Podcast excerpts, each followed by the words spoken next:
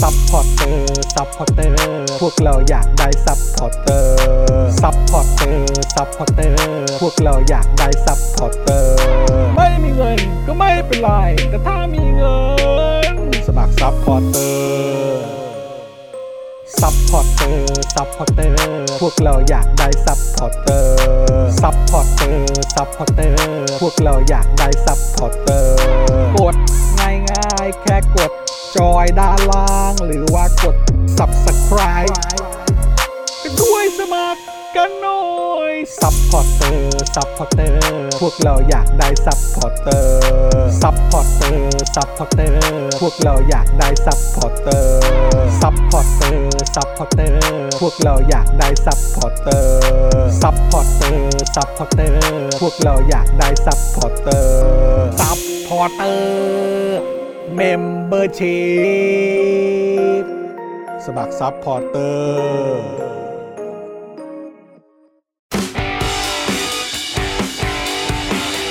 Daily t o p i c กกับจอห์นวินยู สวัสดีครับคุณผู้ชมครับ ต้อนรับทุกท่านนะครับเข้าสู่ Daily Topics นะครับ ประจำวันที่ 16 มกราคม 2566 นะครับ วิววิว นะฮะ เย้ นะครับแน่นอนนะครับต้อนรับทุกท่านนะครับ อยู่กับผมจอห์นวินยูนะครับ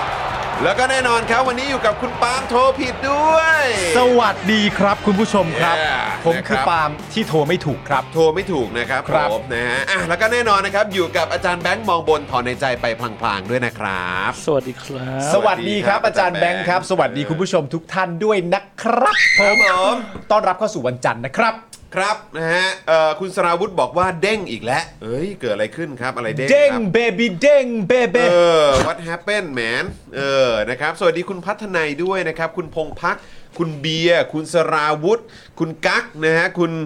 คาโมหรือเปล่านะครับ สวัสดีนะครับ คุณกายโซด้วยนะครับ คุณ ครับ NY คุณ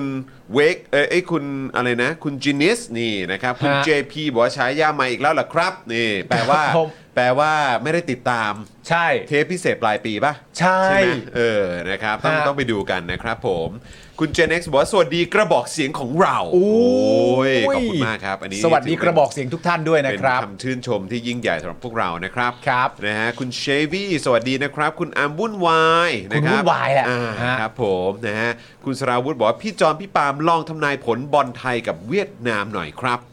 นัดแรกเสมอใช่ไหม ยังเป็นยังเป็น สอง กุนซือ สอง คนเดิมป่ะของเวียดนามอ่ะ ใช่แหละ ที่ดูขี้หงุดหงิดขี้หงุดหงิดอ่ะ ใช่ นัดแรกเสมอ 2-2 เอาเสมอเหรอ นัดแรกเสมอ 2-2 แต่รู้สึกว่าจะเป็น ที่ การ ไป เส เจ ม อ อ ที่นู่นเหรอ ใช่ อ๋อเหรอฮะ นั่นแปลว่าเราเก็บมาได้สองลูกนะครับ โอ้ยนอกเขาเรียกว่าอะไรนอกบ้าน ตอนนี้ยังมีอยู่ใช่ไหมไอ้กฎกฎเอ่อประตูทีมเยือนอ่ะ อันนี้น่าจะมีปะ ยังยังมีอยู่ไหมคุณผู้ชม คุณผู้ชมเขาใช้อยู่ไหม หรือว่าก็เหมือนเดิมก็คือว่าเออแบบยิงเท่าไหร่ได้ เออ เท่านั้นอะไรแบบนี้หรือเปล่า หรือ 2 2 แปลว่า 2 2 แล้วกลับมาบ้านเราเราชนะ 1 0 ก็แต่มันก็จบอยู่แล้วนะ ก็จบอยู่แล้ว ถ้าชนะ1-0 ก็จบอยู่แล้วนะครับป้าหมูสวัสดีนะครับนะฮะแล้วแล้วคุณว่าไงคุณว่าจะชนะไหม ชนะ คิดว่าชนะแน่นอน ชนะแน่นอน าอันนี้อันนี้คือรอบไหนแล้วฮะ อันนี้คือ ไม่รู้ ไม่ได้ตาม เออไม่ได้ จริงๆ ตามจริงๆคุณผู้ชม ไม่ได้ตามจริง ๆ ครับ มัวแต่ไปตามทีมแชมป์อยู่ฮะ เอ้ยทีมไหนฮะเนี่ย มัวแต่ไปตามทีมแชมป์ที่เขาบอกว่าลอนดอนอิสเรดนะฮะมัวแต่ไปตามทีมนั้นบอกโอ้โหมันสง่างามเหลือเกินนะฮะ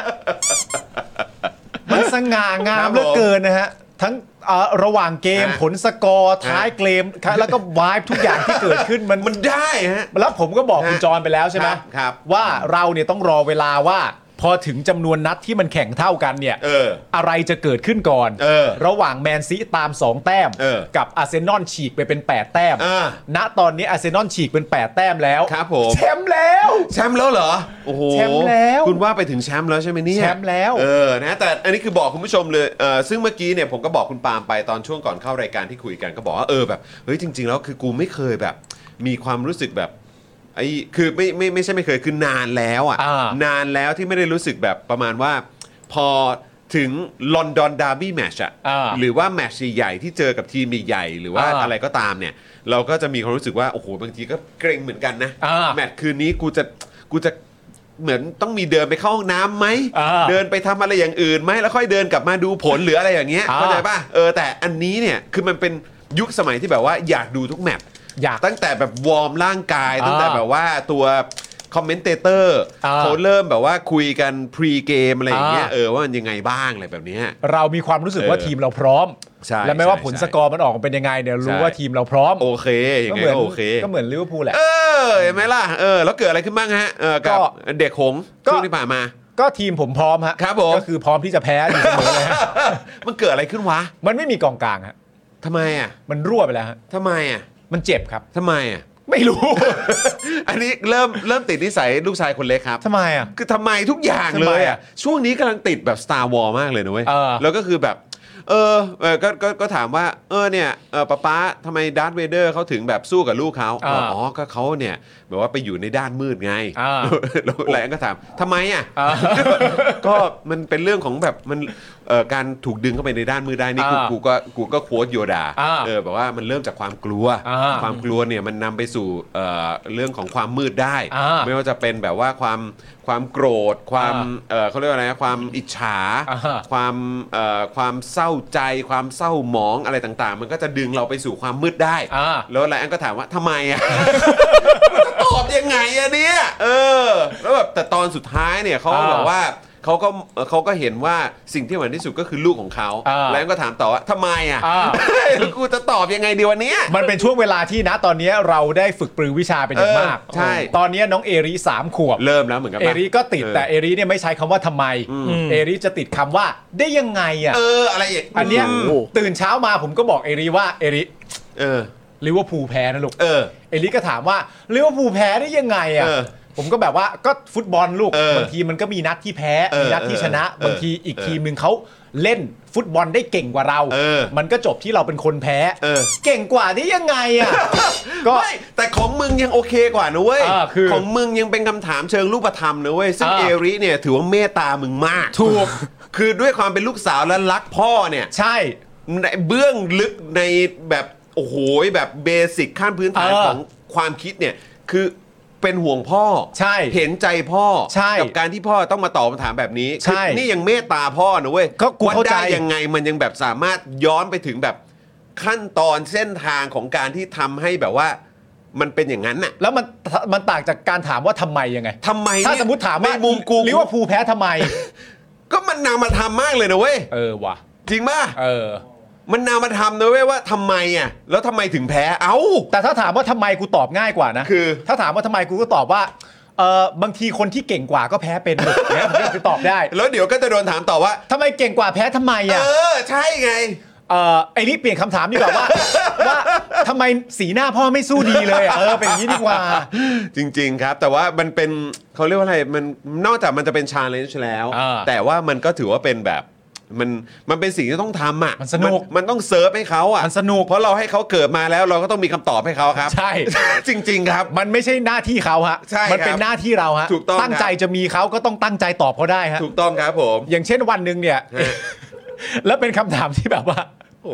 บอกให้เอลิอธิบายตัวเอง เออ ก็ไม่ยอมอธิบายด้วย เออ สมมติมีกินข้าวอยู่มื้อหนึ่ง เออ มื้อเนี้ยผมกับคุณไทนี่เนี่ยพยายามจะหลีกเลี่ยงคำว่าเก่งหรือไม่เก่ง เออเออ เพราะผมมีความรู้สึกมันเป็นคำที่ไม่ค่อยจำเป็นใช่ไหม อ๋อเออเออ เออแล้วแบบสมมติว่าวันนี้เป็นมื้อที่เอริกินข้าวไม่ไม่ค่อยคล่องเท่าไหร่นะ เออเออเออ ก็จะใช้คำพูดเขาว่าเอริวันนี้เอริไม่มีสมาธิไม่ตั้งใจกินข้าวเลยนะลูก อืม เออเอริก็สามารถจะถามกลับคืนมาได้ว่าเอริไม่ตั้งใจได้ยังไงอ่ะ เออ อ๋อก็ เนี่ยแหละ พ่อก็พ่อก็พ่อก็ว่าพ่อจะถามเอลิอยู่กัน แต่ว่า แบบ what happened what what happened happened เออ เออะค โอ้ รับ ยสนุกครับ สนุกครับส สนุนุก ก ค ครั รับบ ผมนะฮะคุณช็อปเปอร์บอกว่าฟังสดครั้งแรกครั้งแรกครับอ๋อโอเค ได้เลยครัครั้บงแรกของครั้งแรกเลย ครั้งแรก ผม ครั้งแรกครับ ยินดีต้อนรับนะครับ ฮะ สวัสดีนะครับ คุณอาลัฟกิงคองบอกว่าเจ้าหนูทำไม เจ้าหนูทำไม ะคบ น่ารักฮะ คุณธนาโนมบอกว่า why and how ใช่ นะครับคุณศรัทธาบอกว่า fear is the path to the dark side fear leads to anger anger leads to hate and hate leads to suffering อ่า to suffering อันนี้ ต้อง ก็ ทำเสียงแบบโยดานิดนึงนะ อันนี้ก็เป็นคำพูดของเรื่อง Terminator นะครับ ครับ Fear leads to anger anger leads to hate and hate leads to suffering เออเนี่ยทำเป็นใครก็เหมือน ครับ นี่มึงจอนหรือแจ๊ด มึงเป็นจอนหรือแจ๊ดที่ทำเป็นใครก็เหมือน ก็เลยจะบอกว่า ก็มาดีครับ ทั้งโหดทั้งมันทั้งข่ายิ้มรีบอย่าช้างก็มาดีครับ เออ นะครับทำไมมันสนุกงี้วะ ชอบ นะครั มาก คุณสราวุธนะครับ บอกว่าขอทัศนะนัดหน้าปีปึปึปีนทุยปืน vs ผีหน่อยครับ เออหุยแต่ว่า นัดหน้าคือ แมนยูก็เพิ่งเพิ่งเพิ่งคว่ำแมนซิตี้มานะ สอยเรือใบไป เออครับผม ฮะ ก็หวังเป็นอย่างยิ่งว่าอาร์เซนอลจะสามารถคว่ำปืนได้ ใช่ นะครับเพราะว่าเพิ่งโดน อาร์เซนอลจะสามารถคว่ำปืนได้ เฮ้ยเออพี่อาร์เซนอลจะคว่ำผีได้ อ่า เออนะครับเพราะว่าคือเอ่อตอนแมตช์ที่แล้วเนี่ยโดนฤทธิ์ของแอนโทนีไป ใช่ เออครับผมแมตช์นี้นี่ก็หวังเป็นอย่างยิ่งว่าจะสามารถเอาคืนได้ ใช่ นะครับแล้วถ้าเกิดว่าสามารถเอาชนะแมนยูได้ก็อาจจะขิงได้ว่า ดูสิ ชนะแมนยูมาแปลว่าต้องเก่งกว่าแมนซีได้เลย โอ้ย ดูจากแต้มก็ขิงได้แล้ว อุ้ยแหม คุณเนี่ยเป็นคนโชคดีนะ จริง ฮะ ๆ ผมมีความรู้สึกว่าเวลาคุณจะดูบอลแต่ละนัดแต่คุณไม่ต้องหวั่นเกรงเลยนะ เหรอ เพราะหลังจากจบจากค่ำคืนนั้นน่ะ เออ วันรุ่งเช้าออกมา ครับ คุณไม่ใช่สไตล์ต้องไปเถียง กับใครนะ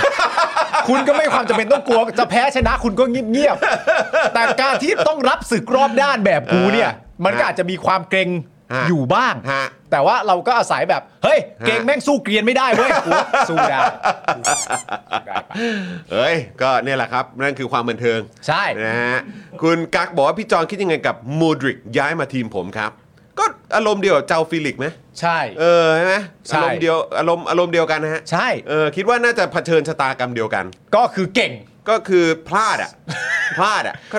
ย้ายไปทำไมเชลซีเ ตอนตอนนี้ทีมที่แบบว่า ครับ เอ่อนักเตะระดับโลกที่แบบระดับท็อปของโลกควรจะ ครับ ย้ายมาที่สุดนี่น่าจะเป็นทีมอะไร ห ป ลั ระ ง มาณ ไหลมาก็ควรจะมาลอนดอนแหละ ก็คือมาสเปอร์นะ เออไม่หรอกโอ้โหไปทำไม มัน เพิ่งแพ้มา เออว่ะ คาบ้านด้วย เออ ถล่มเลย ลักษณะ ส สั อ ญ งลูก สัญลักษณ์ของทีมที่ควรจะมาเนี่ยมันควรจะเป็นแบบเป็นเป็นลักษณะแบบความรุนแรงประมาณ ความรุนแรงเลยล่ะ ความรุนแรงแบบอาวุธยุทโธปก ก็ รณ์ อารมณ์ปืนใหญ่อ่ะ ประมาณ เออ ปืนใหญ่ ครับ ยิง ผม ตุ้มๆเลย แต่ย้ายไปทำไมไปอยู่ อ๋อ แบบว่าแมวใช่ไหม แมแมว อ๋ออ๋อไม่ไม่เอ่อสิงโต สิงโต สิงโตน้ำเงิน อ๋อ ครามโทษทีเออใช่ไหมฮะ แล้วก็มีอะไร อ่า ไก่ใช่ไหม ไก่ไก่ ปทำไม พวกแบบพวกสัตว์สัตว์ไม่เอาแล้ว ทำไม เออพวกอาวุธดีกว่า ทำไมไปอันนี้ อาวุธ ดี ยุ ก ท ว่า โธปก ต้อ รง ณ์ ย้ายไป ดีกว่ ไหน เออ รถถังเรือดำ รถ น้ ถังโอ้โห อันนี้คือแนะนำว่าอย่ามาเมืองไทยแล้วกัน เรือดำน้ำนี่เขา อัด อาจจะย้ายไปบียริวหมด เลยนะ เอาไปเวสต์ แฮ แฮ ม ม แฮ ไป มอ๋อก็ขุนค้อนก็ยังโอเคนะ ก็เป็นค้อนไง เใช่ไหมฮะ พวกสัตว์ปีกนี่ไม่ชอบ อย่าไป อย่าไปเลย อย่าไปเลยครับ ไม่ดีก็ เ อย่าไป แต่ว่าของลิเวอร์พูลก็ไปเถอะ ใช่ เออใช่ไหม ไปเหอะสงสารกูเถ อะ ไปสงสารไปหน่อย แต่ว่าเสียดายเหมือนกันนะ ใช่ ก็เสียดายเหมือนกันเสียดายตัวมูดริชเหมือนกัน ใช่ครับ ครับผมนะครับ ความรุนแรงแบบคุกกี้กล่องแดงนี่ยังมีมาล้อ เอ้ยอร่อย อ๋อ เออรุนแรงแบบนั้นแต่ว่าอร่อย เออ เออครับผมเขาเรียกว่าชัวร์ไง เออ ชัวร์ก็คือ เออ บอกว่าถึงแม้ว่าเอ้ยแบบคุณเอ้ยเอ้ยได้อีกแล้วอะไรอ่ะ เออ เออมันก็เหมือน นี่ ชัยชนะอาร์เซนอลไง มึงเล่นไปทางนี้เลย เออ มึง อะ แบ ไร บ ฮะ เอ๊ะจริง ๆ ทีมกูสัญลักษณ์ทีมนี่ควรจะถูกเคี้ยวทำไมกูไปเคี้ยวคนอื่นวะ อะไรไม่ทรงนี้ไปเลยมึงทรงนี้ไปเลย มึงไม่ต้องเขินแล้ว โอ้ยอั เล่นไปเลย กูก็กูก็ไปไม่ทันเออครับผมหรือว่าพรุนนะฮะโอ้ เฮ้ย ก็ไม่ได้พรุนหรอกนะ สามศูนย์ไม่ได้พรุน เออคุณศรัทธาเอ้ยมันยังยังไม่พรุนครับ 30 นี่ยังเออประคองไปได้ ใช่ นะครับคุณศรัทธาบอกว่านิวผมก็สัตว์ปีกนะครับ เออ สาริกาดง เออ ครับผม ครับ นะฮะ ผม คุณจักกริดบอกว่ามาทีมที่ได้ UCL ทีมล่าสุดของเกาะอังกฤษนะครับ ย้ายมาย้ายมานี่ครับผม คือทีมไหนวะ ทีมไหนวะ เชลซีปะ เชลซีเหรอ เชลซี เออ เชลซี แต่แต่มันคืออันนั้นอันนั้นมันคือยุคสมัยใครนะ ที่ได้อะคือคิดดูดิตอนนี้กูจำแบบผู้จัดการทีมลิเวอร์เออเออเชลซีไม่ได้แล้วอะ นานไปแล้ว เพราะมันล่าสุดนี่คือพอตเตอร์ใช่ไหม ก่อนหน้านั้นคือใคร ทูเคิล ทูเคิล ใช่ แล้วก่อนหน้านั้นใครอีกวะ ก่อนหน้านั้น คอนเต้ ก็ เหรอ คอนคอน ใช่ แลม คอนเต้ พาร์ดคอนเต้ เออแลมพาร์ดหรือคอนเต้วะ ไม่รู้ไม่ค่อยสใจ เปลี่ยนเป็นกระดาษทิชชู่เลย ไม่ค่อยสนใจ เออครับผม ไม่สนใจ เปลี่ยนเป็นรัฐธรรมนูญไทยเลย เอ้ย หนักไปเบาหน่อยเบาหน่อย หนักไป ทีมฟุตบอลนี้ อ๋อที่ฟุตบอล เออ เนาะโอเค โอเค ฟุตบอล โอเค เออ ครับผมฮะ ไม่พูนแค่แค่จุกเสียด ครับผม แซบครับแซบนะฮะ อ่า อ่ะคุณผู้ชมครับ เดี๋ยววันนี้ก็มีข่าวคราวมาให้ได้ร่วมพูดคุยกันนะครับ แล้วก็มาแชร์ความเห็นกัน เช่นเคยนะครับ ก็ย้อนเขาเรียกว่าเพิ่งเพิ่งผ่านบรรยากาศวันเด็กมา โอ้ครับ นะสดสดๆร้อนๆ เดี๋ยวเรา ผม คงจะได้มาขยี้กันนะครับ ฮะ แล้วก็เดี๋ยวมาดูกันดีกว่า ในประเด็นของทุนจีนสีเทานะครับ คุณชูวิทย์ก็ยังมีประเด็นเหล่านี้อยู่ อุ๊ยไม่จบนะฮะ นะฮะแล้วก็ตำรวจไทยแล้วก็ตอนนี้ก็ลามมา DSI แล้วนะครับ ครับ แม่ไม่ธรรมดาจริงๆบิ๊กคอนจีก็กลับมา ครับ นะครับหลังจากห่างหายไปจาก Daily Topics ของเราได้สักพักหนึ่งนะ มาเป็นขโยงครับ มา วันนี้ เป็นขโยงเลยนะครับ โอ้แล้วก็แน่นอนนะครับ วันนี้ถือว่าเป็นอีกหนึ่งวันที่เราได้เขาเรียกว่าเป็นสักขีพยาน ค ครับ วามกล้าหาญนะครับ อืม ของคนรุ่นใหม่ ใช่ครับ นะครับน้องๆครับวันนี้ไปถอนประกันครั ใช่ครับ ถอนประกันตัวเองนะครับ คุณ ครับ ผู้ชม คือ วันนี้คือผมผมก็เขียนเขียนงานวันนี้อยู่ ซึ่งก็เหมือนแบบ เอ่อเดี๋ยวเดี๋ยวจะเป็นสิ่งที่เราก็คงจะได้ติดตามกันโดยเร็วนี้แหละ ครับ แต่ว่าไอ้สิ่งที่ผมนำเสนอไปแล้วก็มีการอ้างอิงด้วยเนี่ยก็คือเหตุการณ์ของทางเอ่อคุณลุงนวมทองอ่ะ ครับ นะครับกับเหตุการณ์ที่ที่คุณลุงเขาเคยแบบแสดงจุดยืน อืม นะครับที่ใช้ชีวิตของคุณลุงเองเนี่ย ครับ เป็นเป็นสิ่งที่แสดงความชัดเจน อืม แสดงจุดยืนเลยนะครับ ครับ ซึ่งคุณลุงเนี่ยคือเป็นในมุมผมอะ่ะคือเป็นตัวแทนของคนที่ คือตัวแทนของผู้ใหญ่ในสังคมเนี้ย อืม ที่ไม่อยากเห็นสังคมเนี้ยมันเละเทะ อืม แล้วก็วุ่นวาย แล้วก็ลงโถส้วมอย่างที่มันเป็นอยู่ทุกวันเนี้ย อืม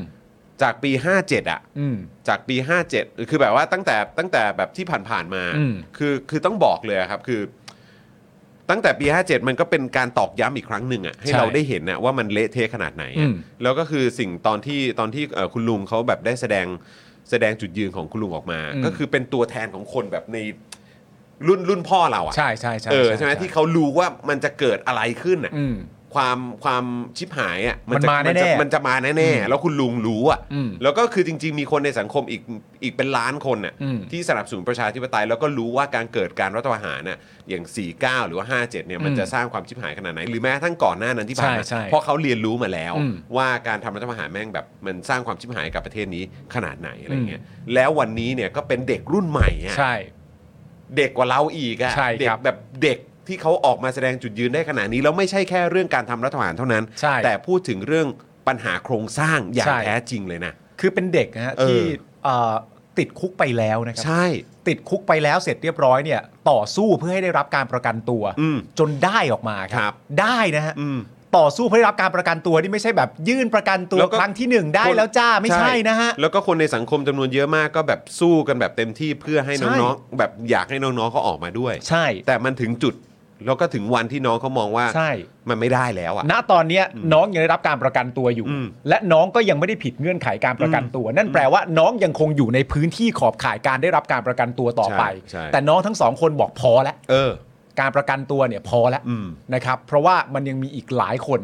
ที่ณตอนนี้ยังใช้ชีวิตอยู่ในเรือนจำหรือว่าติด ถูกต้องถูกต้อง นะครับผม นะครับก็คือตัวเลขที่เราก็อัปเดตกันทุกวันนะครับคุณ ครับ ผู้ช ผม ม นะครับแล้วก็วันนี้ก็จะมีเพิ่มเข้าไปอีก อืม นะครับนะฮะอ่ะเดี๋ยวเรื่องนี้เดี๋ยวเราจะมาพูดคุยกันเพิ่มเติมกันนะครับแล้วก็อยากจะฝากคุณผู้ชมนะครับมาร่วมแสดงความคิดเห็นกันเยอะๆตลอดทั้งรายการของเราเลยนะครับยิ่งคุยกันเยอะ ยิ่งแสดงความเห็นกันเยอะ เรายิ่งไปกันได้ไกลมากยิ่งขึ้นนะครับ ครับ นะ ผม ฮะอ่ะโอเคครับคุณผู้ชมครับ ตอนนี้เรามาขอบคุณผู้สนับสนุนใจเดียวของเรากันก่อนดีกว่า ครับ นะก่อนที่เราจะไปเข้าข่าวแล้วก็เข้าเนื้อหาของเรากันในวันนี้นะครับ ได้เลยนะครับ เราเริ่มกันที่โทมิเกียวซาครับคุณ ครับ ผู้ชมครับ โทมิเกียวซา80 ปีตำนานความอร่อยครับ ไส้แน่นกรุบกลมกลอมทำมือแบบจานต่อจานนะครับ ถ้าเกิดว่าสนใจนะฮะ สั่งได้ที่ Facebook โทมิเกียวซาออฟฟิเชียลครับ ถูกต้องครับผมนะครับ แล้วก็วันนี้นะครับโอ้โห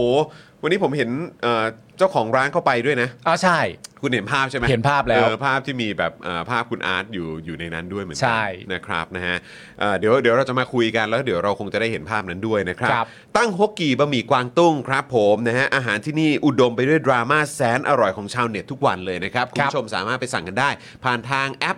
ไรเดอร์ต่างๆนะครับแล้วก็ถ้าอยากจะเข้าไปดูเมนูนะครับเด็ดๆโดนๆนะครับรวมถึงคอนเทนต์แซ่บๆนะครับจากทางร้านเนี่ยแวะเข้าไปได้เลยทาง Facebook ตั้งฮกกีนั่นเองนะครับ ครับผมและต่อกันที่ The Meat Pan ครับ The Meat Pan สวรรค์ชั้น 7 ของสายเนื้อ Oh Yes นะครับ มีโปรใหม่มาบอกกันด้วยครับ ก็คือในช่วงเวลา 5 โมงเย็นจนถึง 1 ทุ่ม ถ้าสั่งเบอร์เกอร์แถมฟรีไปเลยเครื่องดื่ม 1 แก้วครับ ส่วนโค้ดอตอหอนะครับ ก็ยังสามารถใช้ลดค่าอาหารได้ 10%เหมือนเดิม เพิ่มเติมก็คือถ้าเกิดว่ายอดสั่งครบ 1,000 บาท แถมฟรีไปเลยนะครับพานาคอตต้า 1 จานครับ สนใจนะครับสั่งได้ที่ Facebook The Meat Pan ครับ ถูกต้องครับผมนะครับอ่ะแล้วก็ต่อกันด้วยนี่เลยตอนนี้ก็ถือว่าเป็นไอเทมสุดฮอตเลยนะครั ใช่แล้ว สำหรับน้ำว้าพาวเดอร์นั่นเองนะครับแล้วก็อย่างที่บอกไปว่าตอนนี้เนี่ยเอ่อรสชาติหรือว่ากลิ่นที่เอ่อกำลังเป็นที่นิยมมากๆก็คือซินนามอน อบเชย เอออบเชย ครับ นั่นเองนะครับ คุณผู้ชมไม่อยากให้พลาดครับนะสำหรับน้ำว้าพาวเดอร์ผงกล้วยน้ำว้าดิบออร์แกนิกตราน้ำว้านะครับบรรเทาอาการกรดไหลย้อนอย่างได้ผลนะค ค รั รับ บ อันนี้คอนเฟิร์มนะครับโดยพิธีกรของเราเอง แน่นอนครับ ผมได้ผลจริง ๆ นะครับ แล้วก็พร้อมเสริมพรีไบโอติกนะครับให้จุลินทรีย์ที่ดีในลำไส้ เพื่อภูมิคุ้มกันร่างกายที่ดีนั่นเองนะครับสั่งได้เลยนะครับที่ Facebook น้ำว้าพาวเดอร์นั่นเองนะครับ ครับ เลย ผม นี่ครับ นะครับ ครับ ต่อกันที่ XP Pen ครับ XP Pen เมาส์ปากการะดับโปร เขียนลื่นคมชัดทุกเส้นเก็บครบทุกรายละเอียดในราคาเริ่มต้น ไม่ถึงพันครับคุณผู้ชมฮะดูข้อมูลเพิ่มเติมได้นะครับ ที่เพจ XP Pen Thailand นะครับ เข้าไปดูมีแบบไหนที่ถูกใจบ้างรวมถึงมีรีวิวในนั้นด้วยนะครับ ผมไปดูกันได้นะครับที่เพจ XP Pen Thailand ครับ ถูกต้องครับผมนะครับอ่ะมีคนทักเรื่องโฟกัสโฟกัสจานแบงค์เออเดี๋ยวช่วยดูโฟกัสของกล้องพี่ปาล์มหน่อยนะครับผมนะฮะอ่ะแล้วก็ต่อด้วยจินตรักษณ์คลินิกครับนี่เลย จมูกพังเบี้ยวนะครับ หรือว่าระเบิดนะครับทะลุมาจากไหนนะครับ มาให้คุณหมอเชษฐ์แก้ให้ในบททุกรูปแบบเลยนะครับเขาคือคนที่โรงพยาบาลทั่วไทย โยนงานยากมาให้แก้เสมอเลยนะครับ รู้กันเฉพาะคนในวงการนะครับ เทพจริง เรื่องงานซ่อมจมูกพังต้องหมอเชษฐ์จินตรักษณ์คลินิกนะครับ สอบถามได้เลยนะครับ ที่ Facebook จินตรักษณ์คลินิกตรงนี้เลย นี่ครับผมโหแล้วก็เท่าที่ทราบมาที่พี่โรซี่อัปเดตเนอะ ใช่ ต่างชาติมาแล้วเนอะ ใช่ ต่างชาติก็เป็นเป็นเป็นที่ต้องการตัว คือไม่ไม่ใช่แค่เอ่อเขาเรียกว่าอะไรชาวต่างชาติเท่านั้นแล้วอ่ะ อ่า เออนะครับตอนนี้เนี่ยมีเป็นเอยเอ่อเขาเรียกว่าไม่ใช่แค่ชาวไทยเท่านั้นแล้ว อ่ามี มีชาวต่างชาติเนี่ยตาม ใช่ มาทำจมูกกับหมอเชษฐ์กันแล้วนะครับ ที่ไทยครับ ที่ไทยครับผม นะครับ นะคผม รับ อ่ะคุณผู้ชมมาต่อกันที่เฟรนชิกนะครับ อีกหนึ่งไอเทมที่แบบว่าต้องมีนะครับผม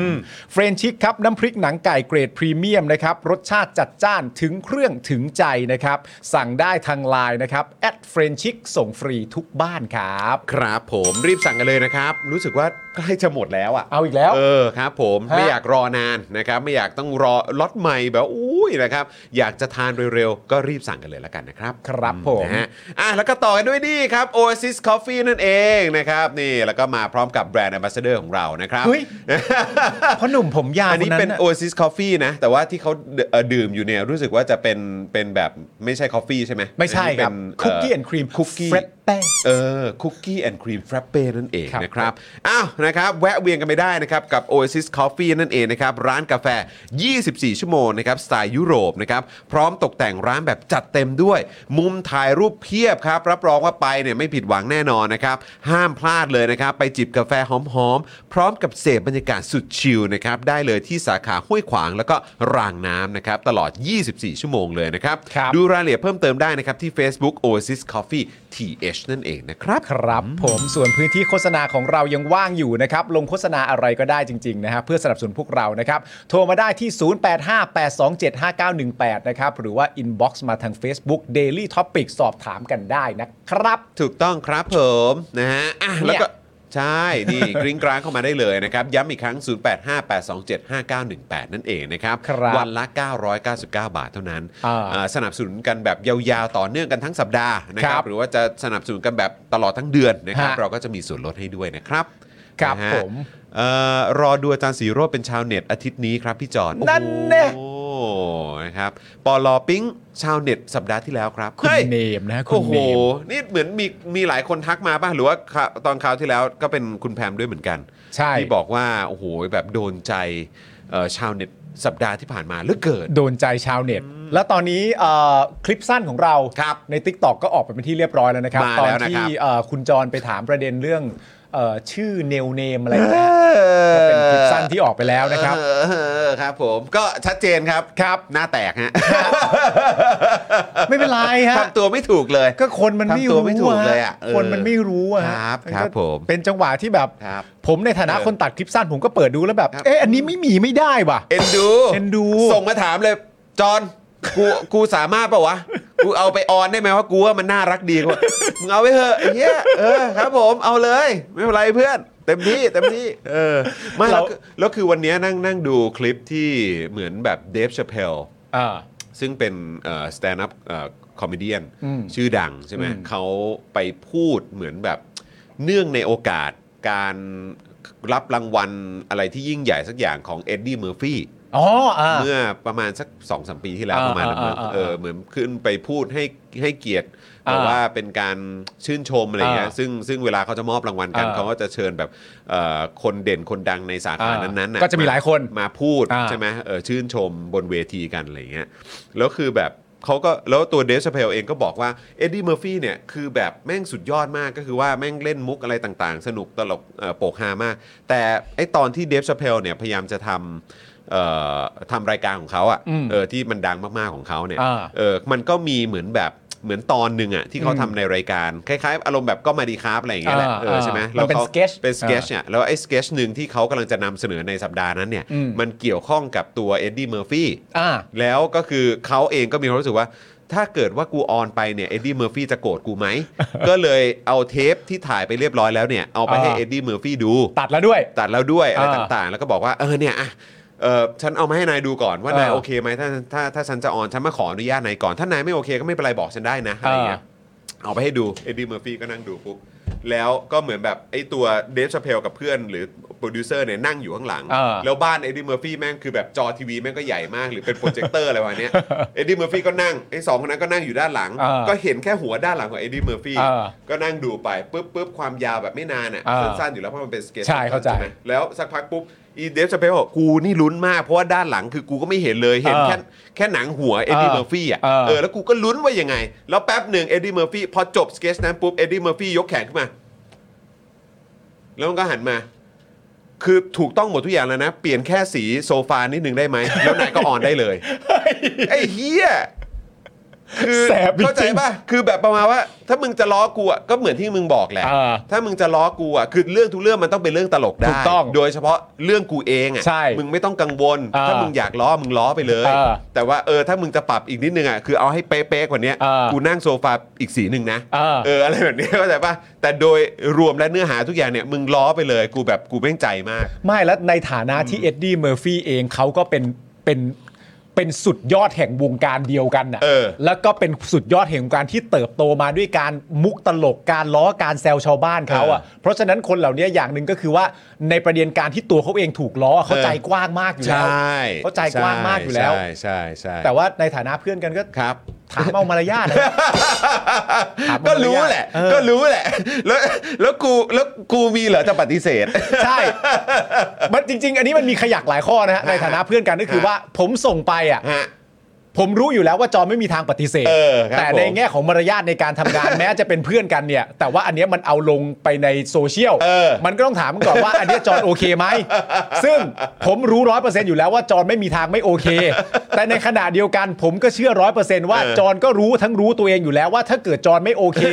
แล้วบอกผมว่าปาล์มไม่โอเค อย่าออนได้ไหม กูก็สั่งออนอยู่ดี ออนอยู่ดีนะครับออนอยู่ดีแล้วครับ คืออันนี้มันเป็นข้อดีคุณผู้ชมกับการที่แม่งรู้รู้ใจรู้ทางกันอ่ะ ใช่ แล้วก็คือรู้ว่าคือถ้ามึงไม่โอเคอ่ะมึงก็จะโดนเพื่อนมึงอ่ะ ใช่ แซวนู่นนั่นนี่แน่นอนแบบอะไรอะไรแค่นี้มึงไม่กล้ามึงไม่มึงโอ้โหมึงทำไมเออ คือการที่ หล่ออะไรอย่เย การที่มึงปล่อยให้กูออนอ่ะ เออ มันปลอดภัยกับมึงมากกว่า มึงไม่ยอมให้ จริ กู ง ออนและโดนกูล้อทีหลัง จริ นะ ง ใช่ไหม จริง ออนไป ใช่ เถอะ คุณผู้ชม ซึ่งอันนี้มันก็ไม่ได้ต่างกันกับอะไรรู้ป่ะ ว่า เกี่ยวกับเวลาที่แบบแม่งไม่ให้กูตรวจสอบนู่นนั่นนี่อะ ใช่ เออมึงให้กูตรวจสอบไปเถอะ เออ เพราะมันรู้ทีหลังอ่ะเฮี้ยกว่า เออตรวจสอบไปกูก็ให้ เออ เออ คือถ้าตรวจสอบแม่งก็จบแล้วอะไรอย่างเงี้ยซึ่งอันนี้คือคิดดูนี่คือเรื่องระหว่างเพื่อนนะ เออ ที่กูเปรียบเทียบไปดูว่าเรื่องระดับประเทศนะเว้ย เออ เออแม่งคิดดูดิ เพื่อนไม่ได้เสียภาษีให้กูด้วยนะ ถูกครับ เออฮะศักดิ์ศรีเหรอฮะโอ้โห เออ แหมเปลี่ยนแค่สีโซฟาใช่ครับ ใช่ นะฮะคุณทาคุมิบอกว่าเขตมณฑลไทยขมิบตามห า เด็ดพีคืออะไรฮะ เด็ดพี่ เออ นะครับ ฮะ แต่ไอประเด็นของจีนเนี่ยนะครับ เดี๋ยวเราคงจะได้คุยกันนะครับ อ่า เอ่อนึกว่าเปลี่ยนสีโซฟา แปลว่าให้ถ่ายใหม่หมด ไม่ไม่ไม่ไม่บอกว่ามันคือแบบว่าเออแบบเป็นการแซวอะครับ บอกว่าเออ ถูกทุกอย่าง อ่า ดีแล้วมึงจัดเต็มไปเลย อ่า แนี่พลาดแค่อย่างเดียวสีโซฟาแม่งคนละสี แอบเหน็บ ท่า แอบเหน็บ แอบเหน็บนิดนึงต้องดูมั่งละดูแต่ Running Shang ใช่ไหมฮะ Ro- Ronnie Chang Chang ใช่ไหม ใช่ เออ Chang Chang คนนี้ก็สนุกมาก คนนี้ตลกมา ค ก นนี้ตลกมาก นะครับเขาเพิ่งออกอันใหม่มาด้วยนะ ใช่ อันที่เขาแบบยืนตรงกลางแบบเหมือน ใส่ชุดสีขาวอ่ะ ใช่รู้สึก เออ แต่อันนั้นอ่ะเจ๋งดี นี่ตลก ครับ มาก เอ่อจอห์นตรวจสอบผลบอลได้อ่ะใช่ครับ อ่า ช่วงนี้ ใช่ ตรวจสอบ ครับ ผลบอลแบบเต็มที่เลยครับผม ฮะ เออนะฮะสวัสดีคุณจูนเมคอัพด้วยนะครับ สวัสดีครับคุณจูนครับ เฮ้ย คุณจูนเปลี่ยนโปรไฟล์ปะเนี่ย เปลี่ยนเปลี่ยนตั้งแต่วีคที่แล้วแล้ว อ๋อเหรอ ใช่ครับ คุณเบียร์บอกว่าจะให้อ๋อเลยตอนนี้หรือเก็บไว้รอเป็นเรื่องเล่าในภายภาคหน้า เลือกเออครับผม ได้กินเปล่าถ้ามึงไม่ให้กูอ่อน ครับผม สิ่งที่มึงต้องเจอคือแบบอ้าวติดหล่อซะแล้ ฮะ ว เออ โอ้ยล้อเล่นไม่ได้แล้วไม่เหมือน ครับ เดิมไม่เหมือนสมัยเด็ก ๆ แล้วมึง เอ อะไม่เหมื อน แล้ว ใช่อะไรของมึงเออฮ มันก็จะยาวใช่ไหม ครับผม นก็จะยาวไป นะ อีก ฮะคุณ16 s o r o s นะฮะเอออยากรู้จังพุธนี้ใครจะมา อุ้ย พุธนี้ใครจะมารู้สึกว่าอาจารย์แบงค์น่ะจะมาใช่ไหม อาจารย์แบงค์มา เออใช่ไหม ใช่ อ่าเห็นไหมอาจารย์แบงค์ อาจารย์ ม แบงค์มาแน่ๆ แต่ แล้ว ไม่ได้มาเป็นชาวเน็ตนะ เขาไม่ได้ถามว่ามาในแง่ไหน เอ ไง อ ก็ก็ ก็ เห็ เห็ น น มี มี คุ คุณ ณ จ จ อ อน น มา มา ก็เห็นถามมาไงพุธนี้ใครมาก็มีปาล์มมา ปาล์มมา จอน แน่ๆ มา ละ ใช่ไหม ใช่ เออ แล้วก็อาจารย์แบงก์ก็มานะครับ เออ แต่ชาวเน็ตใครจะมาเนี่ยอันนี้อีกเรื่องหนึ่ง เออใช่ เออเดี๋ยวรอลุ้นเออ คุณบล็อกเกอ นะ ร์บอกว่าถ้าเป็นคนโตเกียวเวลาพูดว่าสีโซฟาไม่ตรงแปลว่าปฏิเสธนะ ฮะฮะฮะ เหรอฮะ แปลว่าแต่แปลว่าแต่เสธเหรอครับ เหรอครับ แปลว่าไทยถ่ายใหม่ไง เอออ๋อให้ถ่ายใหม่ อ๋อถ่ายใหม่ คุณอะไรนะ คุณ Playtime Base เมื่อกี้บอกว่าแอบเผลอใจให้กับนโยบายของเอ่อชาติพัฒนากล้าฮะเรื่องอะไรยกเลิกเครดิตบูโรฮะ อ๋อ โอ้ครับผม เผลอใจเลย เห ฮะ ลือใจเลยเหรอครับ โอ้โห เออครับผม แปลว่านี่ต่อเนื่องมาจากเรื่องของเศรษฐกิจด้วยหรือเปล่าฮะ เอ เอ อ อ ใช่ นะครับ ใช่ใช่ใช่ คุณแอมบอกว่าพี่ๆดู UFC กันไหมครับ อยากให้คุยเรื่อง UFC มากก็ดูอยู่นะ ก็ดูอยู่เหมือนกัน แต่ว่าอ คา จงๆ บีบคาบีบผ อ มรู้จัก งๆ คาบีบ โอ้โหคาบีบนี่ก็โอ้โห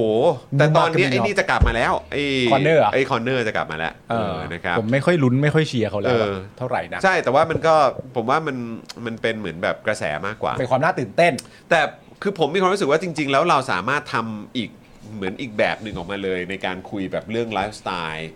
เรื่องกีฬา เรื่องหนังเรื่องอะไรพวกเนี้ยคือเราทำแยกออกมาอีกอันหนึ่งยังได้เลยอะ น่าสนใจ เออ นะ นะครับ เป็นวันคุยที่แบบว่า เป็นช่วงปาล์มจรอยากคุยอะไรก็คุย เอ เงี้ย ออะไรอย่างเงี้ย ออแล้วคุณผู้ชมอยากคุยอะไรก็คุยมา ไหลๆอะไรอย่างเงี้ย ไหล เออ ๆน่าสนใจ ะครับทำไมตอนอยู่ปชปไม่ทำคุณเวจเจตบอกมานะครับ โอ้ยมันเป็นเรื่องในอดีตนะ คุณเพชรเจต เออ นี่ ครั เป็ บ นไงล่า ผม ออกตัวด้วย คุณแพมบอกว่าชาวเน็ตสัปดาห์นี้แก๊งยาม Voice TV เลยครับพี่จอร์ด โอ้โห อุ้ยแต่เขาก็คิวแน่นนะ คิวแน่น เออ คิวแน่นกันะครับ ตอนเป็นรอมวคลังไม่ทำล่ะเออ อ่าน นะครับคุณยายาบอกว่าเครดิตบูโรมีอ่ะดีแล้ว อย่าให้เสียวินัยทางการเงินมากไปกว่านนี้เลย อีกอย่างแบล็คลิสต์ไม่มีอยู่จริงนะนะครับ อืมฮะ คุณไลฟ์ฟิรีบอกว่าผมชอบคอนเนอร์นะ มันกวนทีนดี ใช่ใช่ ครับ ใช่ นะฮะคุณพานุพงศ์นะฮะทักถึงลิเวอร์พูลครับพี่ปาล์มอ่าเขาคงอยากให้คุยเรื่องลิเวอร์พูลไงเออ คุณมีอะไรให้คุยอะ เออแล้วเมื่อกี้เห็นพูดเห็นมีพักเปลี่ยนของคุณน็อตด้วยเหรอครับ คุณน็อตเขาเขาตั้งพักเหรอครับ ผมเห็นเหมือนเขาเพิ่งแถลงข่าวเมื่อชั่วโมงที่แล้วมั้ง คุณน็อตไหน คุณน็อตกองสลากพลัสอะ ตั้งพักเหรอ ไม่รู้ก็คือพอดีผมผมเปิดเข้ามาเมื่อกี้ก่อนเข้ารายการเลยอะ เออก ำลังจะกดเข้าไปดู แล้วก็คือแบบพอดีเออกำลังจะเข้ารายการพอดีผมเพิ่งเห็น อืม มันเด้งเออผมเพิ่งเห็นมันเด้งขึ้นมาเออแล้วก็แบบว่าก็เลยแบบเห็นเป็นเหมือนภาพว่าด้านหลังอะด้านหลังแบ็คแบ็คดรอปเขาอะ เออ เป็นป้ายคือว่าพักเปลี่ยน อ๋อเหรอ เออแล้วก็มีโลโก้มีอะไรด้วย สีขาวกับสีแดงอะไรแบบเนี้ยแล้วก็ จริง เห เหร มื อ อนแบบเขานั่งแถลงข่าวอยู่แต่ผมก็ไม่แน่ใจคือเขา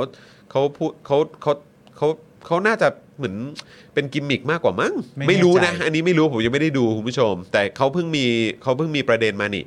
ใช่ไหมครับซึ่งมีเพิ่งเป็นคดีเป็นอะไรต่างๆขึ้นมา ใช่ นะค ค รั รับ บ ก็เลยคิดว่ามันอาจจะต่อเนื่องกันหรือเปล่า คุณบีมยังทำพักพลังใบเลย เออ ใช่จริง ผ ครับ มก็ไม่รู้อันไหนจริงบ้าง เนอะเออนะครับ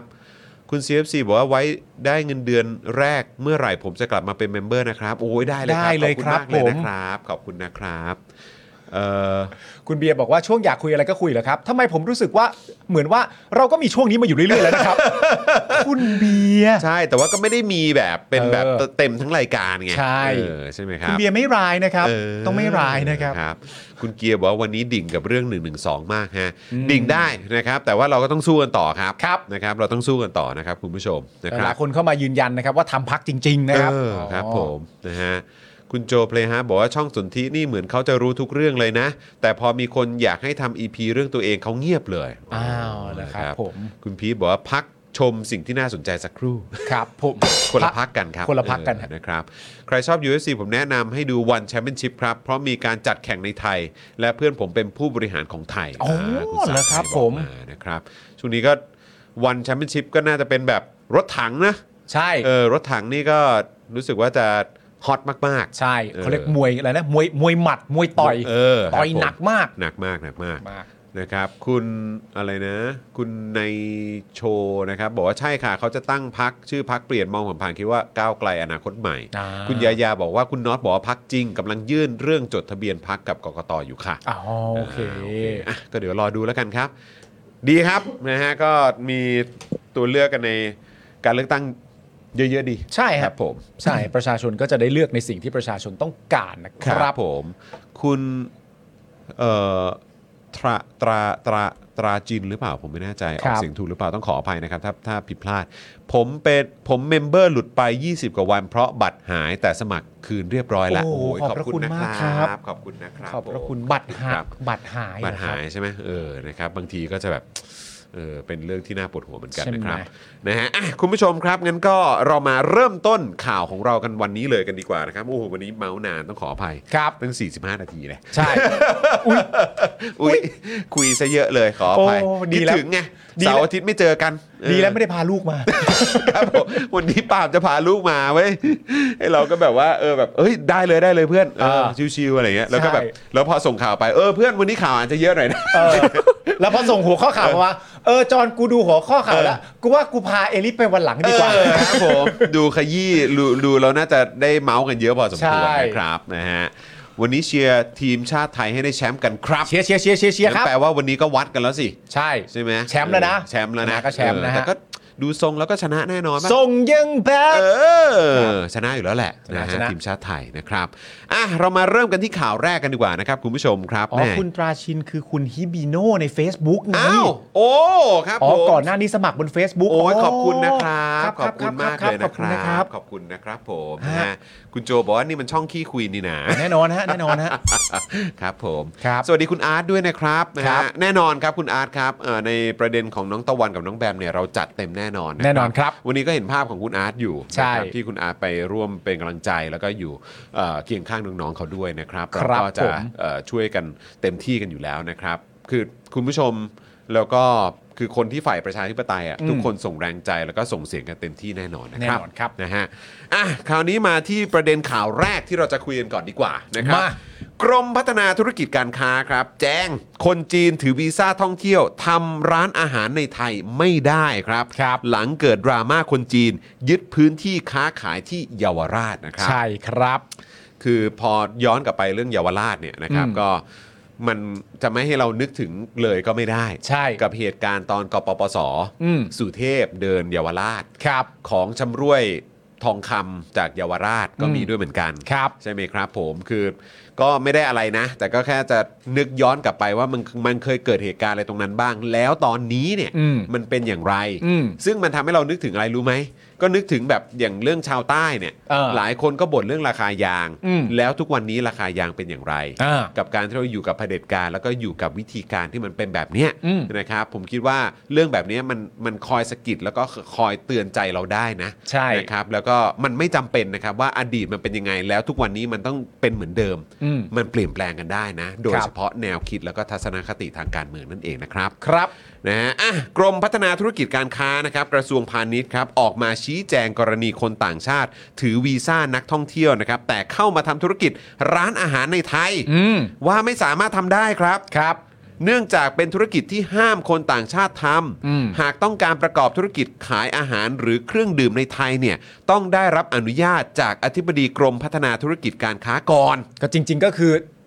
อ่าทำทำได้นั่นแหละ ครับ ถ้าได้รับการอนุญาต ใช่ คือถ้าทำถูกต้องตามขั้นตอ ตามขั้นตอนใช่ แล้วได้รับการอนุญาต ครับมันจะได้ ครับ แต่ว่าไม่ใช่ถือวีซ่าท่องเที่ยวมา แล้วก็ฉันจะเปิดร้านอาหารเลยนะ อืม อันนี้ไม่ได้ ซึ่งไอ้เรื่องของการเปิดร้านอาหารเนี่ยมันเป็นแค่แบบส่วนเดียวเท่านั้นนะครั ใช่ ของการที่แบบว่าทุนจีนเนี่ยเข้ามาในเมืองไทย ย้ำอีกครั้งเหมือนที่เราคุยกันเสมอ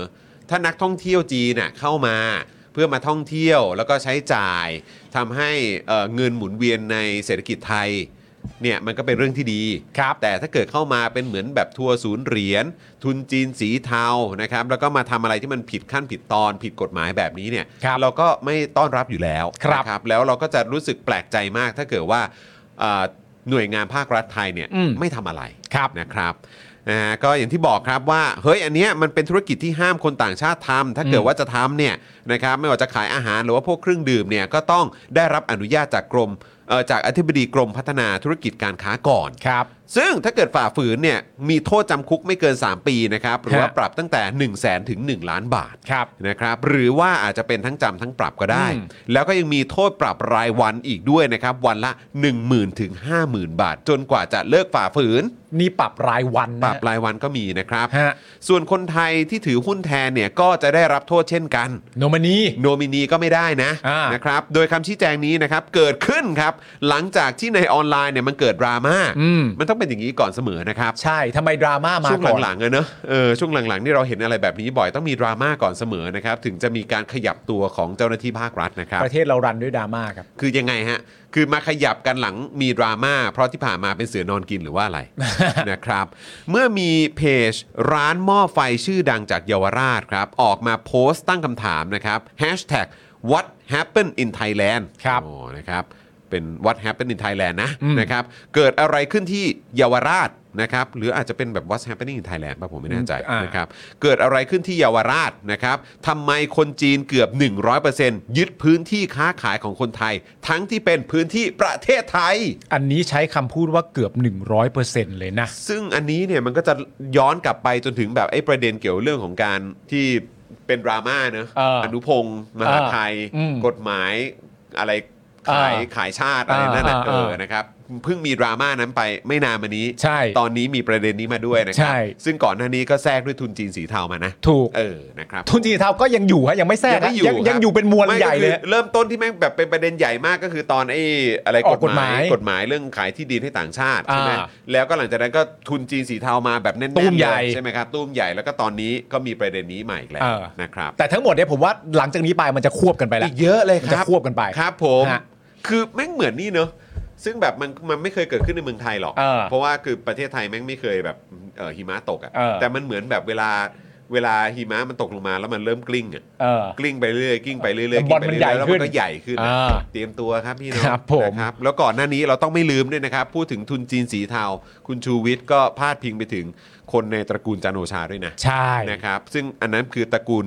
นามสกุลเดียวกับนายกรัฐมนตรีของประเทศไทย ซึ่งมาจากการทำรัฐประหารแล้วก็สืบทอดอำนาจนะครับ หลานเขานะครับ ครับผม ครับผม นะครับ เรื่องใหญ่ครับนะฮะ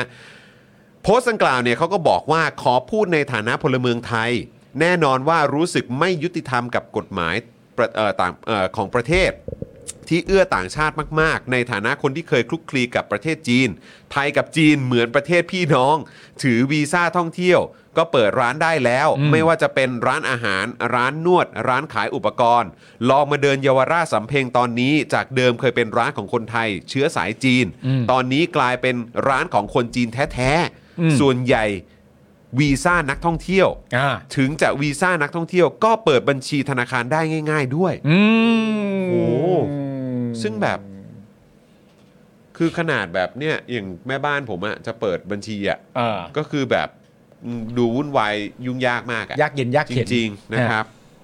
นะฮะนอกจากนี้นะครับยังระบุด้วยนะครับว่าธุรกิจร้านอาหารในจีนเนี่ยไม่ต้องมีสูตรอะไรมากมาย เพราะทุกอย่างมีซัพพลายเออร์ส่งให้เรียบร้อย อืม มีเงินเฉยๆ ก็เปิดร้านได้แล้วชิปปิ้งไทยจีนคือขนส่งง่ายมากด้วย อุปกรณ์ตกแต่งจากจีนก็มีแบบสำเร็จ ไม่ต้องการฝีมือช่างไทยทำ อืม การลงทุนมาเปิดร้านต่างๆ ในไทยเลยเนี่ยง่ายมากๆ แต่หากหาถึงปลายทาง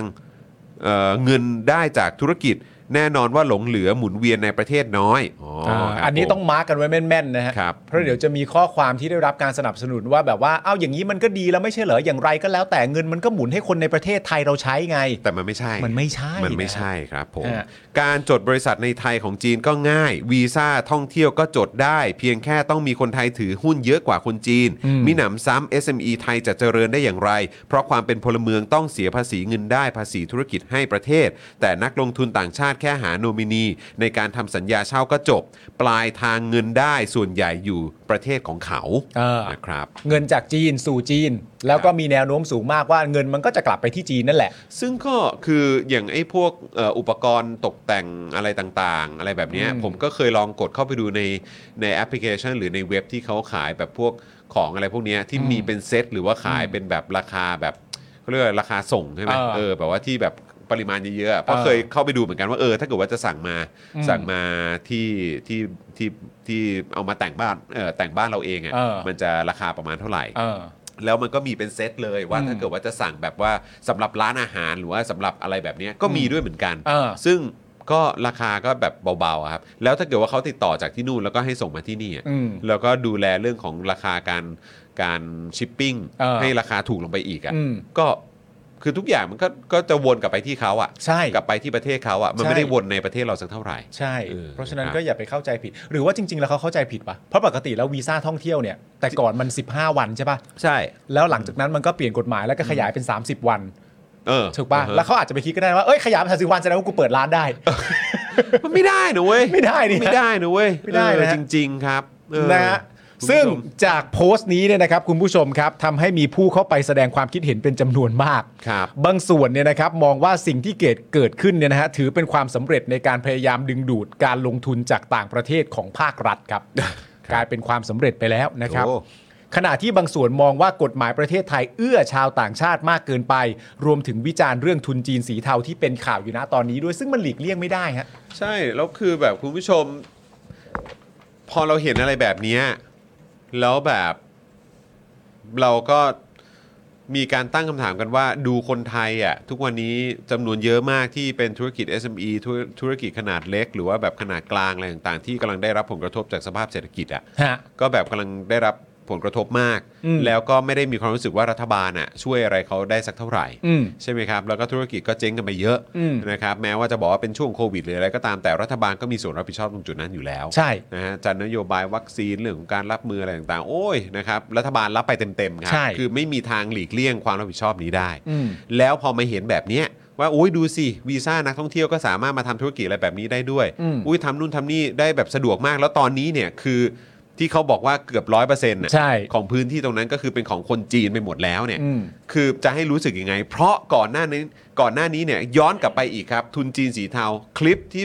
คลิปที่มันมีเนี่ยแหละ ตัวตัวละคร ชาวจีนสีเทาเนี่ย ชาวจีนสีเทา เออชาวจีนสีเทาเนี่ยที่ออกมา เออ พูดว่าก็กูมีเงินน่ะกู เออ ทำได้อะ ใช่ มีเงินประเทศนี้ทำอะไรก็ได้อะ เออ แล้วก็มีคนของเขาเอ่อที่ออกมาพูดด้วยเหมือนกัน จะใส่เครื่องแบบอะไรก็ได้ ถ้า ใช่ มีเงินทำได้ทุกอย่างในประเทศ ใช่ นี้ จะ ให้ มี รู้ ร สึ ถ กไงอ จะมีรถนำขบวนก็ได้ ใช่คือจะให้คิดยังไงล่ะครับ เออ คือมันย่อมรู้สึกอยู่แล้วว่าอ้าวไอ้ห่า ใช่ คือคนไทยอ่ะประชาชนคนไทยอ่ะที่เป็นเจ้าของประเทศอ่ะ เออ ที่เป็นคนเสียภาษีเนี่ยกลับได้รับการปฏิบัติแบบว่า เป็นเหมือนพลเมืองชั้นที่ต่ำลงมาอีกอะ ใช่ ไม่และคือมันเป็นเรื่องจริงนะครับ ที่เราหลีกเลี่ยงไม่ได้ในประเด็นของการที่ว่าในความรู้สึกแบบมีเงินแล้วทำอะไรก็ได้เนี่ย เพราะว่าเรื่องประเด็นนะตอนเนี้ยเราก็ยังไม่ได้เคลียร์กันเลยนะ อืม แล้วคุณชูวิทย์ก็ยังย้ำอยู่เสมอประเด็นที่ว่าณตอนที่เข้าไปตรวจตอนแรกเนี่ย ซึ่งต้องการจะเข้าไปตรวจในประเด็นเรื่องแบบเรื่องผับเรื่องอะไรต่างๆนานาแต่พอเข้าไปเสร็จเรียบร้อยไปเจอประเด็นเรื่องยาเสพติด แล้วคุณชูวิทย์ก็บอกอยู่เสมอว่าประเด็นที่ยังไม่ได้เคลียร์ก็คือประเด็นเรื่องที่ว่าในความเป็นจริงแล้วณวันนั้นตู้ห่าวก็อยู่ในที่เกิดเขตอะ อืม อันเนี้ยก็ยังไม่เคลียร์ ใช่ ประเด็นง่าย ๆ เลย ณ ใช่ วันนั้นน่ะมัน ใช่ เจอตัวตู้ห้าวแล้ว ใช่ ถ้าตามที่คุณชูวิทย์พูดนะ ครับ แต่ก็เหมือนไม่เจอฮะ แล้วมันจะให้คิดยังไงอะ นั่นน่ะสิครับ แล้วก็เจอหลานนะ ใช่ แต่หลานนี่ต้องเอาไว้ ใช่ นะครับ มันก็อืม แล้วเรื่องนี้มันจะกระจายไปอีกเยอะคุณผู้ชม ใช่ เพราะว่าคือที่ผ่านมาเราอาจจะมองว่าเฮ้ยมีแค่ตำรวจอย่างเดียวหรือเปล่าเฮ้ยมีแค่ตมอย่างเดียวหรือเปล่า มีเอ่อยังไงบ้างอ่ะนี่ล่าสุดก็เพิ่งจะมีเหมือน DSI ก็มามีเกี่ยวข้อง ใช่ ด้วย ตอนนี้เนี่ยก็มีเรื่องของแบบเนี่ยฝ่ายกรมกรมพัฒนาธุรกิจการค้าอะไรเข้ามาเกี่ยว ใช่ คือเรื่องแบบนี้เนี่ยไปกันทั่วครับ ใช่ หน่วยงานภาครัฐเนี่ยมีส่วนเกี่ยวข้องกันทั้งนั้น ใช่ แล้วณตอนนี้ที่มันสำคัญที่ยืนยันก็คือว่ากรมที่คุณจรว่าไปเนี่ยนะฮะกรม กรมพัฒนา เอ่อกรมพัฒนาที่ว่าเนี่ย อืม เขาออกมายืนยันอย่างชัดเจนว่าทำไม่ได้อะ ใช่ แล้วเพราะฉะนั้นพอตั้งคำถามว่าทำไม่ได้เสร็จเรียบร้อยมันก็ต้องยาวต่อไปว่าเออทำไม่ได้แล้วยังไงวะ ใช่ ทำไม่ได้แล้วที่ผ่านมาถ้าเกิดมีการทำได้ขึ้นมา แล้วตัวกรมที่ว่าจะอธิบายตัวเองว่าอย่างไร แล้วหลังจากนี้ไปเสร็จเรียบร้อยการจัดการจะเกิดขึ้นเนี่ยมันจะเกิดขึ้นในแง่ไหนอ่ะ การบังคับใช้กฎหมายอะไรต่างๆ เอ ที่ อ ผ่านมามันเกิดอะไรขึ้น ใคร ใช่ ที่มีส่วนเกี่ยวข้องบ้างทำไมคนเอ่อเหล่านี้ถือวีซ่าท่องเที่ยว แต่สามารถมาเปิดบริษัทได้ด้วยเหมือนกันเฮ้ย ใช่ เราก็สามารถเปิดเปิดบริษัทได้ทั้งๆที่ก็เห็นกันอยู่ว่าอ้าวอ๋อก็คือมีคนไทยเป็นโนมินีหรือว่าอาจจะแบบถือหุ้นมากกว่าเท่านั้นเองเหรอ ใช่ แล้วก็มาทำธุรกิจอย่างนี้เนี่ยนะ อืม เออนะครับคือเรื่องพวกนี้มันต้องสาวกันให้หมดละครับ ครับ เออคื แล้วณ แบบ ตอนนี้มันก็เริ่มออกมาเรื่อยๆนะครับ ใช่ ครับผม เออ แต่ประเด็นที่มันสำคัญที่ผมว่าประชาชนตั้งคำถาม เยอะมากเลยก็คือว่า ยิ่งข้อมูลออกเยอะอะ อืม แต่เหมือนเจ้าหน้าที่เริ่มช้าลง เออ คือมันต้อง ช้ากันทั้งองคาพยพนะ ใช่ เออ ทั้งทั้งที่ในความเป็นจริงอ่ะมันต้องเร็วกว่านี้ อืม เพราะมีคนช่วย อืม แล้วก็มีคนช่วยที่ให้ข้อมูลแบบ มีคนช่วยได้ข้อมูลเหมือนแบบป้อนข้าวเด็กอ่ะ อืม ป้อนให้เลยกินนะลูกแล้วเดี๋ยวไปโต อืม อย่างนี้เลยนะในความรู้สึกอะข้อมูลที่คุณชูวิทย์หรือใครต่างๆกันานาหรือที่โพสต์อยู่ปัจจุบันเนี่ยมันเป็นข้อมูลที่แบบว่า ป้อนข้าวอย่างเดียว ไม่ต้องหากินเองเลย อืม และร่างกายเติบโตได้เลย อืมอืม แต่มันไม่โตเว้ย อืม มันก็เลยแปลก อืม นะฮะ อืมใช่ ซึ่งขณะที่นะครับล่าสุดนะครับคุณรัชดาธนาดิเรกนะครับ ครับ ซึ่งเป็นรองโคจกเออรองโคจกทำไมฮะ โคจก รองโค โค จ จ ก ก ประจำสำนักนาย ก รองโคจครักบผม เป็นรองโคจกที่จกฮะ แหม่พอมึงพอมึงพูดจบปุ๊บนี่กูแบบอื้อหือนึกนึกเห็นหลายภาพเลย ใช่ เออครับผมอ่ะ anyway คบ เป็นรองโฆษกประจำ ครับ สำนักนายกนะครับ ก็ ครับ ยังได้ชี้แจงประเด็นนี้นะครับ ว่าเรื่องนี้เนี่ยรัฐบาลจะติดตามอย่างใกล้ชิดคุณจร อืม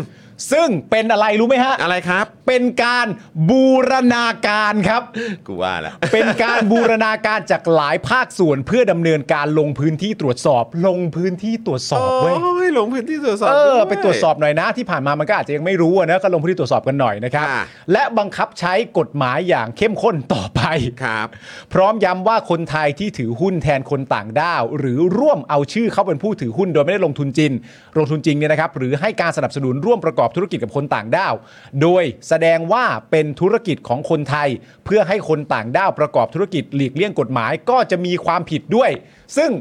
มันแน่อยู่แล้วแหละครับ ครับ มันก็ต้องมีความผิดด้วยอยู่แล้วล่ะครับ มันคงไม่พ้นหรอกครับ ครับ ถามก็คือว่า เมื่อไหร่ เมื่อไหร่อะครับ เมื่อไหร่ คุณเบียร์บอกว่าจริง ๆ แล้วคุณปาล์มอาจจะได้พูดผิดก็ได้ เรื่องอะไรครับ รองโคจก ลองโค นะฮะ จกเนี่ยแหละครับ รองรองโคแจ๊ะ ลองโคแจ๊กกันเลย ร อที ง เดี โค ยว แจ๊ะรองโคศกอะไรครับ ผม คุณธนาหนุ่มว่าบริการอย่างใกล้ชิดครับผมบูรณาการอย่างใกล้ชิด ใกล้เช็ดเลยครับ ใกล้เช็ ผ ด ม โดยคุณผู้ชมฮะ เรานี่ก็พูดประเด็นเรื่องคุณชูวิทย์มาสักพักแล้วนะฮะ ครับ อันนี้เรามาพูดประเด็นคุณชูวิทย์โดยตรงกันบ้างดีกว่านะครับผ ค ม รับ โดยนอกจากดราม่านี้แล้วนะครับที่พูดถึงกันไปนะครับ ก็ยังมีอีกหนึ่งประเด็นครับ ที่เกี่ยวกับธุรกิจคนจีนครับ ที่ล่าสุดคุณชูวิทย์ไม่พักแล้วฮะทีนี้ฮะ ครับ คุณชูวิทย์เนี่ยได้ออกมาแฉนะครับ พร้อมกับหลักฐานเป็นคลิปวงจรปิดคุณผู้ชมเอาละฮะ ซึ่งอันนี้นะครับเป็นคลิปนะครับ DSI ครับ และตำรวจ 191 นะครับ รับเงินปล่อยจีนเทาครับ คุณผู้ชม คุณชูวิทย์ระบุว่าแบบนี้เลยนะ ครับผม โดยคุณชูวิทย์นะครับระบุว่าเรื่องจีนเทาเนี่ยนะครับผลประโยชน์เงินมากกล้าจ่ายจึงหลุดรอดไปทุกครั้งครับ อืม ครั้งนี้คุณผู้ชมฮะมันมาอีกรูปแบบหนึ่งแล้วครับ ครับ ครั้งนี้เราเคยได้ยินคำอ้างมาแล้วใช่ไหมอ้างเป็นนั่นเป็นนู่นเป็นนี่เป็นอะไรต่างๆนานาครั้งนี้ตามคลิปเนี่ยนะฮะอ้างเป็นบ้านพักกงสุนใหญ่นาอูรูครับ นาอูรูโอ้โห คุณผู้ชมอาจจะไม่คุ้นนะฮะ ประเทศนาอูรูเนี่ยนะครับ เป็นเกาะกลางมหาสมุทรแปซิฟิกครับ มีพื้นที่ 21 ตารางกิโลเมตรเท่านั้น มีจำนวนประชากรนะครับ เพียง 1670 คนครับ ครับ ซึ่งจำนวนที่ว่าเนี่ยถือว่าน้อยเป็นอันดับ 2 ของโลกนะครับ และเป็นแหล่งของพวกจีนเทาครับ นิยมไปแปลงสัญชาติครับ ใช้พาสปอร์ตนาอูรูครับในการทำธุรกรรมหรือว่าเดินทางครับ ครับ โดยบ้านหลังดังกล่าวนะครับ จีนเทาเนี่ยนะฮะใช้เป็นที่ทำพาสปอร์ตและวีซ่าปลอมครับของประเทศนาอูรูครับ แต่อ้างว่าเป็นบ้านพักกงสุลใหญ่นาอูรู กงสุนใหญ่ครับ ใช้บอกว่าหลอกว่าเป็นบ้านพักกงสุลใหญ่ ครับ ของนาอูรู แต่ในความเป็นจริงเนี่ยทำพาสปอร์ตและวีซ่าปลอม เหตุที่ว่าเนี่ยนะฮะเกิดขึ้นในวันที่ 22 ธันวาคม 65 ครับ DSI ประสานไปที่รองผบชน เพื่อให้ขอสารนะครับออกหมายค้นบ้านโดยยังไม่ได้ตั้งเลขคดีครับพอสารออกหมายค้นให้นะครับ DSI ก็ขอกำลังตรวจ 191 และก็มีทหาร 1 นายครับเข้าร่วมค้นที่บ้านนะครับ พบคนจีนทั้งหมด 11 คนฮะไม่ใช่นาอูรูนะฮะ อืม พบคนจีนทั้งหมด 11 คนครับ คนจีนว่ะ คนจีนฮะ ครับ มีหมายแดงจากประเทศจีนนะครับ และมีหนึ่งคนฮะหนีมาจากจินหลิงครับ ครับ พบเงินสดอีก 8 ล้านบาทครับ แต่กลับโลภครับ ยักเอาไว้ 5.5 ล้านครับนำส่งบันทึกได้แค่ 2.5 ล้าน ส่วนอีก 5.5 ล้านเนี่ยนะครับ อันนี้ตามที่คุณชูวิทย์บอกนะ อีก 5.5 ล้านเนี่ยนะครับ แบ่งกันระหว่าง DSI กับ 191 ครับ อืม คุณผู้ชม แต่ยังแบ่งไม่ลงตัวครับ จึงให้จีนสีเทาไปเอาเงินสดมาอีกฮะแบ่งเงินกันตอนแรก 5.5 ล้าน แบ่งไม่ลงตัวครับ จึงให้จีนเทาเนี่ยนะครับ ไปเอาเงินสดมาอีก 4 ล้าน อืม นัดให้เอามาส่งให้ที่ปั๊มน้ำมันครับ ครับ และที่ปั๊มน้ำมันก็มีกล้องวงจรปิดอีก มี คุณผู้ช ด้วยครับ ฮะ ผมอืม เอาแล้วฮะ แล้วก็เหมือนเหมือนได้ข่าวว่านั่งรถของ DSI มาด้วยนะ เออ เออ ซึ่ง DSI เนี่ยนะครับ ให้ล่ามจีนที่พามาด้วยครับ ไปนำเงิน 4 ล้านใส่ถุงกระดาษหิ้วออกมาจากปั๊มครับ จาก 5.5 ล้านเนี่ยนะครับ พอเพิ่มอีก 4 ล้านเนี่ยก็รวมกันเป็น 9.5 ล้านนำไปทำอะไรนำไปจัดสรรกันครับ โดยโทรศัพท์แจ้งไปที่ท็อปครับ แจ้งไปที่ท็อปหรือเจ้าหน้าที่ระดับสูง DSI ครับ ครับ ว่าได้เงินเรียบร้อยแล้วฮะ หลังจากนั้นก็ปล่อยตัวจีนเทาปล่อยไปทั้งหมดด้วยฮะ งานนี้นะครับ ให้ติดตามว่าใครเกี่ยวข้องอย่างไรครับ ครับ สุดจริง ๆ ครับผม โอ้โห คุณผู้ชม คือก็น่าสนใจดีเหมือนกันนะครับ เพราะว่าคือพอพูดถึงเนี่ยตัวนาอูรูเนี่ย อืม นะครับ ก็พยายามจะดูว่าเออมันมีแบบเหมือนเป็นสถานทูต หรือว่าเป็นสถานกงศุลใหญ่อะไรแบบนี้ เออ อ อ ยู่ที่ไหนบ้าง เออ คือผมก็ลองไปเสิร์ชดู สรุปว่ามันมีอยู่ประมาณ 11 ที่ เออ มีเรียงตามตัวอักษรเอ่ออัลฟาเบตภาษาอังกฤษนะฮะ อืม อัฟกานิสถานครับ ก็มีนะ เออ ก็มีนะครับเอ่อแล้วก็มีที่ออสเตรเลียก็มี อ่าฮะ นะครับออสเตรียก็มีเบลเยียมก็มีจีนเนี่ยมีแน่นอน เออ ฟิจิอินเดียสหรัฐอเมริกา แล้วก็ไทยครับ มีที่ไทยเหรอ่ะ ก็เนี่ยก็ที่ที่เขาว่าเป็น อ่า ที่เนี่ยกันแหละ เออ นะครับ ซึ่งก็เนี่ยก็คือเป็น consulate นะครับ เออ แต่ว่าเอ่อถ้าเกิดว่าเป็นในอเมริกาเนี่ยเข้าใจว่าจะเป็น embassy นะ เออ เออ นะครับ ก็คือก็คงแล้วแต่แตกต่างกันไปแหละนะครับ แต่ว่าของไทยเราก็มีอยู่ในนั้นด้วยอยู่อยู่ในลิสต์นี้ด้วยเหมือนกัน ใช่ แต่คือประเทศที่มันดูแบบดูไม่ค่อยมีเสถียรภาพอ่ะ เออ ก็อย่างอัฟกานิสถานอย่างเงี้ย ใช่ ใช่ไหมฮะ อย่างไทยอย่างเงี้ย อืม ใช่ไหมครับ ผมก็รู้สึกว่าดูทรงแล้วมันก็ถ้าให้เลือกว่าจะไปทำอะไรที่ไหน เออ แบบเนี้ยที่ เออ ดูเทาๆอ่ะ อืม แล้วพี่จีนมาเกี่ยวข้องด้วยอะ เออ ที่ดูเหมาะสุดเนี่ยก็ต้องไทยอยู่แล้ว ล่ะครับ อัฟกานิสถานไปก็ตอนนี้ก็อาจจะทุกอย่างไม่ค่อยลงตัวเท่าไหร่ ใช่ฮะ มาไทยเนี่ยแหละ เออ ใช่ไหมฮะ แล้วก็รัฐบาลไทยก็มีแนวโน้มอะไรต่างๆ ที่ที่ดูทรงไปในแง่ที่เอื้อเฟื้อ เออ ให้กับทางจีนน่ะ เออ มากพอสมควร เออ นั้นมาไทยเนี่ยแหละเวิร์กสุด อืม จะไปทำไมอ่ะอเมริกาไปทำไมอ่ะฟิจิ ไป คือ ทำไมเบลเยียม ไปทำไมออสเตรเลีย มาเมืองไทยนี่แหละ ถ้าเกิดว่าตามนี้เนี่ย เออ เอาเงินใส่ถุงกระดาษก็จบได้เนี่ย ใช่ ก็ก็อยู่ไทยดีกว่า คือคำถามก็คือว่าไปที่มันยากๆทำไมอ่ะ ใช่ เออ แล้วนี่ก็คือรองรับทุกอย่างอะ่ะ เออ ใช่ไหม ทำธุรกิจใหญ่โตได้เลยอะ่ะหรือว่า ใช่ จะไปเยาวราชอะ่ะ ไม่แล้ว ใช่ป่ะ อีกประเด็นหนึ่งนะตอนนี้ที่เขาตีความกันก็คือว่าหนึ่งในอีกหลาย ๆ อย่างที่คุณชูวิทย์ล้ำหน้าไปมากแล้วเนี่ยตอนนี้คุณชูวิทย์ล้ำหน้าประเทศไทยทั้งประเทศไปมากแล้วนะ ใช่ครับผม ในประเด็นไหนรู้ไหมฮะ ฮะ คุณชูวิทย์มีกล้องวงจรปิดที่ใช้ได้ฮะ เออ คุณชูวิทย์ล้ำหน้าประเทศไทยไปมากแล้วนะฮะ คือกล้องวงจรปิดของคุณชูวิทย์เนี่ยใช้ได้ว่ะ เออ คือไม่ใช่ของคุณชูวิทย์หรอกแต่ที่คุณชูวิทย์ได้มาก็ก็มันก็พิสูจว่ามันไม่เสียไง กล้องวงจรปิดที่คุณชูวิทย์อยากเอามาให้ เออ คนไทยได้ดูอ่ะ เออ เป็นกล้องวงจรปิดที่ใช้ได้ทั้งตัวหน้าบ้านที่หลอกว่าเป็นกงสุลของนาอูรู และที่ปั๊มน้ำมันที่บอกว่ามีการแลกเงิน มีตั้งแต่การขับรถมา คุณชูวิทย์ได้ภาพจากกล้องวงจรปิดที่ใช้ได้มาหมดเลยอ่ะ จริง คุณชูวิทย์ล้ำแล้วฮะ ๆ แล้วมันยิ่งตอกย้ำให้คุณผู้ชมว่าจริงๆอ่ะกล้องวงจรปิดประเทศเนี้ยมันใช้ได้หมดทั้งประเทศแหละ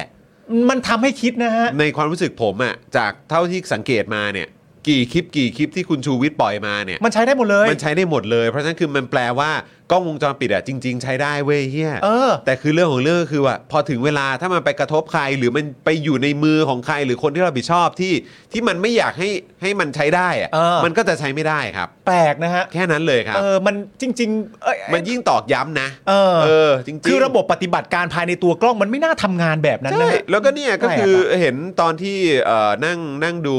เอ่อสัมภาษณ์ของบิ๊กคอนจีเนี่ย เออ เอ่อที่ให้สัมภาษณ์กับรายการทางช่อง9เนี่ย อืม ก็บอกเหมือนกันว่าเหมือนเข้าใจว่าทางเจ้าหน้าที่ที่เข้าไปในสถานกงสุลเนี่ยก็มีการเก็บแบบพวกฮาร์ดดิสก์อะไรพวกนี้ออกมาไง เออ เออใช่ไหม ใช่ เพราะฉะนั้นก็คือเหมือนมันเป็นโปรโตคอลอยู่แล้วอะ ใช่ ของพวกแบบว่าแนวเนี้ย เออ ว่าต้องเก็บไอ้พวก ใช่ ฮาร์ดดิสก์ออกมา แต่มันอยู่ที่ว่าพอถึงเวลาปุ๊บแล้วก็บอกว่าเออแต่ฮาร์ดดิสก์ไม่อยู่ ใช่ แล้วกูจะให้คิดยังไงว่าอ๋อก็คือมีคนเข้าไปเอาออกไปหรือเปล่า ใช่ หรือว่าจริง ๆ แล้วมันไม่มีอยู่จริง ๆ ซึ่งช่วงหลังคือกูค่อนข้างมั่นใจว่ามันมีอยู่จริงแต่มันถูกถอดออกไป ใช่ ซึ่งจริง ๆ ประเด็นเนี้ยมันไม่พ้น เพราะว่าไอ้ประเด็นเรื่องกล้องวงจรปิดโดยตรงเลยเนี่ย มัน ครับ ก็เป็นประเด็นที่ตัวคุณชูวิทย์เนี่ยเคยแฉมาแล้ว เออ ในรูปแบบของการทำงาน เช่น ย้อนไปที่ผับมันมีอาคารอยู่ต้นอาคารซ้ายอาคารขวา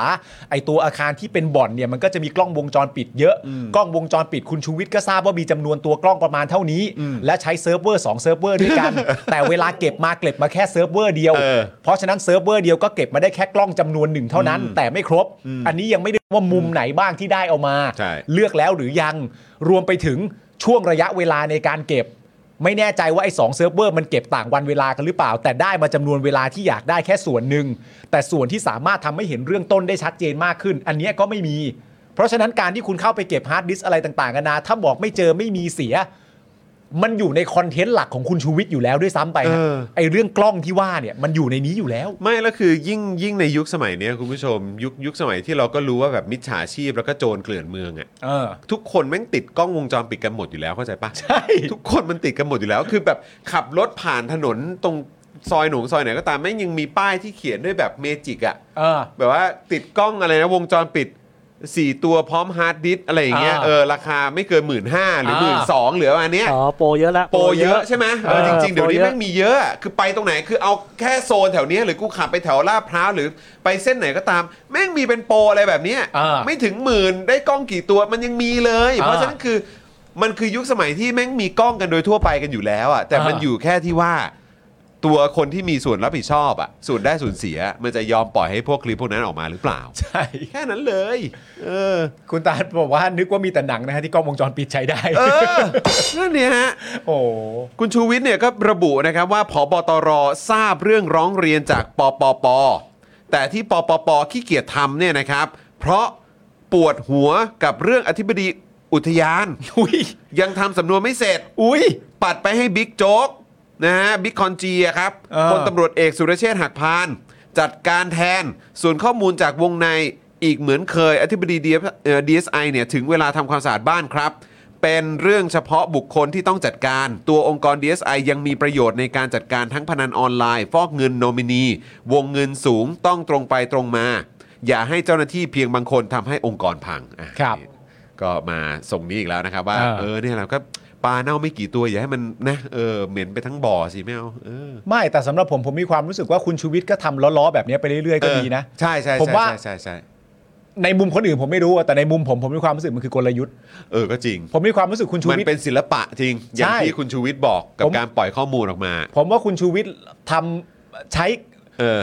คุณ อย่าง ชู มียุทธศาสตร์ ตอนที่คุณชูวิทย์โพสต์ Facebook อะ เออเออเออ เรื่องประเด็นประยุทธ์อะ เออ คุณชูวิทย์ก็ยังบอกเลยว่า ท่านเป็นนายก เออ ท่านต้องเป็นอย่างนั้นท่านเป็นอย่างนี้อยู่แล้ว เออเออจริง เรื่องพวกเนี้ย จริง ท่านไม่มีทางกลัวหรอก จริง มันสบายสำหรับท่านอยู่แล้ว เออเออเออเออ และหลังจากเข้าไปคุยมาเสร็จเรียบร้อยคุณ เออ ชูวิทย์ก็บอกมาว่า เรื่องนี้ผมไม่ตามแล้วนะครับ อ่า เออเพราะว่า ระถึงถึงระดับนายกแล้วอะ ท่านนายกรับปากเสร็จเรียบร้อยแล้วว่าจะตามให้เร็วที่สุด และผมในฐานะเด็กคนหนึง เออ ผมจะไปพูดได้ยังไงว่า เร็วที่สุดไม่ได้ต้องเอาวันนี้เว้ย เออ ผมก็ทำไม่ได้ เออนี่เขาใหญ่ที่สุดในประเทศแล้ว หลังจากนั้น 2 วันกูเห็นคุณชูวิทย์ยืนอยู่ข้างคุณโลมแล้วอะ เอาไงอะผมว่าคุณชูวิทย์ก็ไปอย่างเงี้ยนึกออก วัน ปะ เดียวด้วยซ้ำมั้ง ประมาณวันเดียว วั อะ นเดียวด้วยซ้ำมั้ง ยืนอยู่ข้างคุณโรมแล้วอะรุ่นพี่รุ่นน้องธรรมศาสตร์ยืนก็แก๊กก็แก๊กก็แก๊กเลยอะเอามันมัน ฮะ มันก็ไปอย่างเงี้ยฮะ ยุทธศาสตร์ชูวิทย์20 วันครับคุณ เออ เวจเจตบอกเออก็20 วันก็ดีกว่า 20 ปีฮะ ใช่ ออ และใน รับ ความ ผ เป็นจริงเขาบอกแล้วด้วยนะว่า ฮะ สิ่งที่เขาย้ำนะ ฮะ แล้วผมไม่รู้ว่าตั้งใจหรือเปล่านะครับ แต่ผมตีความว่าคุณชูวิทย์ตั้งใจ เออ ราะคุณชูวิทย์น่าจะย้ำเกินหนึ่งรอบว่า ก็ท่านนายกรับปากแล้ว อ่ะ พูดนะ เออรับปากแล้ว เออ รับปากแล้ว รับปากแล้ว ท่าน เ บอกจะทำอย่างรวดเร็ว แล้วผม ฮะ เป็นเด็กผมจะไปทำอย่างนั้นได้ยังไง ฮะ และทีนี้คุณผู้ชมลองคิดภาพ แล้วถ้าเกิดคุณชูวิทย์ตีความในหัวสมองตัวเองว่า อืมถึงตอนนี้ไม่เรียกว่ารวดเร็วแล้วว่ะ เออ แล้วมันจะเกิดอะไรขึ้นฮะคนก็อย่างนี้ยแหละ เฮ้ยแต่ผมชอบของคุณบรอกโคลีบอยนะเขาบอก คือ ปลาเน่าตัวเดียวในบ่อนะ แต่บ่อขยะนะ อ๋อเน่าอยู่แล้วเหรอ คืออารมณ์ว่าจริง ๆ ทั้งหมดนั้นมันก็คือเน่าแล้วใช่ไหมฮะ เออ ครับผม เออ โอ้ยครับผม ครับ นะฮะคุณชูวิทย์ทิ้งท้ายด้วยนะครับว่าเรื่องจีนเทาเนี่ยผมขออย่าไปยุ่ง เพราะตอนนี้จีนบุกไทยหนักมาก แม้แต่ร้านอาหารแถวเยาวราชห้วยขวาง ขยายกิจการหลายสาขาจนคนไทยสู้ไม่ได้ ก็ตรงตามที่เอ่อมีการโพสต์ออกมาในช่องทางอื่นๆด้วยนะครับ อืม อาชีพบางอย่างเนี่ยเขาสงวนไว้สำหรับคนไทยตามกฎหมาย หากไม่เอาจริง ต่อไปคนจีนรุ่นใหม่เข้ามากวาดเรียบ แม้แต่มหาวิทยาลัยไทยเนี่ยยังถูกทุนจีนซื้อเลย ครับ นะครับซึ่งอันนี้ก็จริง อืม นะครับอันนี้เราพูดเรื่องที่มหาวิทยาลัยไทยโดนทุนจีนซื้อแล้วก็ฮุบไปแล้วเนี่ยนะครับมาหลายปีแล้วนะครับ อืม นะฮะงานนี้ไม่ยากครับท่านอธิบดี นิ้วไหนร้ายก็ตัดทิ้งไป การแฉสำหรับผมนี่ไงเป็นศิลปะ บางคนพยายามเรียนแบบแต่ไปไม่ถึง เรื่องจึงเงียบ ไม่ใช่ผมอยากจะทำรู้ว่าชักแก่เกินไปแล้ว กะว่าจะพักไปเที่ยวทะเลเสียหน่อย ดันให้ผมต้องออกมาแฉอีก เพลาๆกันบ้างเถอะ นี่ใจคอจะไม่ให้ผมได้พักบ้างเลยหรือไง เห็นปะ ออครับผม เห็นป่ะ ครับ ก็พูดอย่างนี้อะ ครับผม ก็รู้กันอยู่อะฮะ ครับนะฮะด้านพลตำรวจเอกดำรงศักดิ์กิติประพัฒนะครับผบตรครับแหมนะก็ไม่นิ่งดูดายครับ อ้าวแล้วทำอะไรฮะ แล้วทำอะไรบ้างฮะ ก็ได้สั่งการเลย ครับผม เออรีบสั่งการเลยนะครับ ให้บิ๊กคอนจีนะครับพลตำรวจเอกสุรเชษฐ์หักพานรองผบตรนะครับไปตรวจสอบข้อเท็จจริงกรณีดังกล่าวแล้ว อ่า ซึ่งพบว่ามีเหตุการณ์ตามที่กล่าวเกิดขึ้นจริง อืม จึงได้สืบสวนขยายผลจนสามารถรวบรวมพยานหลักฐานออกมาจับเจ้าหน้าที่ตำรวจ 191 เจ้าหน้าที่ DSI รวมทั้งบุคคลที่เกี่ยวข้องรวมทั้งสิ้น 16 ราย โดยเจ้าหน้าที่ตำรวจและ DSI ได้เข้ามอบตัวต่อพนักงานสอบสวน รับทราบข้อกล่าวหาแล้วจำนวน 15 นาย ครับ ซึ่งทั้งหมดให้การปฏิเสธตลอดข้อกล่าวหา และได้รับการปล่อยตัวชั่วคราวแล้วด้วยนะครับ อ้าว ทั้งหมด เหรอครับ นี้ได้รับการปล่อยตัวชั่วคราวนะครับ นึกย้อนกลับไปถึงประชาชนหรือเยาวชนนะครับ ที่ออกมาเคลื่อนไหวเพื่อประชาธิปไตยนะครับ อ่า แหมได้รับการปฏิบัติแบบนี้หรือเปล่านะ ใช่ อันนั้นเขาก็ยังไม่โดนตัดสินคดีเหมือนกันนะ ก็ ฮะ นั่นน่ะสิครับ ครับผม นะครับแต่ก็อย่างที่บอกนะครับว่าเออมันก็ดูแปลกดีเหมือนกันนะครับ อืม นะฮะเพราะนี่วิดีโอวิดีโออะไรก็ครบถ้วนชัดเจนมาก ใช่ นะครับ แต่นี่ก็ให้การปฏิเสธตลอดข้อกล่าวหา สุดยอด ครับ ผมกลัวว่ามันจะแบบไปจบเหมือนกันนะฮะ อืม ว่าพนักงาน DSI หรือก็บุคลากรอะไรที่เกี่ยวข้องทั้งหมดบอกเปล่าเปล่าที่เข้าไปเข้าไปเช่าพระ เข้าไปทำบุญ เข้าไปทำบุญเช่าพระ เข้าไปทำบุญ โอ้ เออ มึงรวมกันมั่วไปหมดแล้ว ค ฮะ รับผมไปทำบุญแบบว่าข้ามประเทศเหรอหรืออะไรเนี่ย นานาอูรู นาอูรูหรือว่าไปกับเอ่อพี่จีนเขาเหรอคพี่จีรับ นนะ เออครับผม ขณะที่บิ๊กคอนจีเนี่ยนะครับพลตำรวจเอกสุรเชษฐ์หักพานนะครับผมแถลงวันนี้ว่าตำรวจ 191 แล้วก็เจ้าหน้าที่ DSI นะครับรวมทั้งบุคคลที่เกี่ยวข้องได้เข้ามอบตัวแล้ว ครับ นะครับ แต่ว่าทั้งหมดเนี่ยนะฮะที่เข้ามามอบตัวก็ปฏิเสธว่าไม่ได้มีส่วนเกี่ยวข้อง แม้จะมีหนึ่งในผู้ต้องสงสัยนะครับก็คือคนที่เป็นล่ามภาษาจีนที่ว่าเนี่ยนะฮะ ครับ ยอมรับสารภาพทั้งหมดครับ เย่ เอาละฮะคน ครับ อื่นไม่ ผม เกี่ยวข้องล่ามจีนรับสารภาพครับ รู้สึกว่าคนนี้จะไปรวบได้ตอนที่เขาจะออกนอกประเทศมั้ง ใช่ เออนะครับ ส่วนความผิดที่ถูกกล่าวหาว่ามีสามมาตรานะครับ ได้แก่หนึ่งแน่นอนอยู่แล้วก็คือม 157 ครับ ครับ เป็นเจ้าพนักงานละเว้นหน้าที่โดยมิชอบนะครับผม ครับ แล้วก็ม 149 เรียกรับผลประโยชน์ ซึ่งโทษหนักฮะ ครับ โดยโทษสูงสุดนะครับก็คือจำคุกตลอดชีวิตหรือประหารชีวิต โอ้ นะครับ ยครับผม ครับ ครับ นี่โทษหนักเอ่อพอๆกับนี่เลยนะ ใช่ กับการทำรัฐประหารเลยนะ ใช่ ครับผมแต่รัฐประหารนี่เขาหลุดกันได้นะ เขาหลุดได้เขาหลุดคได้รับผม นะครับผม ครับ แล้วก็ม 187 ครับก็คือทำลายวัตถุของกลางต่างๆ เรื่องใหญ่ทั้งนั้นเลยฮะ โอ้เรื่องใหญ่ครับ เรื่องใหญ่ทั้ เรื่อง ง นั้น ใหญ่ เลยฮะ ครับผม โดยพลตำรวจเอกสุรเชษฐ์นะครับ ระบุว่าจากการตรวจสอบแล้วเนี่ยนะครับ พบว่าบ้านหลังนี้เนี่ย ไม่ สรุปไม่ใช่ครับ โอ้กูต้องรู้ไหมเนี่ย ครับผม โอ้กูกูต้องแปลกใจไหมเนี่ยอ้าควรับ คุณผู้ชมเผื่อคุณผู้ชมจะแปลกใจฮะ ครับ พลตำรวจเอกสุรเชษฐ์นะครับ ระบุว่าตัวเนี่ยนะฮะพวกเจ้าหน้าที่นะครับ ก็ได้ไปตรวจสอบเรียบร้อยแล้วนะครับ พบว่าบ้านหลังนี้ครับคุณผู้ชมฮะไม่ใช่บ้านของกงสุลนาอูรูแต่อย่างใดฮะโอ้โหคุณผู้ชมตกใจไหมเนี่ย โอ้โหจานจานแบงค์เดี๋ยวเดี๋ยวช่วยช่วยเอาคลิปนั้นขึ้นอีกทีได้ปะ เออ แต่คือป้ายเป้ยนี่ก็ดูจริงจังมากเลยนะเนี่ย เออ เห็นไหมเห็นป้ายนั้นไหม อ้าว เนี่ยเนี่ยเนี่ยเนี่ยป้ายป้ายป้ายตรง ป้ายหน้าบ้านน่ะ อยู่ตรงไหนปึ๊บต้องเอานิ้วหน่อยนี่เนี่ยเนี่ยตรงด้านล่างเนี่ย เออปลายสี่เหลี่ยมแล้คืวนะ อ ฮะ ป้ายก็ดูจริงจังนะ เออ ป้ายก็ดูจริงจังนะ แต่สรุปไม่ใช่ใช่ไหม เออ ถ้าตามที่บิ๊กคอนจีบอกนะ ไม่ใช่นะ เออไม่ใช่นะ ไม่ใช่นะ สรุปแล้วไม่ใช่นะ6ทับ4นี่ไม่ใช่ แล้ว นะ คือที่ถ้าเกิดว่า คือบ้านแม่งทำจริงจังขนาดนี้นี่คือแบบ นี่ยังไม่เห็นข้างในเลยเนี่ย คือถ้าเกิดไม่ใช่นะ แล้วคือแบบถึงขั้นขนาดว่าติดป้ายขนาดนี้ได้นี่ก็คือแบบ คือเนี่ยแหละความหวั่นเกรงความเกรงกลัวมันคงไม่มีอ่ะ จริงๆ แล้วมัน อะ ติดป้ายนี่แปลว่าติดอย่างนี้ก็คือต้องติดทุกวันนะ ใช่ไง แล้วก็เป็นสถานกงศุลสถานทูตนาอูรูไปทุกวี่ทุกวันแล้วมันไม่ใช่อย่างนี้ยเหร อ เออแต่มันก็คงจะแปลกเลยนะถ้าเกิดว่าสมมุติว่ามันเป็นสถานกงศุลของนาอูรู แล้วก็คือแบบทุกคนก็นาอูรูนาอูรูนะแต่ว่าก็มีแบบทำไมมีคนเอเชียดูแบบกูว่าน่าจะมาจากแบบ จากจีนอะ เออ ดูทรงแล้วต้องแบบเป็นจีนแน่ เออ ทำไมเดินเข้านาอูรูวะ กูไม่เข้าใจ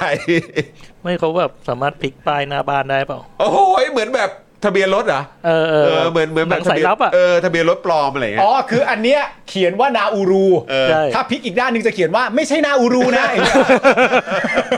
โอ้โห อาจจะเปลี่ยนแบบเป็นบ้านนาอูรูอะไรอย่างงี้ เออนะฮะ นาอูรู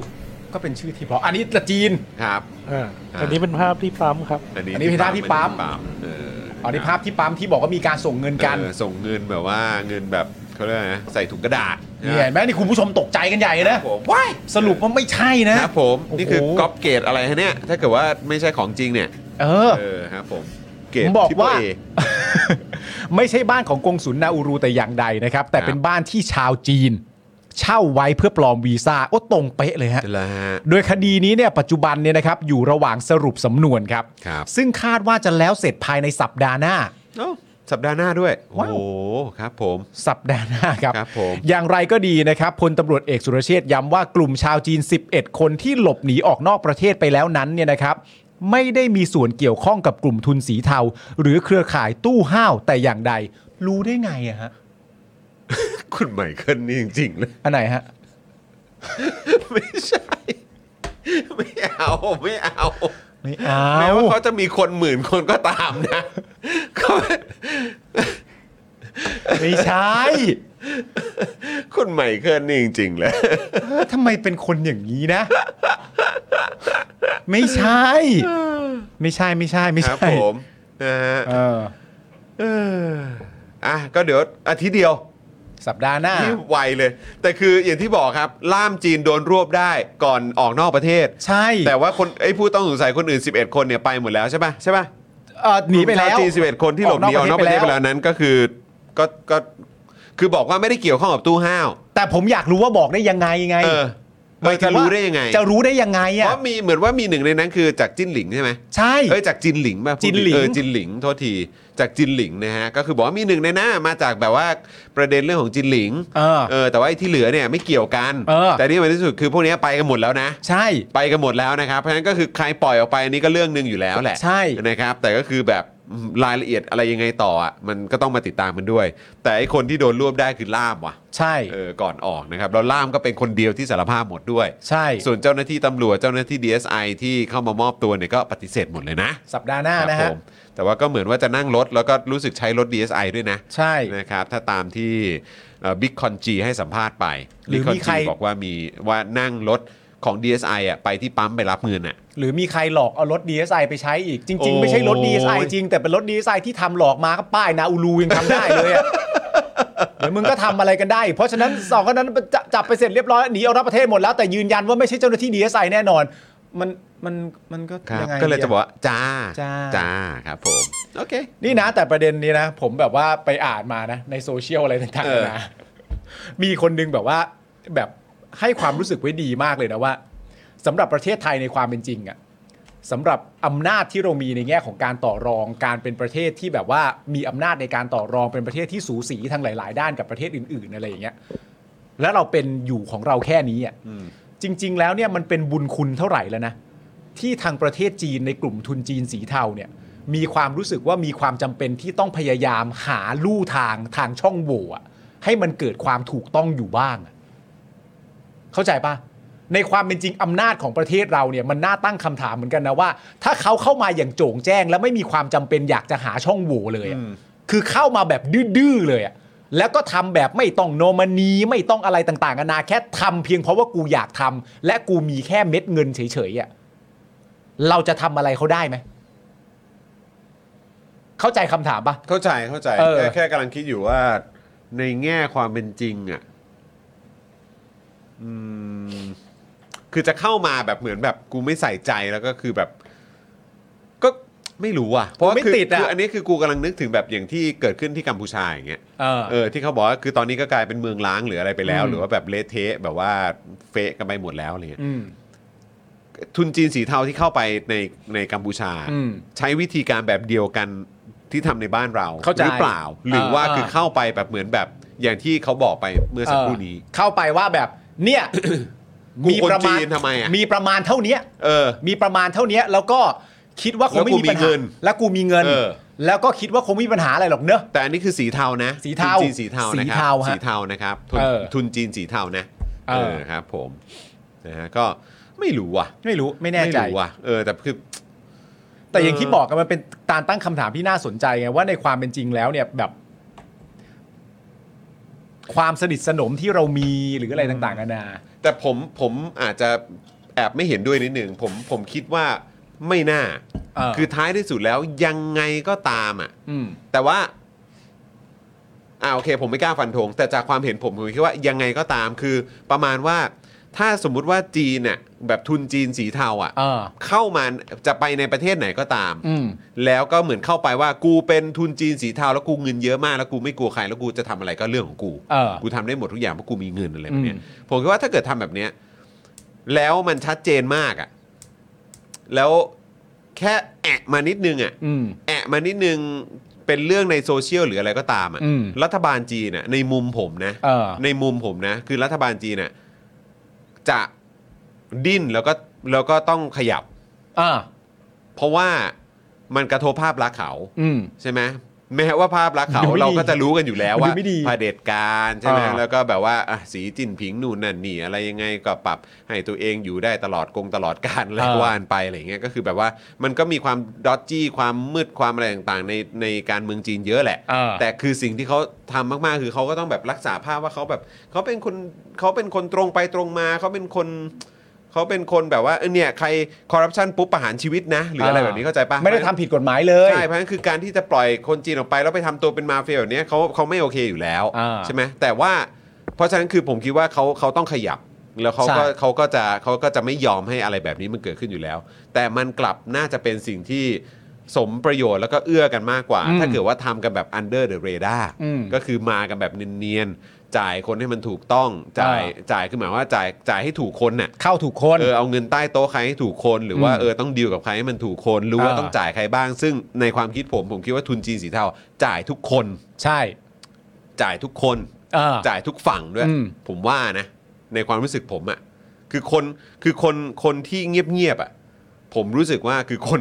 คือเราสงสัยนะ อ่า พวกที่เงียบๆอะ่ะผมสงสัยนะ กินเรียบนะฮะ จริง ๆ พวกเงียบๆแบบผมสงสัยนะ เออ แต่พวกที่ออกมาขยับแล้วก็นำเสนอกันชิบหายไว้ป่วงอะ่ะผมก็รู้สึกว่าเอออนเนี้ยมันก็ค่อนข้างชัดเจนจะ เออ จะบอกว่าเขาเสียผมประโยชน์หรืออะไรหรืออะไรก็ตามผมก็ไม่รู้แหละ แต่คือ เออ ผมก็รู้สึกว่าอย่างน้อยเขาก็พูดอะ่ะ อืม แต่ถ้าใครก็ตามสื่อด้วยเหมือนกันนะครับถ้าไม่ค่อยแตะไม่ค่อยเล่นเนี่ย ผมก็เอะนะ จริง ๆ นะ เออนะครับแล้วก็พวกฝั่งการเมืองอ่ะผมว่าก็ต้องมีอยู่แล้ว เออ ฝั่งข้าราชการไทยก็ต้องมีอยู่แล้ว แต่คือเขาก็ต้องใต้โต๊ะให้มันถูกคน อืม เพราะเงินมันสะพัดมาก ใช่ แล้วก็กินกันยาวๆอ่ะ ใช่ไหม ดูเวลาไปจับได้ตามบ้านตามบ่อนตามอะไรต่างๆนะโอ้โห ใช่ ใช่นะครับ แต่คุณผู้ชมหลายๆ คนก็บอกว่าจริง ๆ แล้วมันทำไม่ได้เพราะยังไงก็แล้วแต่อย่างนั้นเนยมันจะติดกฎหมายระหว่างประเทศ ก็ด้วย เออ ก็ด้วยก็ด้วยนะครับ แต่ว่าก็แบบแต่คือคนที่มีไอเดียแบบนั้นขึ้นมาก็เราก็จะแบบ ฮะ คือเขาเกรงใจเราแล้วเหรอเนี่ยเออเขาแบบว่าโอ้ประเทศไทยนี่มันแบบน่าเกรงขามมาก จนเขาแบบไม่กล้าทำกันแบบออกหน้าเออเขาเรียกอะไรเกินหน้าเกินตา เออ แค่นี้ยังไม่เกินหน้าเกินตายแล้วครับ คือแบบไอ้เหี้ย คือยังไงวะประมาณแบบ คือใส่ชุดแบบว่าทหารได้แบบไม่เกรงกลัวอะคืออันนี้นี่ยังไม่แบบ ไม่คือกูอยาก ยัง รู้ ไม่ ว่า ใช่การเอาตีนมารูปหน้าอีกเหรอ กูอยากรู้ว่าทุนจีนสีเทาสามารถพูดแบบนี้กับคนในประเทศไทย เออ ได้ไหมว่าโหที่ผ่านมากูสาทำอย่างไม่โจ่งแจ้งอะนะ ใช่ ฮะ กู เหรอ กูเกรงใจมากนะ หรือกูเนียนมากกูก็ไม่แบบไม่ไม่ให้แบบมันมันเกินหน้าเกินตาหรือไม่ให้มันดูน่าเกลียดอะแบบ come on man เนี่ยก็ต้องมันก็วัดได้ว่าดูดูความใจดีที่เขามีให้เราสิ มีรถนำขบวนคือยังใจดี เออ เหรอครับ มีกงสุนนาอูรูนี่ก็ใจดี เออ า ถามจริง อ่ากูกู ask real กูอาร์ตเรียล จริงๆครับ เออ แล้วมีคนบอกว่าทางกัมพูชาบอกเข้าเข้าได้เลยนะเข้าโดยตรง แต่ว่าเหมือนอารมณ์แบบแบบแค่บางเมืองบางพื้นที่ อ่าครับผมอันนี้ก็ก็ก็อาจจะไม่ได้แปลกใจก็ก็ก็บางประเทศมันก็ไปถึงจุดนั้นได้ครับ บางประเทศมันก็ไปถึงจุดนั้นได้ แล้วก็ก็ดูสิมันก็แล้วประเทศเขาเป็นยังไงอ่ะใช่ไหมครับ ส่วนของเราอ่ะทำขนาดนั้นก็คงไม่ไหวอ่ะ ใช่ เพราะว่าเราเองก็แบบพึ่งการท่องเที่ยวพึ่งนู่นนั่นนี่อะไรอย่างเงี้ยเออแบบมันก็ต้องมีการแบบรักษาภาพเอาไว้บ้างนะฮะ ทำแบบประเจอประเจอไม่ได้ ครับ เดี๋ยวดู ผม เดี๋ยวดูแย่ คุณผู้ชมผมถามคุณผู้ชมหน่อยดี ทุ ค ก รับ วันนี้คุณผู้ชมรอการแฉจากไว้บอร์ดของคุณชูวิทย์ มากหรือน้อยกว่าการตอบคำถามของเจ้าหน้าที่รัฐในประเด็นพวกนี้ เออ ถามคุณผู้ชมหน่อย มึงไง คุณชูวิทย์ครับ เหมือนกัน ครับ รู้สึกเหมือนกัน อาจารย์แบงค์อะฮะ คุณชูวิทย์ดีครับ เนอะคือท้ายสุดมันก็วนมาแค่นี้เนอะ ใช่ เพราะว่าฟังคำพูดของแบบเจ้าหน้าที่รัฐไทยก็คือแบบ กูแค่มาฟังดูเฉยๆว่ามึงจะตอบว่าอะไรอะ ใช่ทั้ง เออ ซึ่งมันน่าแปลกนะ แต่ของชูวิทย์อะของคุณชูวิทย์อะคือเราอยากรู้ เราอยากรู้ เออ ทั้งทั้งที่ในความเป็นจริงอ่ะประเทศมันจะได้ประโยชน์อ่ะ อืม มันต้องจบที่เจ้าหน้าที่ไปทำนะ แน่นอน อืม แน่นอน แต่นั่นมันก็เหมือนเป็นดัชนีวัดความ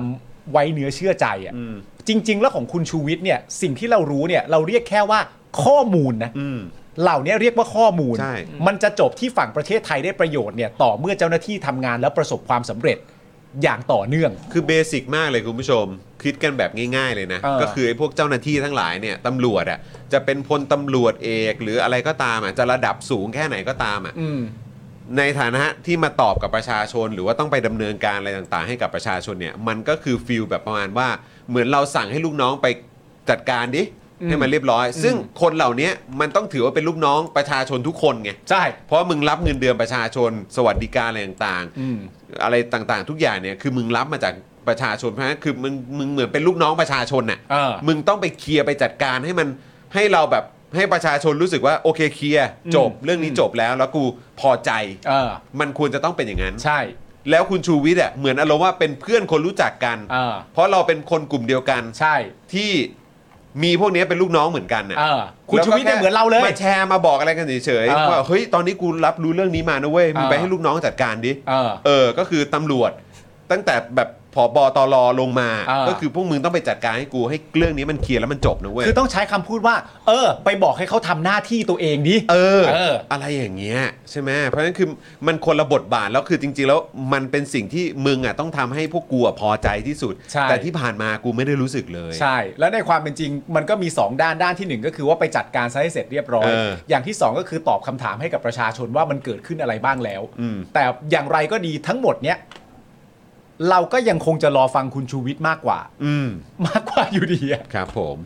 ทุกวันนี้ดูโหนกระแสไม่เคยเห็นเจ้าหน้าที่ทำหน้าที่ได้ดีจริง ๆ เลย อืม เออครับผมนะฮะข้อมูลชูวิทย์เรียกว่าข้อมูลปฐมภูมิ ทุติยภูมิ หรือตติยภูมิ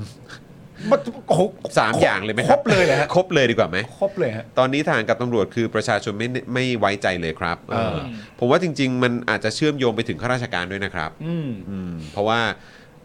คืออะไรที่บางทีเรานึกว่ามันเป็นเรื่องไกลตัวแล้วด้วยซ้ำอย่างกรมอุทยานอย่างเงี้ย เออ เวลาเราเห็นอย่างนั้นเนี่ยเราก็ตั้งคำถามเหมือนกันนะว่าเราไว้ใจได้หรือเปล่า เออ ใช่ไหมฮะ แต่อย่างที่บอกผมมีความรู้สึกว่าคุณชูวิทย์ก็เล่นคอนเทนต์นี้ไปฮะ ใช่ อยู่ดีๆวันหนึ่งก็ตอบพี่ยุทธของเรา ครับ คุณสรยุทธ์ว่า โอ้ยงานนี้เป็นงานระดับมาสเตอร์พีซผมไม่กลัวตาย เออ ทำไมคนที่ออกมาแฉข้อมูลที่มันเป็นข้อมูลทุจริตที่เกิดในประเทศเราต้องเป็นคนที่กลัววะ เออ คนที่กลัวมันควรจะเป็นคนที่ผิดสิ คนที่ทำผิด คนที่ทำผิดตุ้มมาเสร็จเรียบร้อย ครับ ล่าสุดออกมาใส่ใหม่แล้ว อยากไปเที่ยวอ่ะ กูอยากเที่ยวแล้วเหมือน กัน ยา นะ ไปเที่ยวแล้วอ่ะ กูก็เหนื่อย แต่ประเด็นเนี้ยอย่างที่ผมเคยบอกไปมันตรงกับที่ผมบอกเลยนะ อืม ว่าคุณชูวิทย์แฉแต่ละครั้งอ่ะคุณชูวิทย์หลังจากแฉเสร็จรอบหนึ่งคุณชูวิทย์มีไทามมิ่งนะ อืม มีไทามมิ่งให้แบบว่า นี่ไง พวกเธอก็ทำสิ แล้วหลังจากนั้นพอมันไม่เกิดอะไรขึ้น หรือมันยังไม่เข้าเป้าเข้าประเด็นที่ประชาชนหรือแม้กระทั่งตัวคุณชูวิทย์ถามเองเนี่ย ก็ค่อยมาเป็นอันใหม่ไปเรื่อยๆ แล้วอันใหม่นอกจากอันใหม่จะมาถามอันเดิมว่ายังไม่เกิดขึ้น ในทุกครั้งยังมีข้อมูลใหม่เสมอด้วย มันก็ไม่น่าแปลกใจที่คนรอนะฮะ คือเราอ่ะ คือตอนทีแรกก็คิดเหมือนกันนะว่า หรือว่ามันควรจะมีแบบเป็นคล้ายๆ เป็นไทม์ไลน์วะ ให้เห็นว่าคุณชูวิทย์ออกมาพูดปุ๊บ มันมีอะไรเกิดขึ้นบ้าง อ๋อ คือเจ้าหน้าที่ทำอะไรบ้างไหม อ่า อ่ะ อ่าอ่า ไม่มีอะไรเกิดขึ้น คุณชูวิทย์มาแฉต่อเรื่องใหม่ หรือว่า อ่า เรื่องใหญ่กว่าเดิม หรือว่าต่อเนื่องจากเรื่องเดิม อ่า เว้นไปอีกช่วงหนึ่งไอ้ระหว่างนั้นเนี่ยก็ไม่มีอะไรเกิดขึ้นอีกหรือเปล่า เออ แต่ตำรวจก็จะออกมาบอกหรือเปล่าว่าเฮ้ย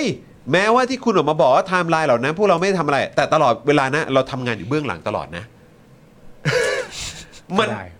เข้าใจปะ ก็ได้ มัน ครับ มันก็ไม่ได้แบบส่งเสริมความไว้เนื้อเชื่อใจอยู่ดีอะเพราะ เออ ว่า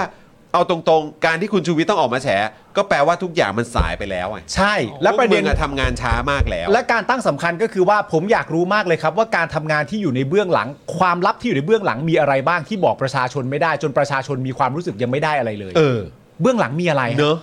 เบื้องหลังมี เบื้องยิ่งยิ่งถ้าพูดออกมาจากปากว่าทำงานกันอยู่เบื้องหลังเนี่ยณตอนนี้ในความไว้ใจที่ประชาชนมีสมทบกับคำว่าเบื้องหลังเข้าไปเนี่ยพวกคุณตายนะ เออ คืออันนี้ก็ แย่นะฮะ อาจจะเหมือนพูดดักนะครับ แต่ว่าก็ก็เอาจริง ๆ อ่ะคุณผู้ชมก็คือ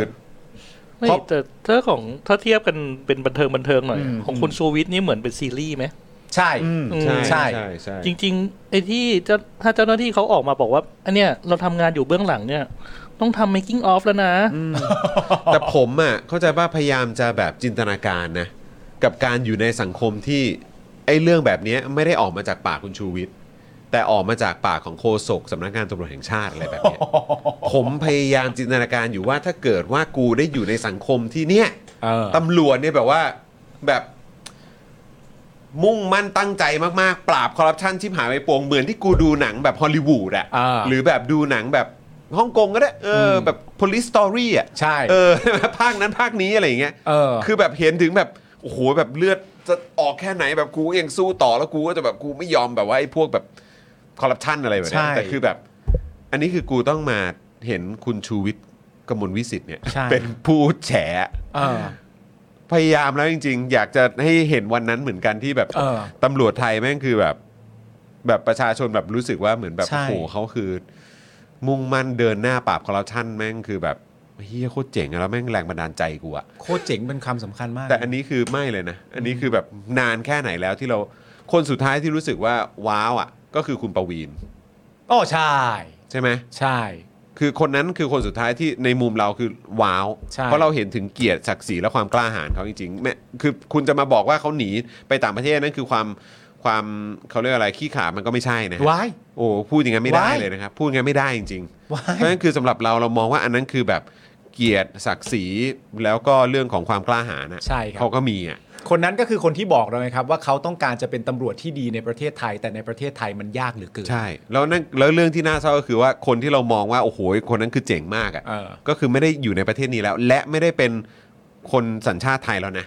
และลีภัย ใช่เพราะเขาได้เขาได้ ได้ สัญ แล้ว ชาติ ได้แล้ว เออ ได้ อ แว อสเตรเลียแล้วนี่ ได้แล้วได้แล้ว คิดดูดิคุณผู้ชม เออ แล้วในขณะเดียวกันก็คือมีทุนจีนสีเทาเข้ามาแบบเนี้ย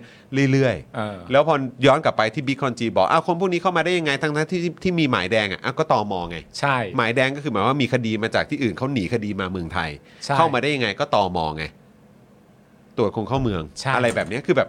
คือจะให้คุณนึกอะไรอ่ะ ไม่แล้วคุณผู้ชมลองนึกต่อดิ ถ้าเราย้อนกลับไปที่ประเด็นคุณประวีนน่ะ เออ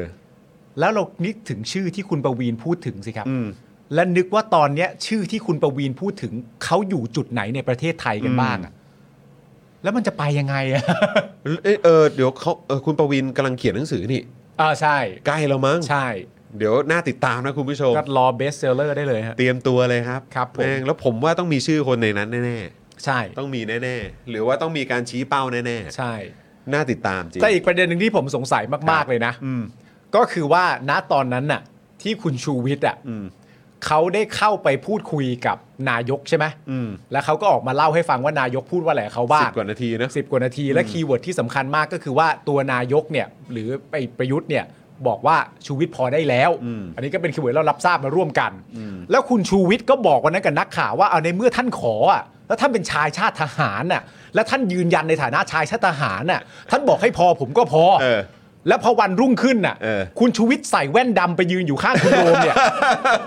สิ่งที่ผมสงสัยไม่ใช่ประเด็นนั้น ผมสงสัยว่าทำไมผมยังไม่เห็นคอนเทนต์โมโหโกรธาของนายก ใช่ ที่มีต่อเรื่องนี้ ใช่ ผมก็เห็นนายกก็เงียบเงียบๆ เออ ทั้งทั้งที่คุณชูวิทย์ก็เล่าให้ฟังว่าก็ได้รับปากกันอย่างเป็นมั่นเป็นเหมาะแล้ว เออ แต่ยืนด้วยกันสภาใส่แว่นดำแล้วก็พูดไว้ใจคุณโรม คุณโรมเป็นรุ่นน้องที่ดีนำเรื่องมาฝากให้พักก้าวไกลต่อ เออ แล้วทำไมนายกไม่โกรธ เออ ไม่เข้าใจจริงๆเพราะ มัน อะไร คือ วะ มันคือฟิลนั้นจริงๆนะคือการที่คุณชูวิทย์บอกว่าเขาเป็นชายชาติทหารเขาเป็นคนรักษาคำพูดหรืออะไรก็ตามอ่ะไอ้คำที่เหมือนว่าจะเป็นคำคูลๆคำดูดีอ่ะ เออ คือรู้เลยว่ามันเป็นการเป็นการพูดเพื่อแบบว่า ตามความรู้สึกนะ เอ้ยตีความตีความ ตามตีความตามตีความอ่ะก็คือ เออ ว่าคือพูดทั้งหมดเนี้ยไม่ไม่มีความหมาย ก็ เพราะว่าคือมันไม่มีอะไรต้องพิสูจน์แล้วอ่ะ เออ เออแล้วก็แล้วก็เหตุการณ์ที่เกิดต่อเนื่องจนถึงทุกวันนี้ก็เป็นสิ่งที่ตอกย้ำว่าไอ้คำว่าชายชาติทหาร อ่า คนจริงหรืออะไรก็ตามอ่ะมันไม่จริงไง ใช่ คือคุณคุณผู้ชมมันต้องลองติดตาม เพราะว่าวันที่คุณชูวิทย์ออกมาพูดอ่ะ มันก็มีหลายคนที่ อันนี้ในความรู้สึกผมนะ อืม ก็มีหลายคนที่ออกมาแสดงออก ซึ่งความไม่พอใจกับคุณชูวิทย์อะ เออ ว่าแบบอ้าวเป็นอย่างนั้นไปแล้วเหรออ้าวเป็นอย่างนี้ไปแล้ว เห เหร มือน อ อารมณ์ว่าเออต้องก็คือแบบอ้าวจบแล้วเหรอ ใช่ แต่ถ้าคุณผู้ชมสังเกตดีๆอ่ะภาษาที่คุณชูวิทย์ตอบนักข่าวหลังจากออกมา กับภาษาที่คุณชูวิทย์เขียนใน Facebook ตัวเองอ่ะภาษาเดียวกันนะครับ อืม ท่วงทำนองเดียวกันนะฮะ ใช่ใช่ใช่ การใช้คำใช้ศัพท์ ใช้การเรียกอะไรต่างๆกันานาอันเดียวกันนะฮะ ใช่ใช่ใช่ มันไม่ได้ต่างไปจากคอนเทนต์ปกติที่เราทราบนะฮะ จริง นั่นแหละ นั่นแหละครับ อ้าว ติดตามครับนะฮะ ดูท่าทางคุณชูวิทย์จะยังไปเที่ยวทะเลไม่ได้นะฮะช่วงนี้ เอ้ยเหนื่อยหน่อยนะ เหนื่อยหน่อยนะครับคุณชูวิทย์ครับ อืม นะฮะ อ่ะ ยังไงก็เดี๋ยวคอยติดตามแล้วกันนะครับ น่าจะมีอะไรใหม่ๆออกมาอีกเยอะครับ ใช่ นะครับ ผมว่ายิ่งใกล้ช่วงเลือกตั้งเนี่ย น่าจะมีออกมาอีกเยอะจริง เพราะยิ่งมีก็ดี ๆ ฮะ อย่าลืมว่าสำนักงานตำรวจแห่งชาติขึ้นกับใครครับ เออ นะฮะเตรียมตัวเลยนะครับ คุณเบียร์บอกว่าแล้ววันนั้นคือวันรุ่งขึ้นจากคืนที่ไปลาดพริ้วครับนะฮะผมเห็นคลิปแถลงข่าวคุณชูวิทย์กับคุณโรมก็นึกว่าเมาค้าง มันเกิดขึ้นจริงฮะ มันเกิดขึ้น มันเกิดขึ้น วันรุ่งขึ้น จริงฮะ เลยครับผม ครับผม คุณเคนบอกว่าทหารที่รบเก่งกับเฉพาะคนในประเทศเออคอ่ารับผมนะฮะ ครับผม ไม่ต้องผ่านตอมอคนมียศมารับออกมารับออกทางพิเศษ อ่า ครับผม คุณเดียวริศรานี่ก็เรื่องเด็ดนะครับเ บอใบไม้ของเขาใช่ไหม อืม อ่า ครับผมอ่ะคราวนี้มาต่อกันดีกว่านะครับ ต่อกับเรื่องราวของคนที่เขาอยากอยู่ต่อครับ จะได้เห็นแบบรีแอคคุณผู้ชมด้วยนะ อ่า ว่าคุณผู้ชม ครับผม รู้สึกอย่างไรกับประเด็นนี้นะครับ เขาอยากอยู่ต่อแล้วก็มีคนแบบเหมือนดูทรงแล้วพยายามจะให้เขาอยู่ต่อด้วยหรือเปล่า ใช่ เออ นะครับผม ถ้าเจอคนดี 8 ปีก็ไม่จำเป็นนะ เออครับผม คือประเด็นนี้ครับคุณผู้ชมครับ เป็น ฮะ ประเด็นเรื่องการแก้รัฐธรรมนูญครับ ซึ่งตัวประยุทธ์เนี่ยก็ลั่นนะฮะว่าไม่เกี่ยว ครับ นะครับหลังสวเตรียมยกเลิกวาระนายก 8 ปีนะครับแล้วก็ยกโมเดลจีนด้วยนะ ครับ ว่าเป็นได้ไม่จำกัดเลยนะ นะครับผมไอรอนะครับรายงานประเด็นนี้นะครับว่าก่อนที่สภาจะหมดวาระในเดือนมีนาคมปีนี้เนี่ยนะครับ ครับ ก็ยังมีโอกาสอีกครั้งครับ ในการที่จะปิดสวิตช์สวครับ หลังรัฐสภานะครับมีการบรรจุวาระที่จะพิจารณาร่างแก้ไขรัฐธรรมนูญของพรรคเพื่อไทยครับ ที่เสนอให้ตัดอำนาจสวครับเลือกนายกนะฮะซึ่งครั้งนี้เนี่ยของเพื่อไทยเนี่ยนับเป็นครั้งที่ 7 แล้วครับ แล้วที่รัฐสภาจะลงมติปิดสวิตช์สวนะครับ แม้ว่า 6 ครั้งที่ผ่านมาเนี่ยนะฮะ จะจบลงด้วยการถูกปัดตก เพราะได้เสียงสวไม่ถึง 1 ใน 3 นะครับ ผมก็คือไม่เคยถึง 84 เลยนะฮะนะฮะ โดยร่างแก้ไขรัฐธรรมนูญของพรรคเพื่อไทยนะครับ เสนอให้แก้ไขใน 2 ประเด็นครับ มีการแยกประเด็นนะครับ ประเด็นหลักที่เกี่ยวข้องกับที่มานายกเนี่ยนะครับ ก็คือประเด็นอ๋อสองประเด็นหลักที่เกี่ยวข้องกับที่มาของนายกนะครับ ก็คือ ครับ ประเด็นแรกก็คือแก้ไขมาตรา 159 ครับ เปิดทางให้สสที่สังกัดพักการเมืองที่ได้คะแนนเสียงอย่างน้อยร้อยละ 5 ของสภาผู้แทนราษฎร หรือ 25 ที่นั่งครับ สามารถได้รับการเสนอชื่อเป็นนายกได้ ครับ โดยที่โดยเป็นชื่อที่เพิ่มมาจากแคนดิเดตนายก 3 รายชื่อนะครับ ที่พักการเมืองต้องส่งก่อนการเลือกตั้งตามมาตรา 88 ครับ หมายความว่าอย่างนี้คุณผู้ชมฮะหมายความว่าพักการเมืองจะมีตัวเลือกมากขึ้นในการเสนอชื่อนายกรัฐมนตรี โดยไม่จำกัดอยู่เพียง 3 รายชื่อแล้วนะครับ ผม อืม ก็พักไหนก็ตามอ่ะ ครับ ถ้าได้มา 25 ที่นั่งอ่ะ อืม ก็ถือว่าเสนอก็ตามที่เสนอเลย ครับผม นะครับผม ถูกต้องครับ ประเด็นที่2นะครับก็คือการยกเลิกมาตรา 272 ซึ่งให้อำนาจสวรวมร่วมเลือกตั้งนายกนะครับ รวมถึงยกเลิกช่องทางให้มีนายกคนนอก ในกรณีที่รัฐสภาไม่สามารถเลือกนายกจากแคนดิเดตของพรรคการเมืองได้นะครับ โดยข้อเสนอของเพื่อไทยนะครับ ถูกบรรจุในวาระการประชุมร่วมกันของรัฐสภา แต่ยังไม่ถึงคิวได้พิจารณาครับขณะเดียวกันสภาชุดนี้นะครับกำลังจะปิดสมัยประชุมในเดือนกุมภาพันธ์66 เดือนหน้าแล้วนะครับ ใกล้ละ และยังไม่แน่ใจว่าจะลงมติหรือมีการยุบสภาก่อนหรือไม่นะครับ คือจริง ๆ ก็น่าดูนะ เพราะว่าก็ที่เดี๋ยวก็จะตามมาก็ที่เราเพิ่งคุยกันเมื่อกี้แหละ อืม การอภิปรายของฝั่งคุณโรมไง อ่า ใช่ไหม ใช่ ฝั่งคุณโรมเอ่อที่รับไม้ต่อ ใช่ รับเรื่องต่อจากคุณชูวิทย์นั่นแหละ ใช่ นะครับ แล้วก็คุยกันแบบประมาณว่า เออ ถ้าเกิดว่ายุบสภาหนีก่อนเนี่ย อ่า ก็พิรุษนะ มันก็มันก็ทำให้คิดนะ ใช่ เออครับผม พี่รุดไปไหมอ่ะ เออ มันพี่รุดไปไหมเยอะ พี่คะ ใช่ พี่คะ เรื่อง คือยังไงคะ เรื่องอื่นเถียงหมด เออ พอเรื่องคุณชูวิทย์ตั้งแต่เกิดขึ้นจนณตอนนี้ยังไม่เห็นเคยเถียงสักค เออ ำมีแต่แดกออกมากระปิดกระปอยเล็ก ๆ แค่นั้นน่ะ เออ ไม่เยอะอะไรมาก เออเออเออ พอถึงทีปุ๊บว้ายยุบสภา เออยุบสภาว่ะ เออ ไอ้เรื่องที่พอจะเถียงได้ถึงแม้จะเถียงข้างๆองครูก็ไม่ยุบ พอเรื่องนี้ตามประวัติที่เคยเกิดขึ้นตั้งแต่แฉครั้งแรกจนถึงครั้งนี้ไม่เคยเถียงเลย ครับ แต่ก่อนครั้งสุดท้ายยุบเว้ย ครับผม ไปไหมอ่ะ ส้มส้มส้มมารีต้องมา เออ หรือฉันคิดไปเองเออใช่ป่ะใช่เพลงน้องส้มป่ะ ห เอ รือ อ ไปฉันคิดเออใช่ เออหรือฉันคิดไปเอง ใช่ไปไหมอ่ะ คือเพลงนี้จะกลับมาแบบว่าอยู่ในกระแสครั้งแน่นอนนะครับนะฮะถ้าเกิดว่ายุบสภาหนีการอภิปรายของคุณโรมนะฮะ ใช่ครับ ครับผมกูกูแบบกูส่งเพลงนี้เลยนะ ใช่ ครับผมขึ้นชาร์ตเลย กูจะส่งเพลงนี้ไป อยากอภิปรายแต่ไม่ให้กูทำ เฮ้ยมันจะเกินปุยมุย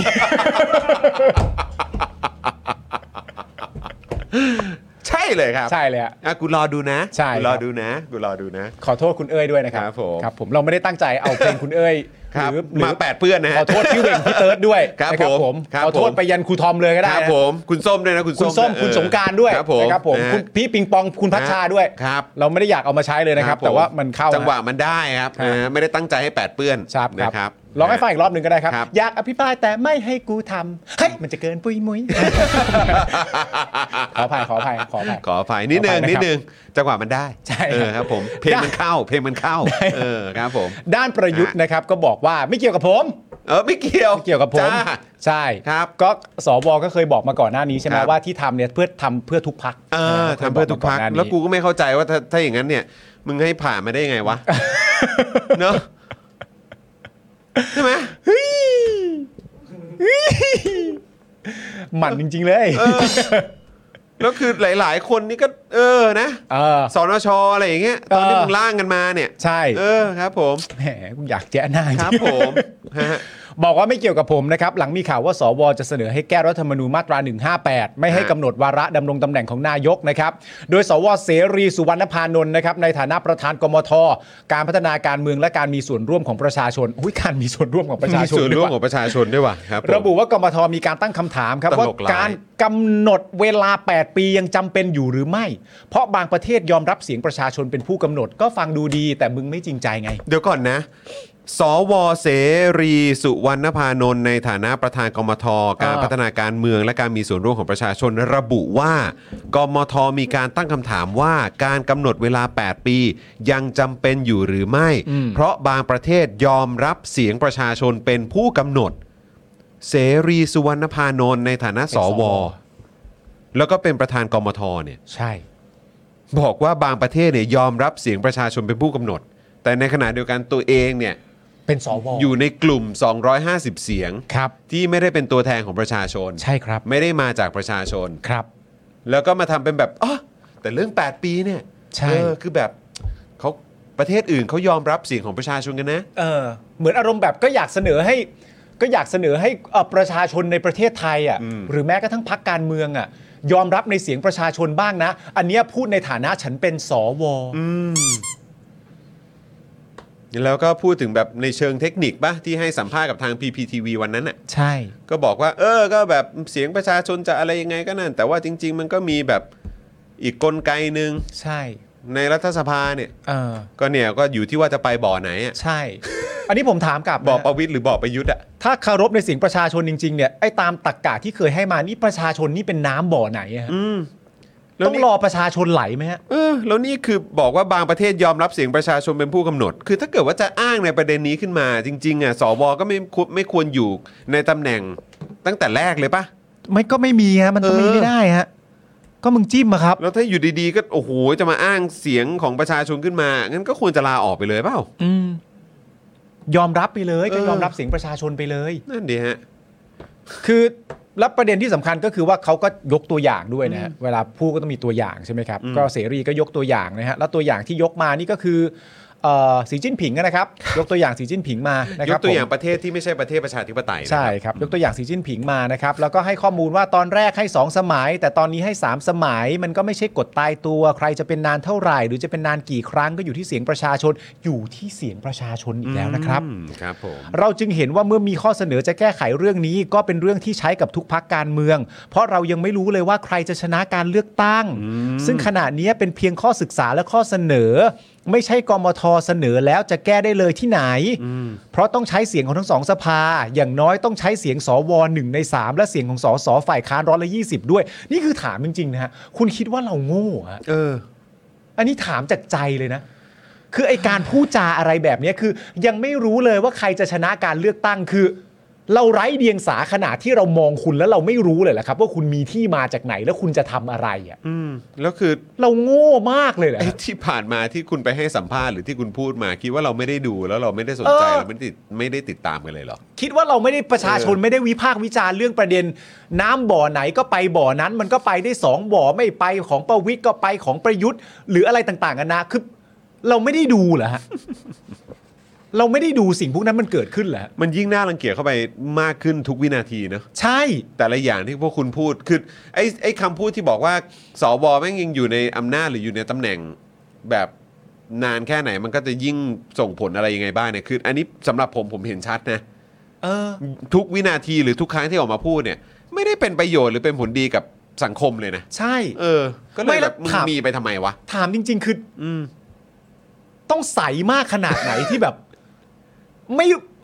ไม่คิดว่ากูไม่รู้ว่ามึงทำอะไรอย่างเงี้ยเหรอ ต้องขอต้องขอทำท่าใสๆนะ ทำท่าไง ทำท่าใสๆต้องต้องต้องท่าแบบไหนฮะ สวทำท่าใสๆก็เดิน เออ มาคือแบบ เราก็ไม่รู้นะว่าน้ำมันจะไปบ่อไหน แต่ก็แบบอยากให้รู้ไว้ว่า เออใช่หรือแบบเราก็ไม่รู้ว่ายังไงว่าการเลือกตั้งผมมันจะออกมาเป็นยังไง เออ เราไม่รู้เราแบบจริง ๆ นะ เอออ อะไรอย่างเงี้ยแบบ เรา ทุย เราไม่รู้เลยจริง ๆ ที่เราที่เราทำเนี่ยเราก็ทำให้กับทุกพักนะ ยังไม่รู้เลยว่าว่าแบบ อ๋อ ผลการเลือกตั้งมันจะไปทางไหน เออ ผลการเลือกตั้งมันจะไปทางไหนอ่ะมึงไม่มีทางรู้แน่ๆอันเนี้ยกูมั่นใจ ครับผม เพราะประชาชนเป็นคนเลือก แต่การตัดสินใจ แต่มึ มึ ง ง จะไปทางไหน เอ เนี่ย อใช่ โอ้โห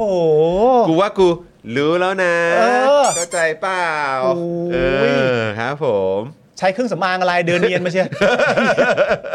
ใช้เครื่องสำอางอะไรเดินเนียนมาเชีย คุณผู้ชมมีอะไรอยากจะส่งตรงถึงสวตอนนี้พิมพ์เข้ามาในคอมเมนต์ เอา ได้ เล เลย ย ฮะ นะครับนะเผื่อเขาเปิดเข้ามาดูครับนะว่าคุณผู้ชมอยากจะบอกอะไร สวนะครับ โดยเฉพาะสวที่ยกตัวอย่างจีนครับ ซึ่งมีระบอบการปกครองเป็นแบบเผด็จการเนี่ยครับ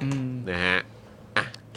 ยังไงดีนะครับ เชิญนะคุณผู้ชมฮะ อ้าวข้อมูลเพิ่มเติมอีกหน่อยเกี่ยวเรื่องของวาระของสีจิ้นผิงนะครับคือเมื่อปี 2018 เนี่ยที่ประชุมสภาประชาชนแห่งชาติจีนนะครับเห็นชอบยกเลิกข้อจำกัดระยะเวลาการดำรงตำแหน่งประธานาธิบดี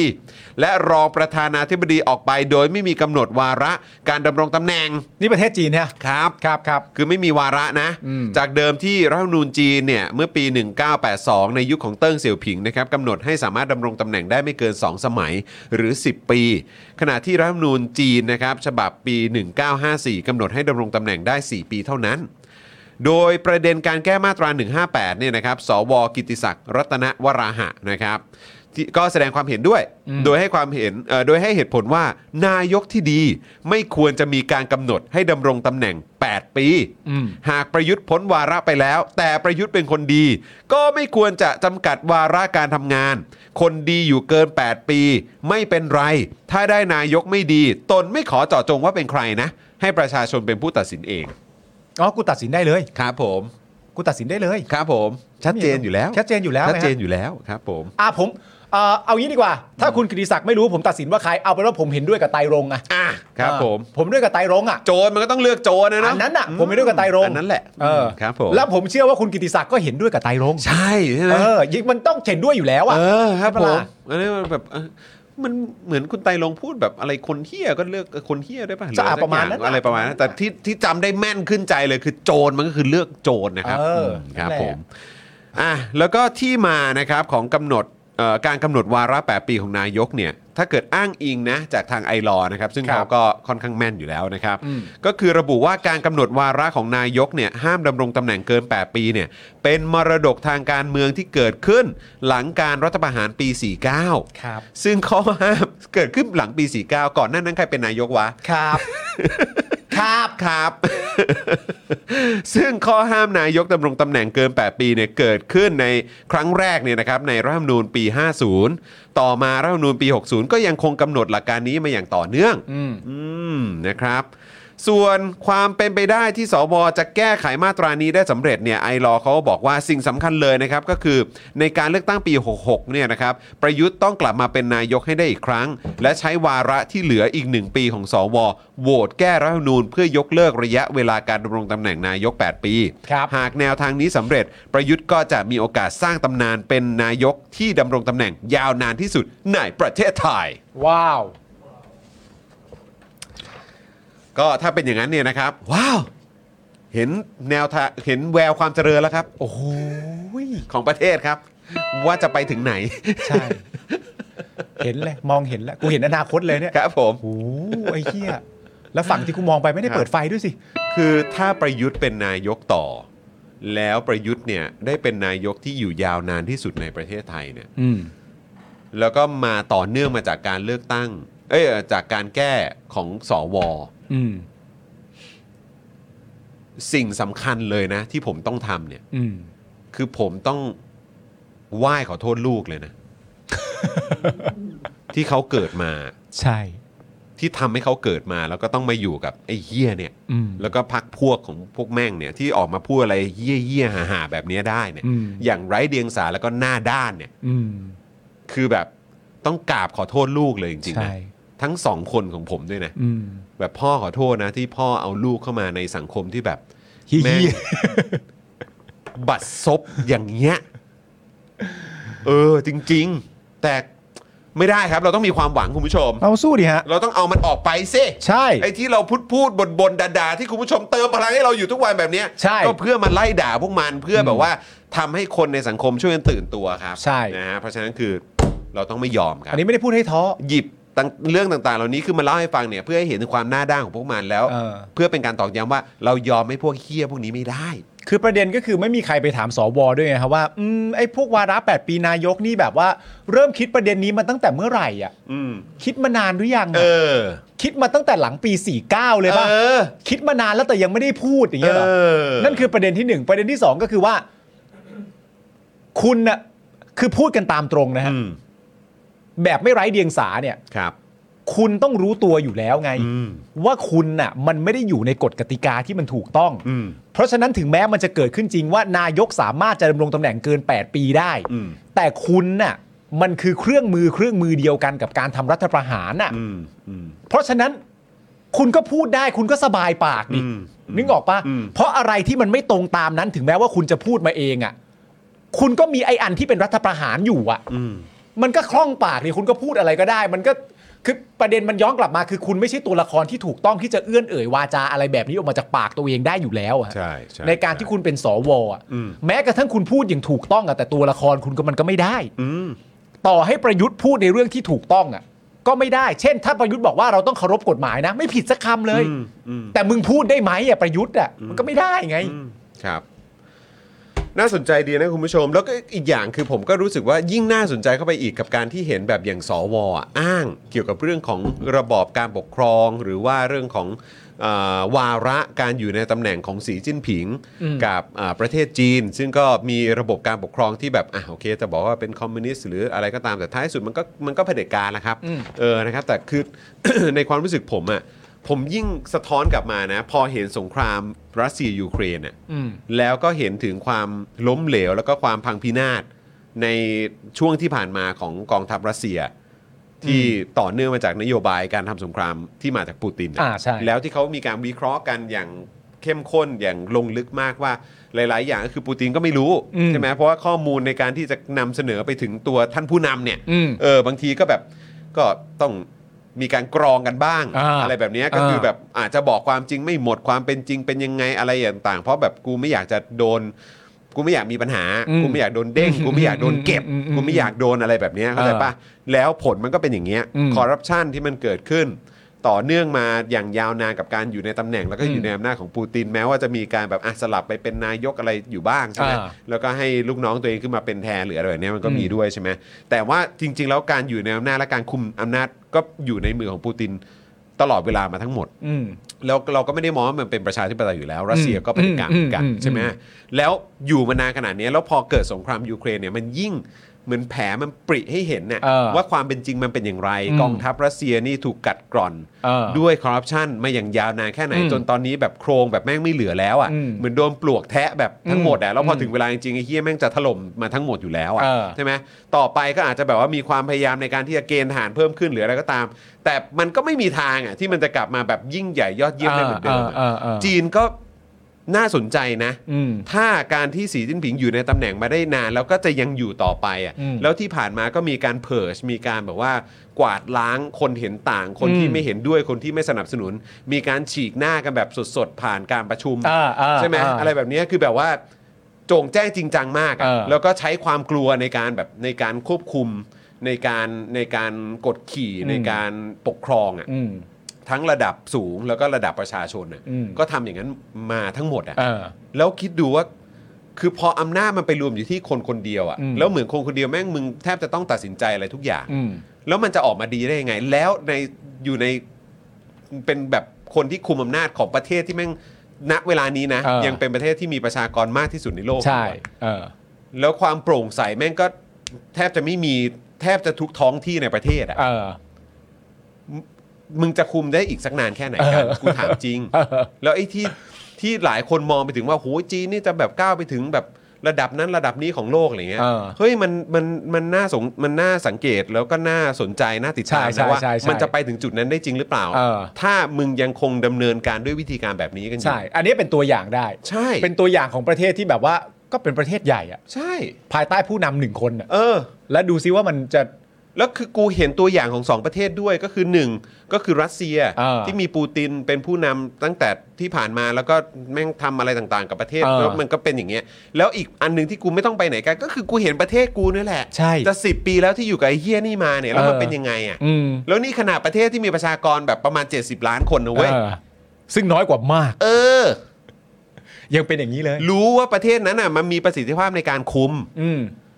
แต่กูถามจริงระยะเวลาแบบยาวๆไปอ่ะ มึงคุมได้ทุกอย่างจริงหรือเป ล่า จริงไหมเออ ก็น่าสนใจนะคุณผู้ชม ต้องติดตามฮะ น่าติดตามครับ ต้องติดตาม นะฮะ แต่อย่างแรกไปเลือกตั้งก่อนครับ อืมใช่ใช่ยังไง ไปเลือกตั้ง ยังไงก็ต้องเอ่อไปเลือกตั้งกันนะครับ ครับ ทุกวันนี้จีนยังปิดข่าวเรื่องโควิดอยู่เลย คุณ อืม น้ำเชี่ยวบอกมานะครับอ่ะคุณผู้ชม คราวนี้มาควันหลงวันเด็กกันมากดีกว่า อ้าวประเด็นวันเด็กแล้ว สักหน่อยเนอะสักหน่อยเนอะนะครับ ก็เป็นไงบ้างล่ะเอ่อช่วงวันเด็กที่ผ่านมาคุณผู้ชมพาลูกๆหลานๆไปที่ไหนกันบ้างหรือเปล่า สรุปคุณได้ไปไหนปะ ผมพาลูกๆไปเอ่อที่อาร์ตแกลเลอรี่ที่ซอยอารี อ่า ของเออคุณอาจินโจนาธานอะ อ่า ครับผมนะครับก็ยอดเยี่ยมมากๆนะครับ อืม ก็มีเป็นแบบแกลเลอรี่อ gallery ที่เราสามารถเข้าไปดูได้ ซึ่งตอนนี้ก็เพิ่งเอ่อเอ่อก็ผมเรียกว่าอาจารย์โจนะ อ่า เออ นะครับ ก็คือก็มีงานอาร์ตของอาจารย์เนี่ย ก็แบบแขวนอยู่ตรงนั้นด้วย อืม นะครับ ก็เข้าไปดูกันได้นะครับ ก็ถือว่าเป็นแบบ เออเขาเรียกว่าอะไร นิทรรศการที่น่าสนใจมากนะครับ อืม แล้วก็ความน่ารักของเขาเนี่ยก็คือว่าตัวของตัวศิลปินตัวอาร์ติสก็อยู่ที่นั่น ตัว อ่า คิวเรเตอร์ก็อยู่ที่นั่น แล้วก็เอ่อถ้ามีเด็กๆเข้ามาตอนช่วงวันเด็กเอ่ออ ม วันเสาร์ที่ผ่านมาเนี่ยเขาก็จะแบบจัดกิจกรรมให้แบบสามารถวาดลงวาดรูป อ่า ทำงานศิลปะได้ด้วยเหมือนกัน อ่าน นะครับ ผมโชคดีผมไปตอนที่คนไม่เอ่อแทบไม่มีคนเลย ก็ดี ก็อยู่กับอาจารย์โจกับเอ่อตัวคิวเรเตอร์เนี่ย อ่า แบบว่า 3 ชั่วโมงครับ ได้คุยกันด้วย ยาวๆนะครับผม อ่า นะครับ แจ๋ว วันเด็กผมนอนอย่างเดียว แต่ของ อ่า คุณก็ไม่ได้ไปใช่ไหม ผมเอ่อกินชาบูอยู่บ้าน กิ คน รับ ชาบูอยู่บ้าน เออก็ดี ซื้อ แล้ว ของมาทำชาบู ดี กิน แล้ว อยู่บ้าน ผมก็อ่าใช่ครับเออเมนิคัสเอออาร์ตสเปซใช่ครับ อ่า คุณศรัทธานะครับ แล้วก็แล้วของอาจารย์แบงค์ล่ะ ได้ไปปะ ผมเอ่อไปสอนคองเด็กๆด้าน อ่า อื่นครับ อ๋อ โอ สอน เค ตีกลอง แล้วแล้วเคียวล่ะเคียวไปไหนไหมหรือ อ๋อ เคียว พาพาไปกินเนื้อย่างตอนเย็น อ่าโอเค คุณพ่อทำภารกิจ อ่า เออนะครับ แล้วก็ไปใช้เวลากับลูกตอนช่วงเย็น ใช่แล้ว นะครับ วันเด็กเสียงดังสวนครัวองุ่นจ้านะครับ คุณโซเฟียบอกมาโซเฟียสบายดีนะเออนะครับทีแรกจะไปตรงนั้นด้วยเหมือนกันนะครับ แต่ว่าท้ายที่สุดก็ไปตรงที่เมนิคัสแทนนะครับ าครับผม เอ่อคุณเบียร์บอกคุณเบียร์ถามว่าไม่พาไปแจ้หน้านายกที่ทำเนียบเหรอครับ โอ้ยยังไม่ถึงวัยครับยังไม่ถึงวัย ครับ ฮะ ผม คุณจูนบอกว่าวันเด็กอยู่บ้าน คุณสารไทยบอกว่าผมเคยไปมีเด็กมาขอเรียนศิลปะที่นั่นด้วย อ่า ใช่ครับ คุณไอเลิฟคิงคอมบอกว่าทำกับข้าวให้เด็กๆทานที่บ้าน เอ้ย นะ น่า ค รั รับ กจัง คุณเอสคริสบอกว่านั่งทำงานครับ คุณสันติสุขบอกว่าวันเด็กทำงานครับนะฮะคุณทีซีบอกว่าเพลงประจำวันเด็กวันปีนี้เนี่ยคือทรงอย่างแบสแซดอย่างบ่อย อ่า นะฮะคุณแพมบอกว่าวันเด็กผมอยู่ร้านกาแฟและนั่งวาดรูปเล่นครับพี่จอน อ่า คุณพานุพงศ์บอกว่าของผมกลางวันติดแอร์กลางคืน ปิ้งหมูปิ้งอยู่ที่บ้านครับ ปิ้งหมูกินที่บ้านครับ อ๋อโอเคเอ่อทำไมวันเด็กต้องไปค่ายทหาร เออ นั่นเลยครับ ใช่ นะฮะคุณศรัทธาบอกว่าคุณโจกับไลลาเนี่ยผมนี่ซีกันนะครับแค่ผมติดภารกิจอยู่เชียงราย ไม่งั้นคงได้เจอคุณจอนอีกรอบ อ๋อ ค ครั รับบ ผ ผม ม ก็ว่าอยู่คุณศรัทธาเหมือนว่าบอกว่าเอ่อคุ้นเคยกันนะครับ คุณสกามโมโตะบอกว่าอยู่บ้านครับ ไม่กล้าออกไปไหน คนเยอะนะฮะ อันนี้จากคนเยอะหรือว่าจากโควิดครับ อ่า เออนะฮะคุณซีโร่บอกว่าของขวัญของเด็กคือทุบ หัวนายกโชว์ครับ มันเอารูปมาแจกนี่สิครับ เออนะฮะ ทำไมไม่ซื้อคอนเวิร์ตให้ลูกหลานล่ะครับ คุณจอน โอ้ย อ๋อจะได้ไปแจ้หน้ามันใช่ไหมฮ แจ๊ะหน้ามันฮะ เออคุณไลนิ่งบอกว่าวันเด็กนั่งดูทรงอย่างแบดกับแฟนครับ อ๋อครับผม ที่ซัฟฟารีใช่ไหม ซัฟฟารี ครับผมนะ เป็น ฮะ งานคอนเสิร์ตพร้อมปาโลมา ครับผมคุณพาสเทลบอกว่าวันเด็กเสียงเครื่องบินดังมากค่ะ ต้องหลบไปอยู่ข้างล่างบ้านอยู่ใกล้ค่ายทหารด้วยค่ะ โอ้ ย ครับผม ครับผมแหม่นะฮะอ่ะโอเค งั้นมาดูกันหน่อยดีกว่า มันเกิดอะไรขึ้นบ้าง ครับ นะครับก็แน่นอนครับวันเด็กผบทรเนี่ยก็เตือนกำลังพลระมัดระวังการใช้เฮลิคอปเตอร์ หลังบินโชว์วันเด็กทำเต็นท์ถล่ม นะครับ โอ้ย เละเทะ มีเรื่องไหนที่มึงไม่ทำความชิบหายบ้างเนี่ย ไอ้เรื่องง่ายๆ มึงก็ทำให้มันเละเทะได้ โอ้ยเออนะครับ ด้านจังหวัดนราธิวาสครับนะฮะมีการสาธิตปราบฝูงชนให้เด็กดูด้วยนะครับ ใครมันคิดวันนี้เอ้ยอ้าว ใครทำโพโพโซวะ ครับผมเอาทางโฆษกกองทัพเรือนะครับพเอ่อพลเรือเอกปกครองมนท่าผลินนะครับ บอกว่าพลเรือเอกเชิงชายชมเชิงแพทย์เนี่ยนะครับ ผู้บัญชาการเออของกองทัพเรือเนี่ยนะครับ ได้แสดงความเสียใจกับผู้ที่ได้รับบาดเจ็บครับเนี่ยบาดเจ็บนะครับ มีคนบาดเจ็บบอกมา 10 คนนะครับ และได้สั่งเตือนกำลังพลให้ระมัดระวังการใช้เฮลิคอปเตอร์ที่อาจเกิดอันตราย หลังเมื่อวันเด็กที่ผ่านมาทางเทศบาลเมืองท่าช้างจังหวัดจันทบุรีนะครับได้ประสานขอเฮลิคอปเตอร์จากค่ายตากสินของกองทัพเรือ เพื่อให้มาบินโชว์โปรยดอกไม้และขนมให้เด็กครับ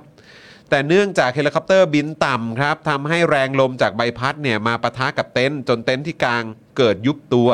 โครงสร้างของเต็นท์กระแทกกับผู้ร่วมงาน จนมีผู้ได้รับบาดเจ็บจำนวน 8 ราย แบ่งเป็นเด็ก 5 ราย ผู้ใหญ่ 3 รายนะครับ ซึ่งผบทรสั่งการให้พลเรือตรีเทิดเกียรติจิตแก้ว รองผู้บัญชาการป้องกันชายแดนจันทบุรีและตราด เดินทางไปเยี่ยมอาการผู้ได้รับบาดเจ็บ และมอบเงินช่วยเหลือในเบื้องต้นแล้ว นี่คือเรื่องที่เกิดขึ้นเหรอครับเนี่ย เรื่องที่เกิดขึ้นครับ นี่คือเรื่องที่เกิดขึ้นเหรอครับ ครับผม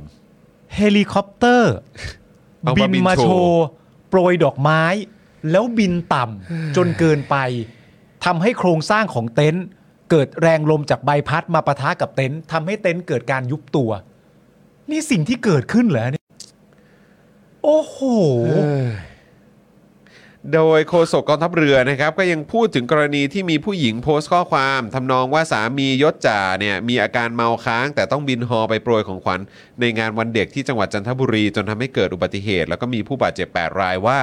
กองทัพเรือตรวจสอบไปยังหน่วยต้นสังกัดจันจังหวัดจันทบุรีแล้ว สรุปบุคคลดังกล่าวไม่ใช่นักบิน แต่เป็นช่างประจำกองบินที่ทำหน้าที่ซ่อมบำรุงเครื่องบิน และไม่ได้ขึ้นทำการบินด้วยอ๋อแต่ก็คือก็เป็นคนเป็นช่างอ่ะ คือดูแลการปล่อยเครื่องอะไรเงี้ยเหรอ ก็เป็นก็เป็นช่างนะ เอ ฮะ อ โดยเป็นทหารระดับชั้นประทวน ได้มาทำหน้าที่ตรวจสอบระบบเครื่องบินก่อนจะทำการบิน ซึ่งทางหน่วยได้สอบถามไปทางผู้หญิงที่โพสต์ แล้วทราบว่ากึ่งกึ่งๆเป็นการโพสต์สนุกสนุกๆและได้มีการลบโพสต์ไปเรียบร้อยครับ จริงเหรอ ครับผม จริงเหรอ สอบถามไปแล้วเขาบอกกึ่งกึ่งๆโพสต์สนุกสนุกๆเหรอ ครับผม มันแปลว่าอะไรฮะ มันแปลว่าอะไรฮะกึ่งกึ่งโพสต์สนุกสนุกเฉยๆเนี่ยมันมันประมาณว่ายังไงฮะ ไม่รู้อะแต่ว่ากองทัพเรือเรื่องก็ยังไม่จบนะครับ ใช่ฮะ เรือลบหลวงสุโขทัยเนี่ยครับ ครับ นะฮะไม่ว่าจะเป็นเอ่อเงินหรือว่าเรื่องของการกู้เรือขึ้นมา หรือแม้กระทั่งผู้ที่สูญหาย หรือเหตุการณ์ที่เกิดขึ้นนะครับ เพราะว่าล่าสุดก็ยังคงย้ำอยู่เหมือนเดิมว่าคนจะคนที่จะตรวจสอบเรื่องราวที่มันเกิดขึ้นเนี่ย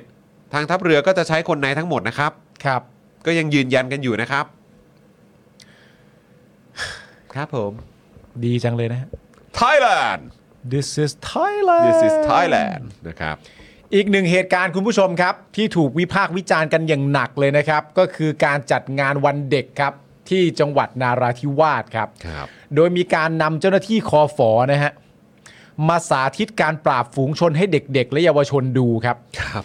และยังให้เด็กๆ มีส่วนร่วมในการแสดงดังกล่าวด้วยนะครับ คุณผู้ชมฮะ เนี่ยครับ เนี่ยฮะ ให้แบบ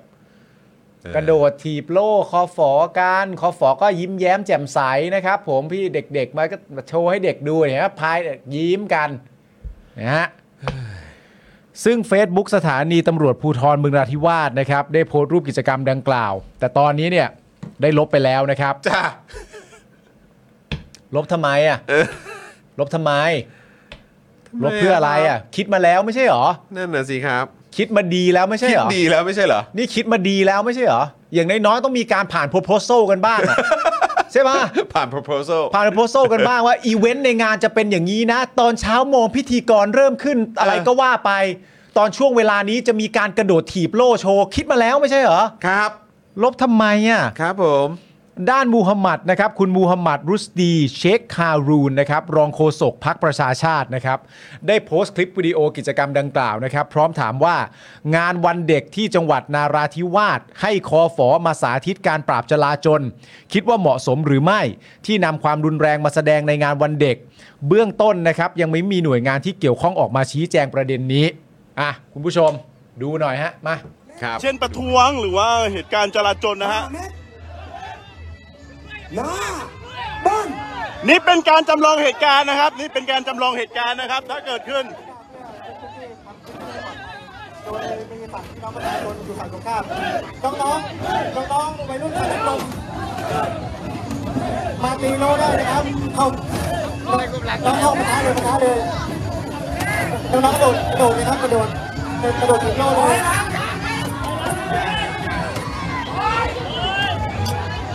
่ะต่อยอ้าไปเลยครับต่อยอ้าไปเล ส ย วัสดีคนดู 203 คนนะฮะ ตอนนี้เราอยู่กันที่หาดนราทัศน์นะครับ น้องๆวัยรุ่นฝั่งตรงข้ามก็เข้าประทะโนได้นะครับ นะครับเป็นการกดดัน เป็นการกดดันนะครับไปแล้วก็ปัดไปแล้วก็ปัดกดดันห้าเมตรนัดบอลไปไหนนัดบอลไป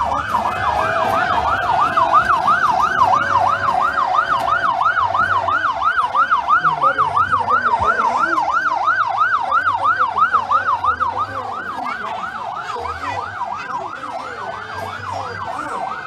ให้เป็นการกดดันห้าเมตรอีกครั้งไป ฝากไลค์คนละหนึ่งแชร์ให้กับเพจที่นี่นาราธิวาสด้วยนะครับ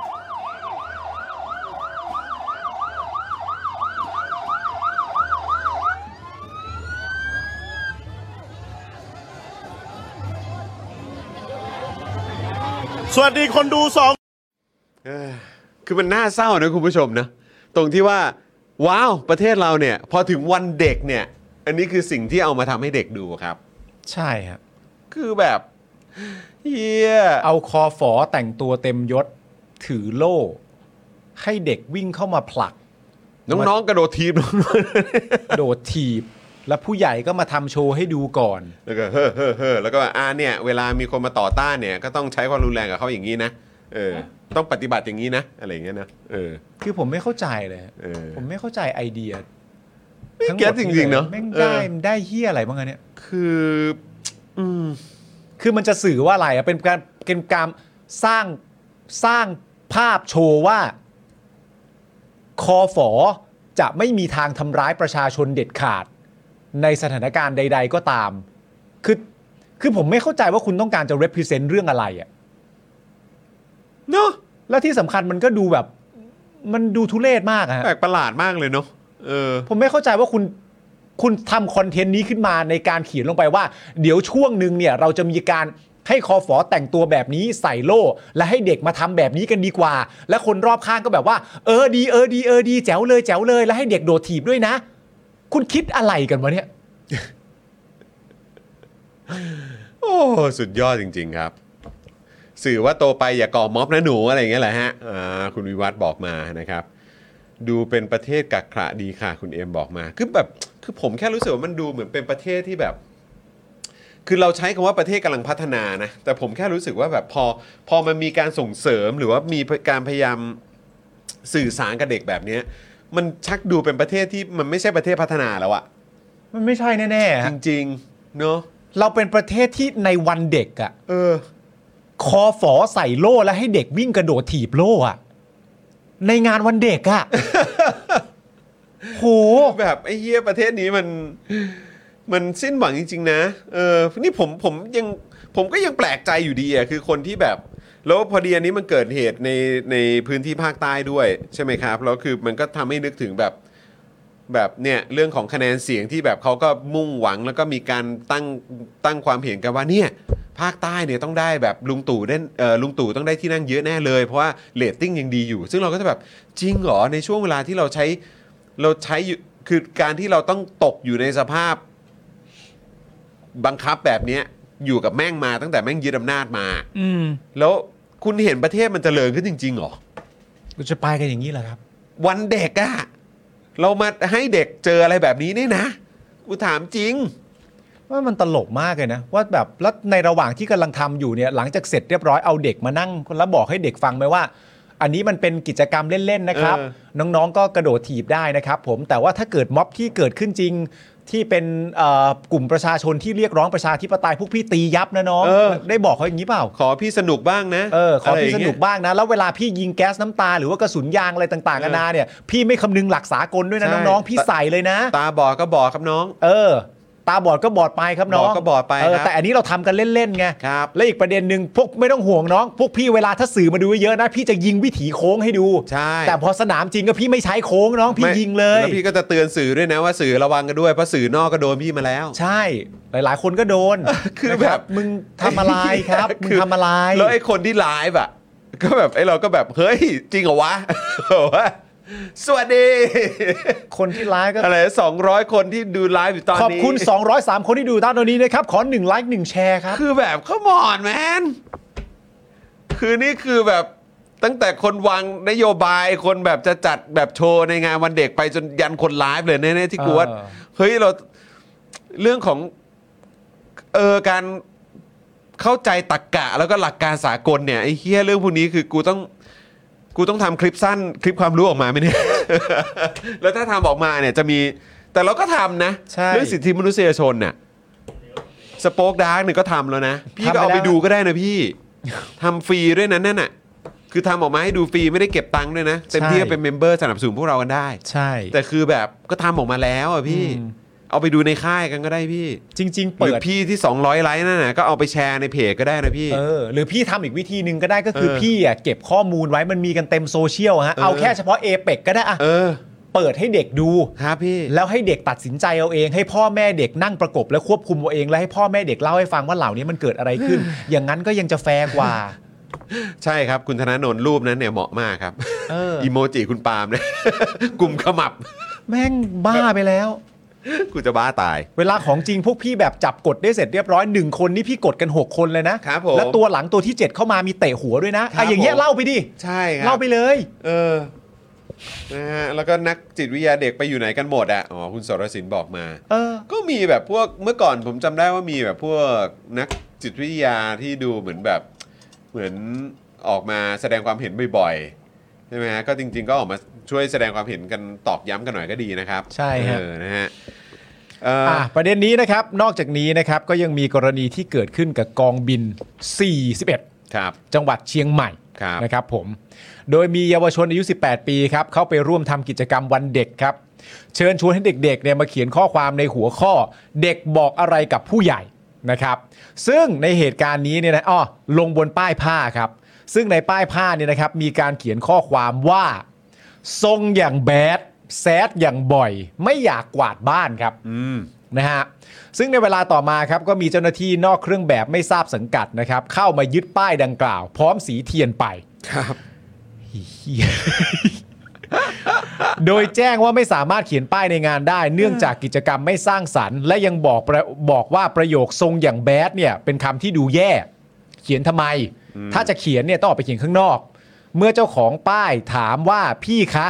ตอนเนี้ยมันมีเพลงที่ชื่อว่าทรงอย่างแบดแซดอย่างบ่อย พี่เคยฟังไหม เจ้าหน้าที่ตอบว่าพี่ไม่รู้ไม่เคยฟัง อืม นะครับผม ครับ ทั้งนี้เนี่ยนะครับมีรายงานด้วยนะครับว่าระหว่างที่เยาวชนเจ้าของป้ายผ้าจะออกจากงานนะครับ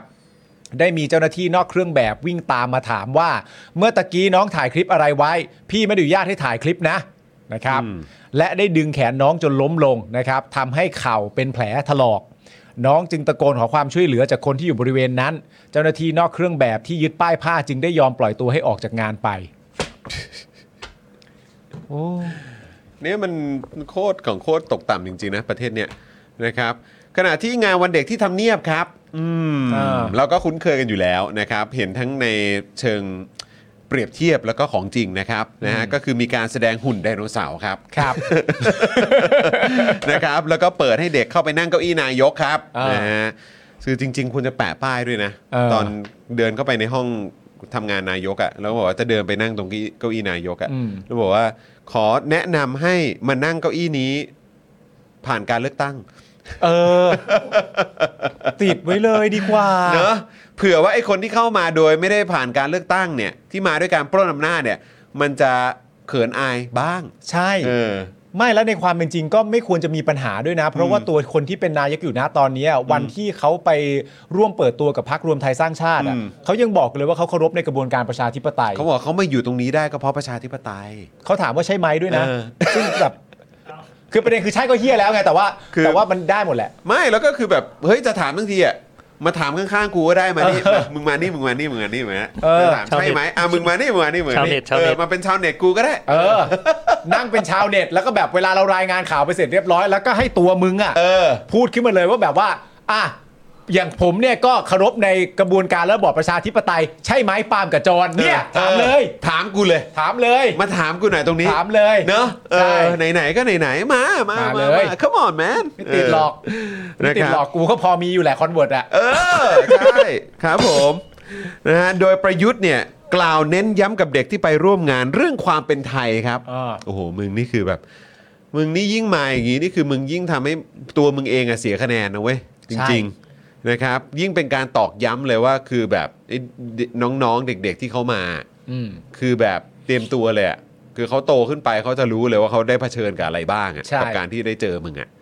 นะฮะบอกว่าเน้นย้ำเรื่องความเป็นไทย ใจรักชาติ เพราะถือเป็นพลังอำนาจอันทรงคุณค่าที่สุดของเด็กไทย เออ อ๋อครับผม ครับ หลังจากนั้นประยุทธ์ก็ได้ร่วมวงเสวนากับสภาเยาวชนในหัวข้อ บทบาทเยาวชนในการพัฒนาประเทศ ซึ่งช่วงหนึ่งของการเสวนาประยุทธ์พูดว่าอะไรรู้ไหมครับ คุณผู้ชมฮะ ฟังนะ คุณผู้ชมตั้งแต่ตับนี้ที่คุณจรจะเล่าไป ครั นะ บ แล้วเดี๋ยวเราจะเปิดให้คุณผู้ชมดูด้วย ครับ คุณผู้ชม ผมแนะนำให้คุณผู้ชมอยู่ใกล้ส้วม เออ หรือไม่ก็มีกระโถนติดมือ ครับ นะฮะ ลองดูฮะเพราะมันหนักมาก ครับ คุณผู้ช ผมม มันหนักมากจริง นะฮะประยุทธ์พูดในวงเสวนานะครับ วงเสวนาที่มีชื่อว่าบทบาทเยาวชนในการพัฒนาประเทศ ครับ นะครับ ประยุทธ์พูดกับเด็กๆว่า วันนี้พูดถึงคำว่าหน้าที่สิทธิเสรีภาพทั้งหมดต้องไม่ไปขัดแย้งกัน ซึ่งแค่ประโยคเนี้ยขึ้นมาอันนี้คือหยิบมาแค่บางส่วนนะครับ แค่บอกว่าคำว่าหน้าที่สิทธิเสรีภาพทั้งหมดต้องไม่ไปขัดแย้งกัน มึงอ่ะเข้ามา ก็ขัดแย้งแต่แรกแล้วไอ้สัตว์ ครับ จริง ๆ ครับ มึงเข้ามาด้วยการทำรัฐประหารน่ะ อืม หน้าที่ของทหารน่ะคือการทำรัฐประหารเหรอ ครับ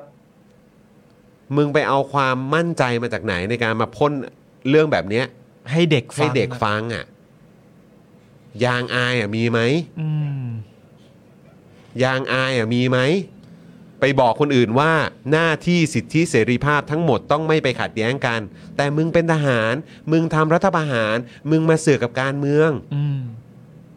มึงไปเอาความมั่นใจมาจากไหนมาพูดพ่นสั่งสอนใส่เด็กกูว่าในทำเนียบมีนะกระจกอะ่ะ ส่องซะ ดูตัวเองบ้าง แล้วก็พูดต่อ ถ้าเราไม่มีอะไรเลย มันก็จะมีการพูดแบบนี้กันได้ไหมล่ะ หมายถึงการวงเสวนาที่แลกเปลี่ยนความคิดเห็นนะครับ หมายถึงว่าถ้าไม่มีวงเสวนาแบบนี้ที่พูดจากันดีๆ แบบนี้เนี่ยความคิดเห็นมันจะถูกแลกเปลี่ยนกันไหม เออ แล้วก็ถ้า นะฮะ เกิดว่าไอ้เรื่องของหน้าที่สิทธิเสรีภาพ ทุกอย่างนี้เนี่ยมันขัดแย้งกันเนี่ยวงเสวนาแบบนี้มันเกิดขึ้นไม่ได้หรอก มจริงๆอะวงเสวนาสามารถเกิดได้เยอะนะฮะ ใช่ อย่างเช่นในสภาเนี่ยวงเสวนาก็สามารถเกิดขึ้นได้นะครับ อืม และในความเป็นจริงไม่ว่าประเด็นจะละเอียดอ่อนแค่ไหนในสังคม หรือคิดไปเองว่ามันละเอียดอ่อนแค่ไหนเนี่ย มันก็ควรจะเกิดขึ้นในสภาได้นะครับ นั่นเป็นวงเสวนาที่ดีมากเลยนะฮะ วงเสวนาควรเกิดขึ้นเว้ย เออ วงเสวนาคือสิ่งที่ควรจะมี เออ ในสังคมประชาธิปไตย แต่ไอ้สิ่งที่ไม่ควรมีเนี่ยก็คือวงเสวนาที่อยู่ดีๆมึงก็มาทุบโต๊ะแล้วมึงก็ทำรัฐประหารน่ะ ใช่ และหลังจากนั้นก็คือเป็นวงที่มึงสามารถไปพูดประเด็นอย่างนี้ให้เด็กฟังอะนะ เออ ให้เด็กเขาฟังว่า นี่ไงเห็นไหมที่เกิดขึ้นเป็นการแลกเปลี่ยนความคิดเห็นแม่วงเสวนานี่คนนั้นพูดคนนี้ฟังคนนั้นพูดคนนี้ฟัง แต่มึงทุบโต๊ะทำรัฐประหารแบบไม่ฟังใคร ยางอายมึงมีบ้างไหมตู่ กูว่าไม่มีนะ มึงต้องป่ายางจริงมึงรั่ว เออ มึงมัน รั่วมากรั่วจริงๆ มึงต้องป่ายาง ครับแล้วก็พูดนะว่าเนี่ยนั่งเรียบร้อยพูดจาไพเราะ คือมันทำให้รู้สึกมีความเมตตาให้กันและกันน่ะ มึงทำรัฐประหารครับ ครับ มึงขโมยประชาธิปไตยออกไปจากคนในประเทศค และ รับ อนาคตของเด็กเหล่านี้ที่มึงกำลังพูดด้วยอยู่ และมึงตั้งตัวเป็นเผด็จการฮะ ใช่ แล้วมึงทำลายอนาคตของเขาไปแล้ว ที่มึงกำลังสอนเขาอยู่ว่าให้มาเมตตาซึ่งกันและกันเนี่ยฮะ อะไรนะฮะคนรุ่นใหม่ต้องพูดจากันแบบนี้ ประเทศถึงจะไปได้ ถ้าเกลียดชังทะเลาะเบาะแว้งเกลียดลุงตู่โอ้โห จะไปกันได้ยังไงเล่า ชี่มึงนี่มันทุเลศ คือท้ายสุดมึงก็วนกลับมาเรื่องของมึงเนอะ ใช่ ก็คือว่ามึงเป็นศูนย์กลางจักรวาลเหรอตู่ เออ คือนี่คือมึงพูดอย่างเงี้ยกูว่า ให้กูตีความอ่ะก็คือวนกลับมาที่มึงอ่ะทะเลาะเบาะแว้งเกลียดลุงตู่โอ้โห จะไปกันได้ยังไงเล่า มันก็วนกลับมาประเด็นว่า อย่าว่ามึงได้ไหมอ่ะ อย่าด่ากูได้ไหมอ่ะ กูทำรัฐประหารเข้ามาแต่อย่าโกรธกูสิเงี้ย แต่ว่าปิดคอมเมนต์นะ เออ เวลาพูดที่หาอะไรก็ตามอ่ะปิดคอมเมนต์ตลอดอ่ะ ถ้า แล้วจะให้เขาไปพูดตรงไหน แล้วประเด็นคือ อันนี้น่าสนใจนะฮะ อืม เกลียดลุงตู่โอ้โห จะไปกันต่อได้ยังไงเล่าทำไมเกลียดมึงแล้วไปต่อไม่ได้อะ เกลียดมึงประเทศก็ไปต่อได้ฮะ ครับ มันไม่ได้ยากเย็นอะไรนี่ฮะ มึงมันไม่ได้สำคัญนะฮะเฮียเกลียดถ้ามัวแต่ถ้ามัวแต่เกลียด มันมีใครบนโลกนี้สามารถพูดแบบนี้ได้วะ ครับ อืม มึงจะพูดไหมว่า คุณผู้ชม ถ้าคุณผู้ชมมัวแต่เกลียดจรน่ะประเทศทั้งประเทศไปต่อไม่ได้นะ มึงต้องหน้าด้านขนาดไหนว่าจะพูดอะไรเยอะมาจากปากตัวเองได้วะ คุณผู้ชม คุณผู้ชมจะเกลียดใครก็เกลียดได้นะ แต่ถ้าคุณผู้ชมเกลียดผมขึ้นมา คุณผู้ชมคิดไว้นะ ประเทศไปต่อไม่ได้นะ เออ โอ้โห อะไรของมึง แล้วอันนี้อันนี้อันนี้อันนี้มีเด็ดมีเด็ดมี อะไร มีเด็ดกว่าตามมาอีกอันหนึ่งประยุทธ์เนี่ยถามนักเรียนที่นั่งข้างๆคุณผู้ชม ถามว่า ลุงอ่ะ น่ารักไหมเนี่ย แล้วก็ได้รับคำตอบว่า ลุงตู่น่ารักมากๆครับ ไม่เป็นไรลูก ไม่เป็นไรลูก เข้าใจลูก ไม่ ภา เป็น วะ ไร จำยอม น้าน้าป่ะน้าไม่รู้น้าหรือลุงไม่รู้ เพราะว่าพ่อแม่หนูอาจจะอาจจะเด็กกว่าอะไรไม่รู้อะ เออเออ เออไม่น้าลุงก็ตามอ่ะ เออ ไม่เป็นไรลูก เข้าใจลูกไม่เป็นไร ข้าใจลูก นะฮะ ไม่เป็นไร ตู่เนี่ยถามนักเรียนข้างๆ ว่าลุงเนี่ยน่ารักไหมเด็กก็บอกโอ้ยนาลุงตู่น่ารักมากครับเออนะครับประยุทธ์ก็เลยพูดต่อว่า คนเราอ่ะก็ชอบฟังคำเพราะๆเหมือนกันนะ ไม่ใช่บ้ายอนะ ไม่ใช่คนแบบนั้น ลุงมีความอดทน เหรอเออนะครับ พยายามจะทำทุกอย่างให้เดินหน้า ถึงมันจะช้าหรือเร็วโอเคนะบายอ้าวไอ้ห่า ไปไหนไอ้เฮีย อะไรของมึงเนี่ย ไปไหนอ่ะ แล้วก็มีการแจกรูปของตัวเองเนี่ยนะครับ มีรูปของประยุทธ์เนี่ยนะฮะให้กับเด็กๆนะครับที่มาร่วมกิจกรรมวันเด็กด้วยเออครับผม แจกรูปเด็ก เอ้ออยากเข้าทำเนียบไปเจอความเจริญนะฮะแต่ว่ามาเจอต้นตอความล้าหลังนะครับ ๆอ่ะ นะฮะ เอาลงอาจารย์แบงค์มันมีหน้าเด็ก ๆ ด้วยไม่เป็นไร สงสารน้องเขาครับ เอาออก มนะฮะอ่ะโอเคนะครับขณะที่พักรวมไทยสร้างชาติครับก็ปล่อย MV เพลงต้อนรับวันเด็กแห่งชาตินะครับ โดยมีภาพการ์ตูนแล้วก็ภาพหน้าประยุทธ์ประกอบนะฮะ แล้วก็เนื้อเพลงเนี่ยบางท่อนก็ร้องว่า ลุงเห็นความเดือดร้อนใจ ลุงทนไม่ได้ มาเรามาช่วยกัน ลุงเห็นความเดือดร้อนใจ เลือกลุงเข้าไป ช่วยกัน เรามาเลือกลุงตู่ครับ คุณผู้ชม อันนี้สุดท้ายแล้ว ครับ ขอให้กันเดียว ครับ สุดท้ายแล้ว ครับ อย่าโกรธนะครับ อ่ะอาจารย์แบงค์มา ไปดูครับ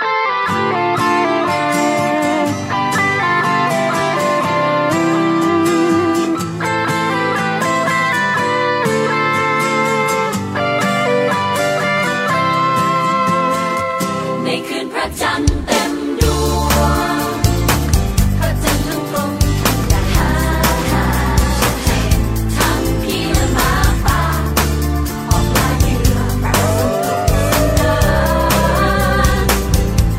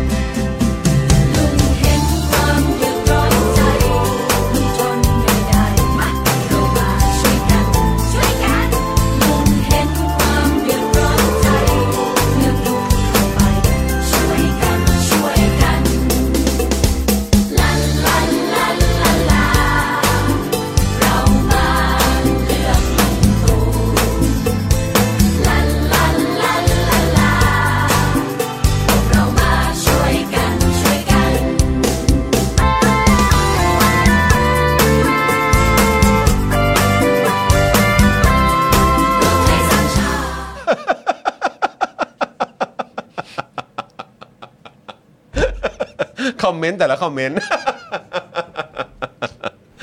คุณออเรนจ์บอกว่าทนฟังไม่ได้ ทำไมคอควายมากันเยอะจังเลยครับเนี่ย ถามว่าใครใคร ใครนี่ใคร นี่คุณพัชชาบอกว่าไปให้สุดอ๋อหออ๋อหอนี่อะไรฮะ อ๋อหอนี่ เนี่ อาหารอาหาร เออโอ้โหแบบโอ้โห โอ้โห เอออื้อหือเออหรือว่าอะไรฮะ คุณผู้ชม ฮะ พระจันทร์ เออ ผี ครับ หมา ป่า ครับ ล่าเหยื่อ ครับ เลือกลุงตู่ ครับ เกี่ยวเฮียอะไร นะอะไรครับ ในคืนที่มีพระจันทร์ หมาป่า ผีล่าเหยื่อ เด็กๆ ได้แต่มองดูลุงตู่เห็น เลือกลุงตู่ เออ แล้วลุงตู่ก็นั่งเครื่องบินโผล่มาแต่หัวแล้วก็มีธงชาติไทยมาด้วย แล้วลุงตู่นั่งเครื่องบินผ่านก้อนเมฆพระจันท ร์ไป ครินช์ใช่ไหมฮะ เฮียอะไรฮะเนี่ย ครินช์ไหม นี่มันเฮี้ยมอะไรฮะเนี่ย โอ้โห โอ้โหนี่รวมไทยสร้างชาติครับ นี่คือใครแต่งให้ฮะโบอะ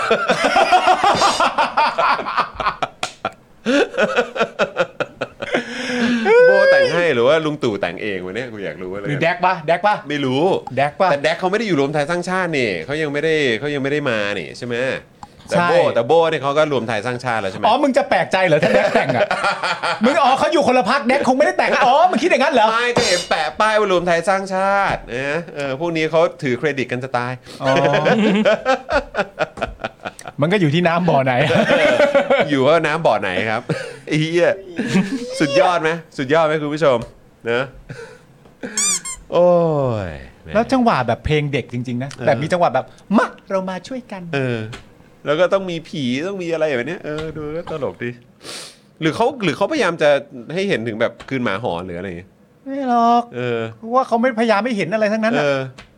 คุณเอ็มบอกว่าพี่ปาล์มเปิดให้น้องเอลิไหมคะ ผมรักลูกครับ ครับผม ผมรักลูกครับผมไม่ทำ ก็เปิดให้คุณผู้ชมดูครับจะได้แบบ ใช่ เอ่อสะสมไว้ครับ ความรู้สึกแบบนี้ว่าอื้อหือถึงวันเลือกตั้งเนี่ยเออนะครับกว่าจะถึงวันนั้นเนี่ยนะครับมีอะไรที่เราจะไปพูดคุยกับคนรอบข้างได้บ้าง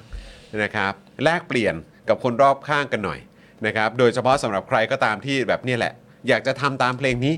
มาช่วยกันเลือกลุงกันเนี่ย ลา เออ ลาลา ไปคุยกับ ลา พวกเขาหน่อยได้ไหมฮะ ช่วยกันไปคุยกับพวกเขาหน่อยเติมพลังให้คุณผู้ชมอ่ะว่าเอานะ ช่วงเนี้ยแบบพยายามไปคุยกับคนรอบๆหน่อยเออไอคนที่แบบดูมีแนวโน้มว่าอยากจะเลือกลุงเลือกลุงเนี่ย หรือว่าเลือกพวกของลุงเนี่ย ใช่ เออแบบว่าเราเอาไอความขับแค้นเนี่ย นะมาอัดใส่ช่วงโค้งสุดท้ายกันก่อนการเลือกตั้งกันหน่อย เพราะว่าไม่งั้นเนี่ยถ้าต้องอยู่กับแม่งต่อไปเนี่ย แล้วแม่งเป็นนายกรัฐมนตรีที่อยู่นานที่สุดเนี่ยกูว่าชิบหายครับ หายอะแล้วจริงๆนี่ถ้าเพลงนี้ออกมานี่มันวัดใจโหวตเตอร์ ด้วยนะ ใช่ไหมฮะ เออเออ ถ้าโหวตเตอร์มีความรู้สึกว่า ตอนแรกนะ เออ ก็มีความรู้สึกว่าจะไปทางพลังประชารัฐแหละ เออ แต่พอได้ฟังเพลงนี้เสร็จเรียบร้อยอ่ะ เออ ก็ทำให้กลับมานั่งคิดนะ ยังไงดีนะ ยังไงดีนะ เออ คิดกันดีๆนะพวกเรา เออ ถ้าเกิดวันหนึ่งอ่ะ เออ เราไม่เลือกรวมไทยสร้างชาติอ่ะ เออ แล้วมนุษย์หมาป่า มา แล้วคืนพระจันทร์เต็มดวง เออ แล้วมนุษย์หมาป่าออกล่า เออ แล้วเราไม่มีลุงตู่เนี่ย เออ เราก็ต้องยอมรู้หมาป่าจับกิ นนะ เราต้องเลือกเขาแหละนี่เหรอ ซึ่งถ้าคนอ่านเกมออกครับ ในเพลงเนี้ยครับ ไอ้ตู่คือหมาป่าครับ ใช่ครับ เข้าใจไหม ตู่คือหมาป่าครับ คือจริงๆแล้วอ่ะถ้าถ้าตามความเป็นจริงแล้วอ่ะ ใช่ ก็คื ค อ รับ เด็กๆครับ เรื่องเนี้ยสอนให้รู้ว่าจริงๆอ่ะไอ้คนที่ร้องร้องร้องร้องร้อง ใช่ นั่นน่ะว่าเป็นว่าระวังแวร์บูฟนะ เออ คือไอ้คนร้องเนี่ยไอ้คนที่บอกให้เลือกกูเนี่ย ก็คือคนนั้นน่ะเป็นหมาป่าครั คุ บ ณผู้ชมเคยเล่นบอร์ดเกมแวร์วูฟไหมล่ะฮะ เออ ไอตัวที่เป็นแวร์วูฟมันก็บอกไม่ใช่อะฮะ ใช่ครับผม ไม่ใช่ฮะ ตามนั้นเลยครับ แต่ในขณะเดียวกันมันอาจจะยิ้มนั่งอยู่บนเครื่องบินก็ได้นะผู้ชมก็ไม่รู้ แล้วพอวันคืนพระจันทร์เต็มดวงอ่ะ ผ่านพระจันทร์ไปแล้วก็แบบ เออ ไม่ใช่กูนะไม่ใช่กูนะไม่ใช่กู นะอย่างเงี้ยแล้วพอลงมาเสร็จเรียบร้อยก็จับแดกหมดนะฮะ มึงอะแหละมึงอะแหละ มึงเลย อะแหะบู๊บไอ้เหี้ย มึงเลยมึงแวร์วูฟมึงรอ เออ มึงรอวันหอนเลยแล้วมึงไม่รอด้วยเพราะมึงหอนมา 8 ปีแล้ว ใช่ เนี่ยพอมึงเอาแวร์วูฟมาเป็นตัวของมึงเองเนี่ยทีเนี้ยพี่แอลโอรสก็ไม่มีฉายาแล้ว นั่นเนี่ยฮะ แย่เลย เออโหยตู่เห่านะ ครับผมนะฮะ อ่ะคุณผู้ชมครับอีกเรื่องครับ อ่ะ กเรื่องที่เราไม่พูดถึงไม่ได้เลยนะครับ เน้นๆ ราะอันนี้ กันหน่อยคุณ เป็น ผู้ช อี ม กหนึ่งครั้งที่แสดงถึงความกล้าหาญนะครับนะฮะของคนรุ่นใหม่อย่างแท้จริงเลยนะครับ ครัณบผู้ชม ผม ครับ อันนี้คือ ก็ต้องเราเรารู้ว่าเรากล้าหาญไม่เท่าน้องเขาครับ ใช่ครับ นะฮะแต่สิ่งที่เราต้องทำกันทุกๆ คนเลยนะครับ ก็คือเราต้องช่วยกันส่งเสียง ครับ แล้วก็พูดในเรื่องนี้ดังให้ทั่วทั้งประเทศ แล้วก็กระจายไปให้มันทั่วโลกเลยนะครับ ครับผมคุณผู้ชมครับ ศูนย์ทนายความเพื่อสิทธิมนุษยชนนะครับ รายงานว่าวันนี้ครับ คุณตะวันนะครับ ทานตะวันตัวตุลานนท์และก็คุณแบมอรวรันผู้พงศ์นะครับ ได้ยื่นคำร้องขอเพิกถอนประกันตัวเองครับ เพิกถอนประกันตัวเองนะครับ ครับ ในคดีม .112 ต่อศาลครับ เพื่อเรียกร้องสิทธิ์ให้ผู้ต้องหาทางการเมืองได้รับการประกันตัวครับ โดยคุณตะวันนะครับ ขอถอนประกันตัวเองต่อศาลอาญาในคดีม .112 ครับ จากเหตุไลฟ์สดก่อนมีขบวนเสด็จ ขณะที่คุณแบมครับ ขอถอนประกันต่อศาลอาญากรุงเทพใต้ในคดีม .112 เช่นเดียวกันครับ จากการทำโพลเกี่ยวกับขบวนเสด็จที่พารากอนครับ ครับ ทั้งนี้นะครับ ทั้งน้องตะวันและก็น้องแบมนะครับ ได้แถลง 3 ข้อเรียกร้องครับ 1. ก็คือ ปฏิรูปกระบวนการยุติธรรมครับ 2. ครับ ยุติการดำเนินคดี การเมืองและ 3 ครับ ทุกพักการเมืองต้องเสนอนโยบายยกเลิกม .112 และม .116 ครับ นี่คือ 3 ข้อเรียกร้องนะครับ ครับ ของทั้งตัวของคุณตะวันและก็คุณแบมนะครับ โดยคุณตะวันครับย้ำนะฮะว่ามีเวลาให้ศาลและพักการเมือง 3 วัน ไม่เช่นนั้นนะครับจะยกระดับจากทั้งในและนอกเรือนจำซึ่งทั้งสองคนนะครับประกาศอีกว่า ภายหลังจากการถอนประกันตัวเองในครั้งนี้ จะไม่มีการยื่นประกันอีกเด็ดขาด จนกว่าข้อเรียกร้องข้างต้นจะเป็นผล และผู้ต้องขังการเมืองได้รับอิสรภาพทุกคน หลังจากการถแถลงนะครับ ทั้งตัวน้องแบมและน้องตะวันนะครับ ได้นำสีแดงราดตัว เพื่อแสดงออกเชิงสัญลักษณ์ว่าเลือดต้องแลกด้วยเลือดครับ ดูคลิปกันครับเจนะ ก็อย่างที่บอกไว้นะคะว่าการต่อสู้ครั้งนี้เลือดต้องแลกด้วยเลือดศาลอย่าดูถูกตรงการของพวกเรา และอย่าคิดว่าพวกเรากลัว และอย่าคิดว่าไม่มีใครกล้าแลกชีวิตและอิสรภาพ กับการต่อสู้ตรงการ เลือดต้องแลกไปด้วยเลือดค่ะ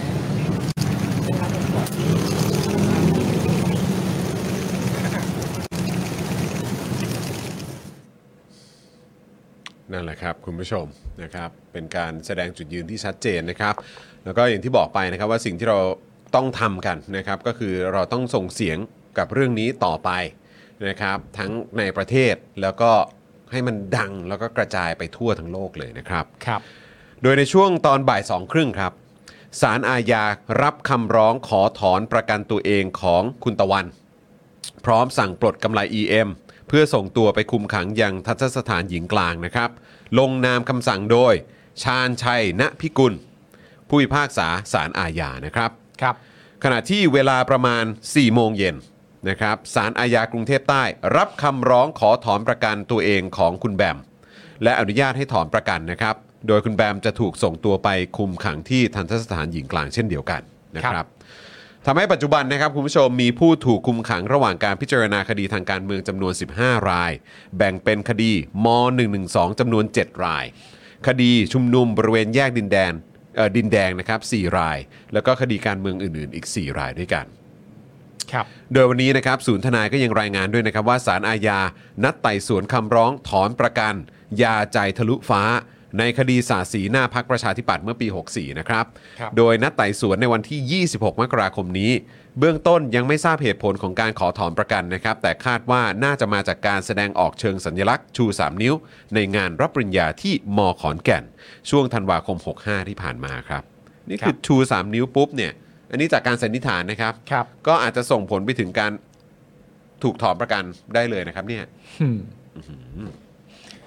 ก็นี่แหละครับ ก็เป็นการตัดสินใจนะครับ ผมของทั้งครัวน้องตะวันแล้วก็น้องแบมนะค ครั รับบ ผมที่ณตอนนี้จริง ๆ เราได้รับการประกันตัวอยู่นะครับผมแต่ว่าก็ตัดสินใจถอนประกันทั้งสองคนในคดีเดียวกันด้วยนะฮะก็คือคดีม .112 ทั้งสองคนครับ ครับนะฮะก็ ม สำหรับ .112 นะฮะทั้งสองคนนะครับ สารอาญาที่คุณผู้ชมถามว่าคนที่ลงนามคำสั่ง ชื่อว่าชาญชัยณพิกุลนะครับผู้พิพากษาสารอาญานั่นเองนะครับ ครับ เพราะฉะนั้นก็ย้ำอีกครั้งนะครับคุณผู้ชม คือถ้าเกิดถึงขั้นว่ามีอนาคตของชาติ 2 คนด้วยกันนะที่ชัดเจนในวันนี้ละกัน จริง ๆ แล้วมีเยอะกว่านี้ละครับนะฮะที่แสดงออกชัดเจนว่าขอถอนประกันของตัวเองเนี่ย ครับ เพื่อกลับไปถูกคุมขังอยู่เหมือนเดิม เพื่อเป็นการต่อสู้เรื่องในมุมมองของเขาก็คือความอายุติธรรม และปัญหาที่มันเกิดขึ้นจากมาตรา1 1 2เนี่ยคุณผู้ชม เราปฏิเสธกันไม่ได้นะครับม .112 มันมีปัญหาจริง ครับ ๆใช่ไหมครับ ใครบอกไม่มีปัญหาเนี่ยมันผิดปกติแล้วล่ะครับ ย้ำอีกครั้งหนึ่งนะครับ ข้อเรียกร้องนะครับ เราจะได้ช่วยกันแชร์ข้อเรียกร้องด้วยนะครับสำหรับใครที่ต้องการแชร์นะครับ ก็คือ 1 ข้อเรียกร้องนะครับในการถอนประกันครั้งนี้ก็คือ ปฏิรูปกระบวนการยุติธรรม อืม นะครับผมอันนี้ผมเชื่อว่าทุกคนเห็นตรงกัน ครับ นะครับผมข้อ 2 ยุติการดำเนินคดีทางการเมืองนะครับผมอันนี้เอ่อผมว่าใครก็ตามที่ที่อยากให้สังคมมันเท่าเทียมเนี่ยนะครับหรือไม่มีความเหลื่อมล้ำหรือรักในประชาธิปไตยเนี่ยผมก็มีความรู้สึกว่าทุกคนก็คงจะมองไปในทิศทางเดียวกัน อืม ข้อ 3 ทุกพักการเมืองต้องเสนอนโยบายยกเลิกม .112 และม .116 อันนี้ไม่แน่ใจ ครับ นะครับผมอันนี้ไม่แน่ใจว่าทุกคนจะเห็นไปในทางเดียวกันหรือเปล่านะครับ ครับ เอาละครับคุณผู้ชมครับนะฮะโอ้โหวันนี้นี่เรา อยู่ด้วยกันมา เท่าไหร่เนี่ยสองชั่วโมงครึ่งไหม ใช่แล้ว สองชั่วโมงครึ่งนะโอ้โหเข้มข้นนะครับ นี่เราอยู่กันตั้งแต่5้าโมงครึ่งจนตอนนี้2องทุ่มกว่าแล้วนะครับผมนะเข้มข้นแบบสุดๆนะครับหลังจากที่ห่างหายกันไปในช่วงสุดสัปดาห์ที่ผ่านมานะครับนะ ค ฮะ รับ แต่ว่าเดี๋ยวพรุ่งนี้เราก็กลับมาเช่นเคยพรุ่งนี้เอ่อสีมานี่ ใช่ พรุ่งนี้สีมานะ ใช่ ครับ ครับ ไทนี่สีท่าแสะนะครับจะกลับมาอยู่ในรายการของเราในวันพรุ่งนี้ด้วยนะครับแล้วแล้วเอ่ออาจารย์แบงค์ล่ะพรุ่งนี้อาจารย์แบงค์ด้วยปะ มาวันพุธที มา เดีย วั วน เลย พุธเลยนะครับเพราะฉะนั้นเดี๋ยวอาจารย์แบงค์ก็จะอยู่ในช่วงของชาวเน็ตด้วยนะ อ้าว เออ นะครับนะ แต่ว่าจะเป็นใครเนี่ย เดี๋ยวต้องคอยติดตามกันนะครับ ครับผม นะฮะ อ่ะ ก็เดี๋ยวยังไงพรุ่งนี้เนี่ย ก็เข้มข้นเช่นเคยนะครับ แล้วก็วันนี้เนี่ยจริง ๆ เราก็เปิดมาย้อนเอ่อวันวานนะครับ ครับ ในช่วงวีคเอนที่ผ่านมาได้ค่อนข้างเข้มข้น ครับ คุยกันไปเท่าไหร่อะเกือบ 45 นาที ใช่ เปิดรายการมาเนี่ยเออ หัวรายการก็ 45 นาที ใช่ครับผมนะแต่ว่ายังไงเอ่อข่าวคราวนะครับ เราก็จะกลับมาพูดคุยกันต่อในวันพรุ่งนี้เข้มข้นเช่นเคยนะครับพรุ่งนี้ก็สามารถติดตามกันได้นะครับ คุณผู้ชมครับ ครับผม นะฮะใช่ครับบริจาคเข้ากองทุนรัศดรประสงค์กันนะครับ อืม นะฮะ ครับ แต่ว่าก็คือกองทุนรัศดรประสงค์อ่ะเราก็ได้เห็นกันอยู่แล้วนะครับ ว่าเป็นกองทุนที่เอ่อเงินประกันเนี่ยก็เอาไปเอ่อใช้ในการประกันตัวผู้ที่เอ่อเป็นเรื่องของคดีทางการเมืองด้วยนะครับ แล้วก็จำนวนเยอะมากที่จะต้องใช้วางเงินประกันเนี่ยก็คดีม .112 เนี่ยก็เยอะมาก ใช่ ครับ ครับ ใช่ครับ เพราะฉะนั้นก็ย้ำอีกครั้งครับ มันมีปัญหาครับ ครับ นะฮะมันมีปัญหานะครับนะฮะคุณเบียร์บอกว่าวันนี้ข่าวเยอะจริง ๆ ครับอืมนะฮะก็มีประเด็นของข่าวด้วย แล้วก็มีรายละเอียดต่างๆ ที่เราก็ต้องก็ต้องไปย้อนจี้แล้วก็ขยี้กัน ใช่ มุมต่างๆ เหล่านี้ด้วยนะครับ มันก็สำคัญจริง ๆ นะครับผม วันนี้ข่าวเยอะจริง ๆ ใช่ครับ ใช่ครับผมนะครับอ่ะคุณผู้ชมครับวันนี้ก็ขอบคุณคุณผู้ชมมากๆเลยนะครับ เดี๋ยวส่งคุณปาล์มกลับไปเจอน้องเอริดีกว่านะครับ ใช่ แล้วก็อาจารย์แบงค์ด้วยกลับไปหาน้องเคียวนะครับนะเดี๋ยวก็ต้องกลับไปอยู่ใกล้ชิดกันนะครับนะแล้วก็สำหรับวันพรุ่งนี้ก็กลับมาเจอกันได้นะครับนะฮะก็ตั้งแต่เอ่อห้าโมงครึ่งเป็นต้นไปก็เดี๋ยวติดตามกันนะครับ นะฮะก็เดี๋ยวพรุ่งนี้ได้เจอกับไทนี่ด้วยใครที่คิดถึงไทนี่สีท่าแซะนะครับเดี๋ยวพรุ่งนี้ได้เจอกันนะครับคุณผู้ชมครับ ครับผม นะฮะวันนี้ก็หมดเวลาแล้วนะครับคุณผู้ชมครับเดี๋ยวพรุ่งนี้กลับมาเจอกันเช่นเคยกับ Daily Topics นะครับอย่าลืมทิ้งท้ายด้วยการเติมพลังให้กับพวกเราได้นะครับนะฮะก็ โทษครับใคร ครับ ที่ เอ่อรู้สึกเต็มอิ่มนะฮะกับเนื้อหาข่าวสาร แล้วก็รายการของเราในวันนี้ก็สามารถเติมพลังให้กับพวกเราได้ และใครที่มีกำลังนะครับแล้วก็ไหวนะครับก็อย่าลืมมาเป็นเมมเบอร์แล้วก็เป็นสปอร์เตอร์ให้กับพวกเราแบบรายเดือนกันด้วยนะครับคุณผู้ชมแล้วก็อย่าลืมสนับสนุนผู้สนับสนุนของเรานะครับเหล่าสปอนเซอร์ที่น่ารักของพวกเรากันทุกๆเจ้าด้วยนะครับนะฮะ ครับ วันนี้หมดเวลาแล้วนะครับ ผมจอห์นยูนะครับผมนะฮะคุณปาล์มโทรผิดนะครับ อาจารย์แบงค์มองบนถอนในใจแปลงพลางนะครับ พวกเรา 3 คนลากันไปก่อนนะครับผมสวัสดีครับ สวัสดีครับ Daily Topics กับจอห์นวินยู ไ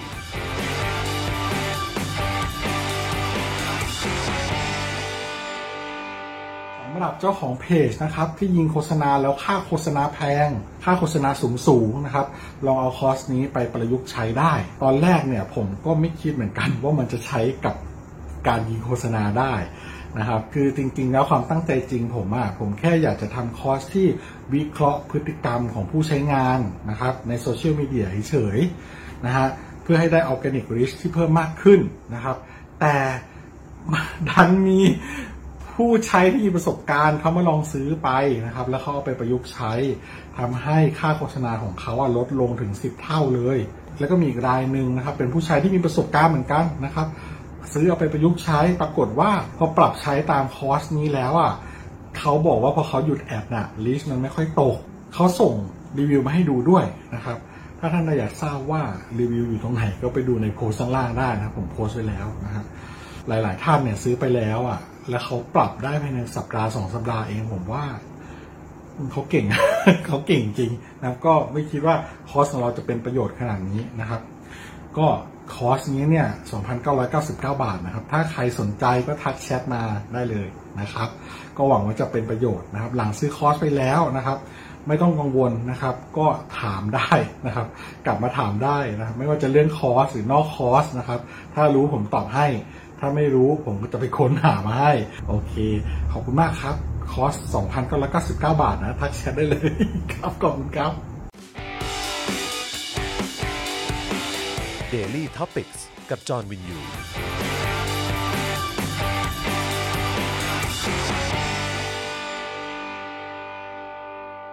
ซัพพอร์เตอร์ ซัพพอร์เตอร์ พวกเราอยากได้ซัพพอร์เตอร์ ซัพพอร์เตอร์ ซัพพอร์เตอร์ พวกเราอยากได้ซัพพอร์เตอร์ ไม่มีเงินก็ไม่เป็นไร แต่ถ้ามีเงิน สมัครซัพพอร์เตอร์ ซัพพอร์เตอร์ ซัพพอร์เตอร์ พวกเราอยากได้ซัพพอร์เตอร์ ซัพพอร์เตอร์ ซัพพอร์เตอร์ พวกเราอยากได้ซัพพอร์เตอร์ กดง่ายง่ายๆแค่กดจอยด้านล่าง หรือว่ากด subscribe กันด้วยสมัครกันหน่อย ซัพพอร์เตอร์ ซัพพอร์เตอร์ พวกเราอยากได้ซัพพอร์เตอร์ ซัพพอร์เตอร์ ซัพพอร์เตอร์ พวกเราอยากได้ซัพพอร์เตอร์ ซัพพอร์เตอร์ ซัพพอร์เตอร์ พวกเราอยากได้ซัพพอร์เตอร์ ซัพพอร์เตอร์ ซัพพอร์เตอร์ พวกเราอยากได้ซัพพอร์เตอร์ ซัพพอร์เตอร์ เมมเบอร์ชีพสมัครซัพพอร์เตอร์